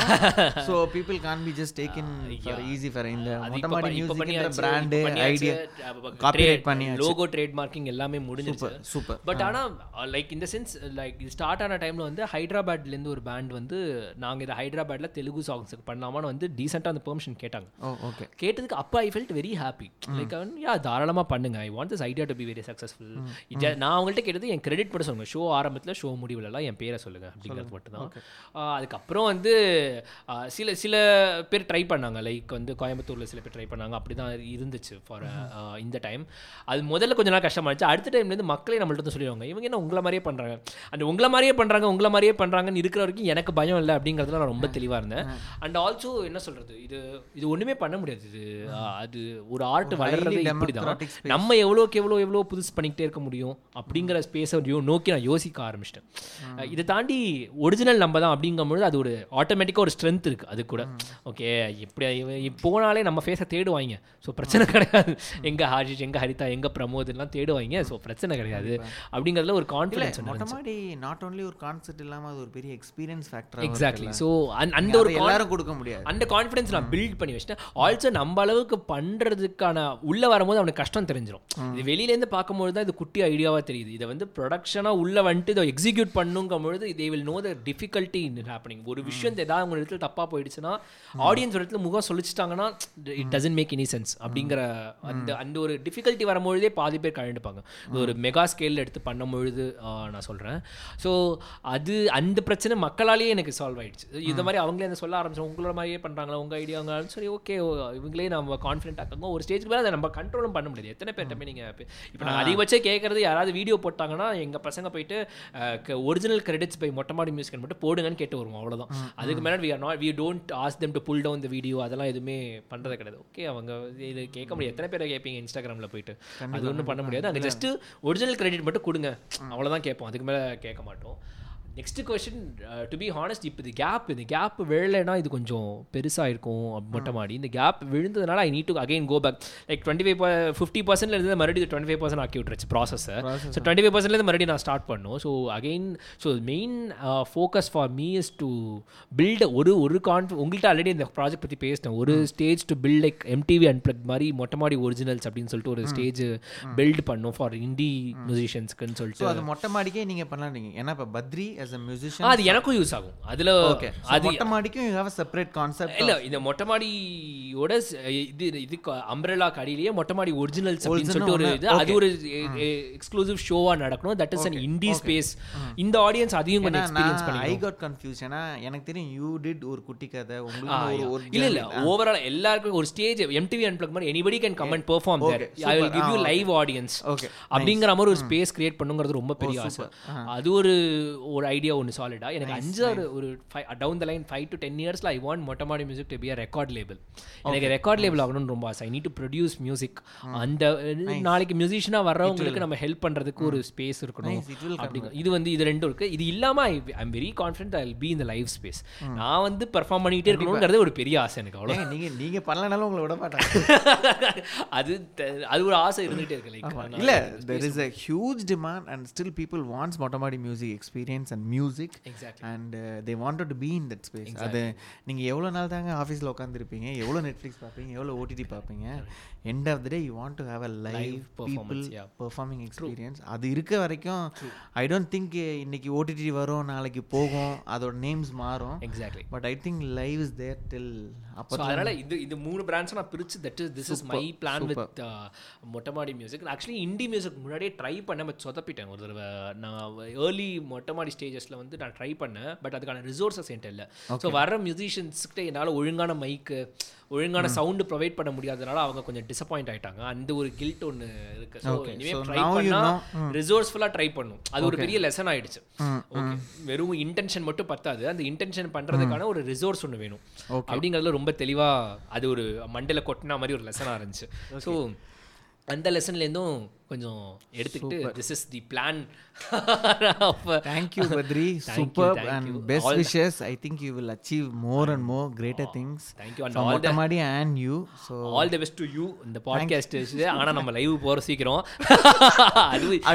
போகட்டும்.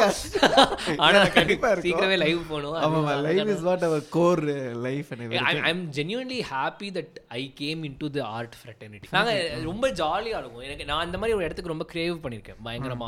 இது என்னன்னா லைக் இதுல ஒரு நெகட்டிவ் பாயிண்ட் இருக்கு. என்னன்னா இந்த ஆர்ட் ஃப்ரெட்டர்னிட்டிக்குள்ள ஃபேம் இன்வால்வ் ஆயிடுறதுனால வெளியில இருக்கவங்க பார்வைக்கு என்ன தெரியுதுன்னா இவங்க ஃபேமா இருக்கவங்களோட தான் பழகுவாங்க போல இருக்கு அப்படிங்கிற மாதிரி ஒரு இமேஜ் ஒன்று கிரியேட். ஆக்சுவலி அது கிடையாது. பேசிக்லி எங்களுக்கு என்ன நிலைமைனா எங்க ஃப்ரெண்ட்ஸ் எல்லாம் வேற ஃப்ரெண்ட்ஸ் வச்சுக்கிட்டாங்க. அதனால எங்களுக்கு இவங்க தான் ஃப்ரெண்ட்ஸா இருக்காங்க, வேற ஃப்ரெண்ட்ஸா இருக்க வழி இல்லை. ஸோ எப்படி வந்து நீங்க வந்து இப்போ ஒரு ஜாப்ல இருக்கீங்க, உங்க ஜாபுக்குள்ளேயே உங்களுக்கு ஃப்ரெண்ட்ஸ் இருக்காங்க. இது ஏன் ஜாப், என் ஜாபுக்குள்ளே இது ஃப்ரெண்ட்ஸாக இருக்கோம் நாங்கள், அவ்வளோதான். அப்படி ரொம்ப கிரேவ் பண்ணி கிடச்சி ரொம்ப நல்ல ஃப்ரெண்ட்ஸ் இவங்கெல்லாம் கிடச்சதுனால I am very happy that it came in to the fraternity. இதோ இந்த 1.5 வருஷத்துல தான் மேஜராக என்னோட இந்த ஃப்ரெட்டர்னிட்டி ஹெல்ப் கிடச்சிது. Like how we held each others back அப்படிங்கிறதுல வந்து ரொம்ப ஸ்ட்ராங்காக இருந்துச்சு. I want to mention their name also. So அது அவங்க ஒரு பெரிய strength for me to hold my self very strong. So இன்னொன்று ஐ மீன் முடிக்கிற இடத்துல இன்னொன்று தொடங்குறேன்னு இல்லை, நான் வந்து உங்களோட அம்மா அப்பா ரெண்டு பேரையும் வந்து பிரிட்டி மச் நான் திருச்சி ஷோவில் பார்த்தேன், சென்னையில் நிறைய ஷோஸில் பார்த்துருக்கேன். ஸோ அவங்களும் வந்து இந்த க்ரோத்தை பார்த்துருக்காங்க. அந்த ஒரு மொட்டை மாடியிலேருந்து அவங்க அம்மா எல்லாருக்கும் காஃபி கொடுத்து எல்லாரையும் வளர்த்து விட்ருக்காங்க. இன்றைக்கி எண்டு இவ்வளோ பெரிய பேங்க்லேயும் அம்மா கூடவே இருக்காங்க. ஸோ அவங்களோட support is massive comes to your life. So how do you see that? So அதோட we can just finish it. ஒன்று லைக் இது அவங்க அக்செப்ட் பண்ணிக்கிட்டது பெரிய விஷயம். Because I am the first musician in the family. இந்த entire family நான் தான் ஃபர்ஸ்ட் மியூசிஷியன். நீங்கள் ஒரே ஒரு பையன் அக்கா இருக்காங்க. அக்கா இருக்காங்க. அக்காலாம் நல்லா படிப்பாங்க. அப்போ மியூசிஷியனுக்கு படிப்பு வராது சொல்ல வரீங்களா? ஐயோ அப்படி சொல்லலைங்க. அப்படி சொல்லல. நான் லிங்க் பண்ண உங்களுக்கு புரியுதா? நான் லீனியர் நரேஷன். நான் எப்படி சிவில் வரல, எங்க அக்கா எப்படி நல்லா படிப்பாங்க, நான் லீனியர் நரேஷன் பண்ண வந்தேன். நீங்க கோத்து விட்டுறாதீங்க. நான் ஸோ அப்படி இருக்கும்பொழுது for them it was very new. இப்படி ஒரு கெரியர் எடுக்கும்பொழுது the survival was very, to be very honest, நான் இந்த கெரியர் எடுக்க போறேன்னு சொன்ன மாதிரி எங்கள் அம்மா கேட்ட முதல் கேள்வி, ஒன்னாலாம் யார் கல்யாணம் பண்ணிப்பாங்க அர்த்தம் பண்ணிக்கல, அதனால நமக்கு தெரியாது என்ன முடிவுன்னு இப்படி கேட்டாங்க. பத்ரின்னு சொல்லும்போது அவ்வளோ பேர் கத்துறாங்க, நிறைய பேர் கல்யாணம் கத்துறவங்க கிட்டலாம் வந்து பாருங்க, அண்ணா உங்க ஷோ சூப்பர் நான் தான் சொல்லிட்டு போவாங்க. நீங்க கத்துறதை மட்டும் தானே பார்க்குறீங்க, உள்ள நடக்கிறத பார்க்கலப்பா. நம்ம நம்ம நம்ம பேசிக்கலி ஓல்ட் ஏஜ், அதனால நம்ம அதை அக்செப்ட் பண்ணிட்டு நவுந்து போயிடணும், அவ்வளோதான். இதுக்கு இருக்கிற சண்டைலாம் போட முடியாது. ஸோ அதனால் அவங்களுக்கு அது ரொம்ப புதுசாக இருந்துச்சு. ஓகே இது சர்வைவல் பாயிண்ட் எங்கே இருக்குன்னு சொல்லிட்டு அந்த டிஃபிகல்ட்டி வந்த 3 வருஷம் வந்து they handled a lot of things. Like வெளியிலேருந்து வர கமெண்ட்ஸ் அப்படின்லாம் இருக்கும் பொழுது they never showed it to me. ஏன்னா நான் காமிச்சா நான் ஐ மைட் கோ டவுன் அப்படிங்கிறத அவங்க ரொம்ப. ஸோ இப்போ வந்து அவங்க கண்டுக்கிறதே இல்லை. இப்போவுமே வந்து என்ன சொல்கிறது, ஷோக்கு ஷோ போகிறோன்னா வந்து அவங்களோட பேட்டர்னுங்கிறது ரொம்ப சிமிலர் தான். எப்படி மொட்டைமாடி நடக்குமோ அந்த பேட்டர்ன் வந்து அப்படியே சிமிலர் தான். ஷோ முடிச்சோன்னே எல்லாரும் வீட்டுக்கு வரணும், சாப்பிட்டாங்களான்னு கேட்கணும், வர கேர்ள்ஸ்லாம் சேஃபாக இருக்காங்களான்னு பார்க்கணும், பத்திரமா. ஸோ மொட்டைமாடி ஒரு ஆல்டுகெதரே வந்து நிறையா பேர் வர்றதுக்கு ரீசனே வந்து இந்த பேரண்ட் ஆடியன்ஸ் ரொம்ப ஜாஸ்தி எங்களுக்கு 60 வயசு. ஸோ அவங்கவுங்க பசங்களை எங்கள் ஷோக்கு அனுப்புறாங்க, எல்லா ஏஜ் குரூப்ஸும் இருப்பாங்க. மொட்டைமாடி is not only for exactly. So அவங்க ஷோக்கு வரும்பொழுதும் அந்த ஒரு ட்ரஸ்ட் ஃபேக்டர் பில்ட் ஆயிடுச்சு. அது ஒரு ரெஸ்பான்சிபிலிட்டி வேற. ஸோ அதனால we need to be very socially. In fact அந்த ஒரு பேரண்ட்ஸை கூட்டி வரணும்னு ஒரு ரூல் வச்சு ஒரு ஷோ பண்ணோம், bring your parents ன்னு சொல்லிட்டு ஒரு ஷோ பண்ணோம். ஏன்னா எனக்கு பிடிச்சது அந்த கான்செப்ட் பர்சனலி. ஏன்னா அது பயங்கர ஹிட்டும் ஆச்சு. லைக் அது பயங்கர நாங்கள் பாடவே மாட்டாங்கன்னு நினைச்சோம், அவங்க பிரிச்சுட்டாங்க உள்ள வந்து. they owned the show like anything. MSV show முடிஞ்சிச்சு, we planned Sivaji Ganesan show. அதுக்குள்ள நவ் வந்து ஆக்சுவலி இப்போ அவங்களுக்கு பண்ணவே முடியாதுல்ல, லைக் கோவிட் இருக்கிற போது. they are the most vulnerableங்கிறதுனால அவங்களுக்கு ஒரு இடத்துல கூட்டுறதுங்கிறதே ரொம்ப அன்சேஃபான விஷயம் அப்படிங்கிறாங்க. பட் அது ஸோ அது மாதிரி இருக்கிறதுனால like my parents are parents for all the 30 people. அப்படி டீமு ஒரு ஷோக்கு வந்தாங்கன்னா ஷோவில் எல்லாரோடையும் எங்கள் அம்மா பேசுவாங்க. இல்லை எங்கள் அம்மாவுக்கு அது படலாம் கமெண்ட்லாம் அடிச்சிருக்காங்க என்னை பற்றி, பின்னாடிலேருந்து கமெண்ட் அடிக்கலாம். எங்கள் அம்மா கிட்ட சிரிச்சிருக்காங்க. ஸோ ஃபன்னாக இருக்கும். ஏதாவது பத்ரி ஐ லவ் யூ எல்லாம் கேட்டுக்கிட்டு சிரிச்சிருக்காங்க. வீட்டுக்கு வந்தால் சோறு போட மாட்டாங்க அவங்க வந்து. அப்புறமா சொல்லுவாங்க அது அதனால ஷோ முடிஞ்சதுக்கு அப்புறம் பாருங்களேன் அவங்க கண்ணிலே பட மாட்டாங்க, டபால்னு கிளம்பிடுவாங்க. ஏன்னா அவங்களை ஆத்திரமூட்டக்கூடிய விஷயங்கள் எல்லாமே ஷோக்கு அப்புறம் தான் நடக்கும். அதனால அவங்க அதுக்கப்புறம் இருக்க டபால்னு என் பக்கத்தில் ஒரு ஃப்ளாஸ்க் இருக்கும், அந்த ஃப்ளாஸ்க் எடுத்துருவாங்க. என்னை விட என் வாழ்க்கையில் அவங்களுக்கு அந்த டப்பரவர் ஃப்ளாஸ்க்லாம் முக்கியம். அந்த ஃப்ளாஸ்க் எடுத்துகிட்டு வீட்டுக்கு போயிடுவாங்க, அவ்வளோதான். பட் ஆனால் ஹிமாங் அப்பா பயங்கர சப்போர்ட். லைக் அப்பா wanted to be an editor. Oh, but okay. Financial situation he couldn't be an editor. Oh. So adanaala he like romba precious ah idha paathukarar. Na vandu dream ah follow pandrengiradhu vandu romba precious ah avar paathukarar. Amma ku vandu bayam irundhuchu but ana bayam massive support. So அப்போ வந்து இந்த podcast யாருன்னா கேட்டுட்டு இருக்கீங்கன்னா பத்ரியை வந்து நீங்கள் Impress பண்ணோன்னா அவங்க அம்மா பத்ரி வந்து ஒரு மம்மாஸ் பாய். அவங்க அம்மாவை இம்ப்ரெஸ் பண்ணிட்டீங்கன்னா அவங்கள்ட்ட அம்மாஸ் பாய்லாம் கிடையாது. இப்போ இவ்வளோ நேரம் சண்டை தான் அங்கே போனாங்க. So that's all Badri, thank you so much. Thank you for all the support you are giving me together every time. Mutual Badri, கண்டிப்பாக. Thank you guys, thank you so much. Thank you. Tata bye. Badri நம்ம பாட்டுக்கும்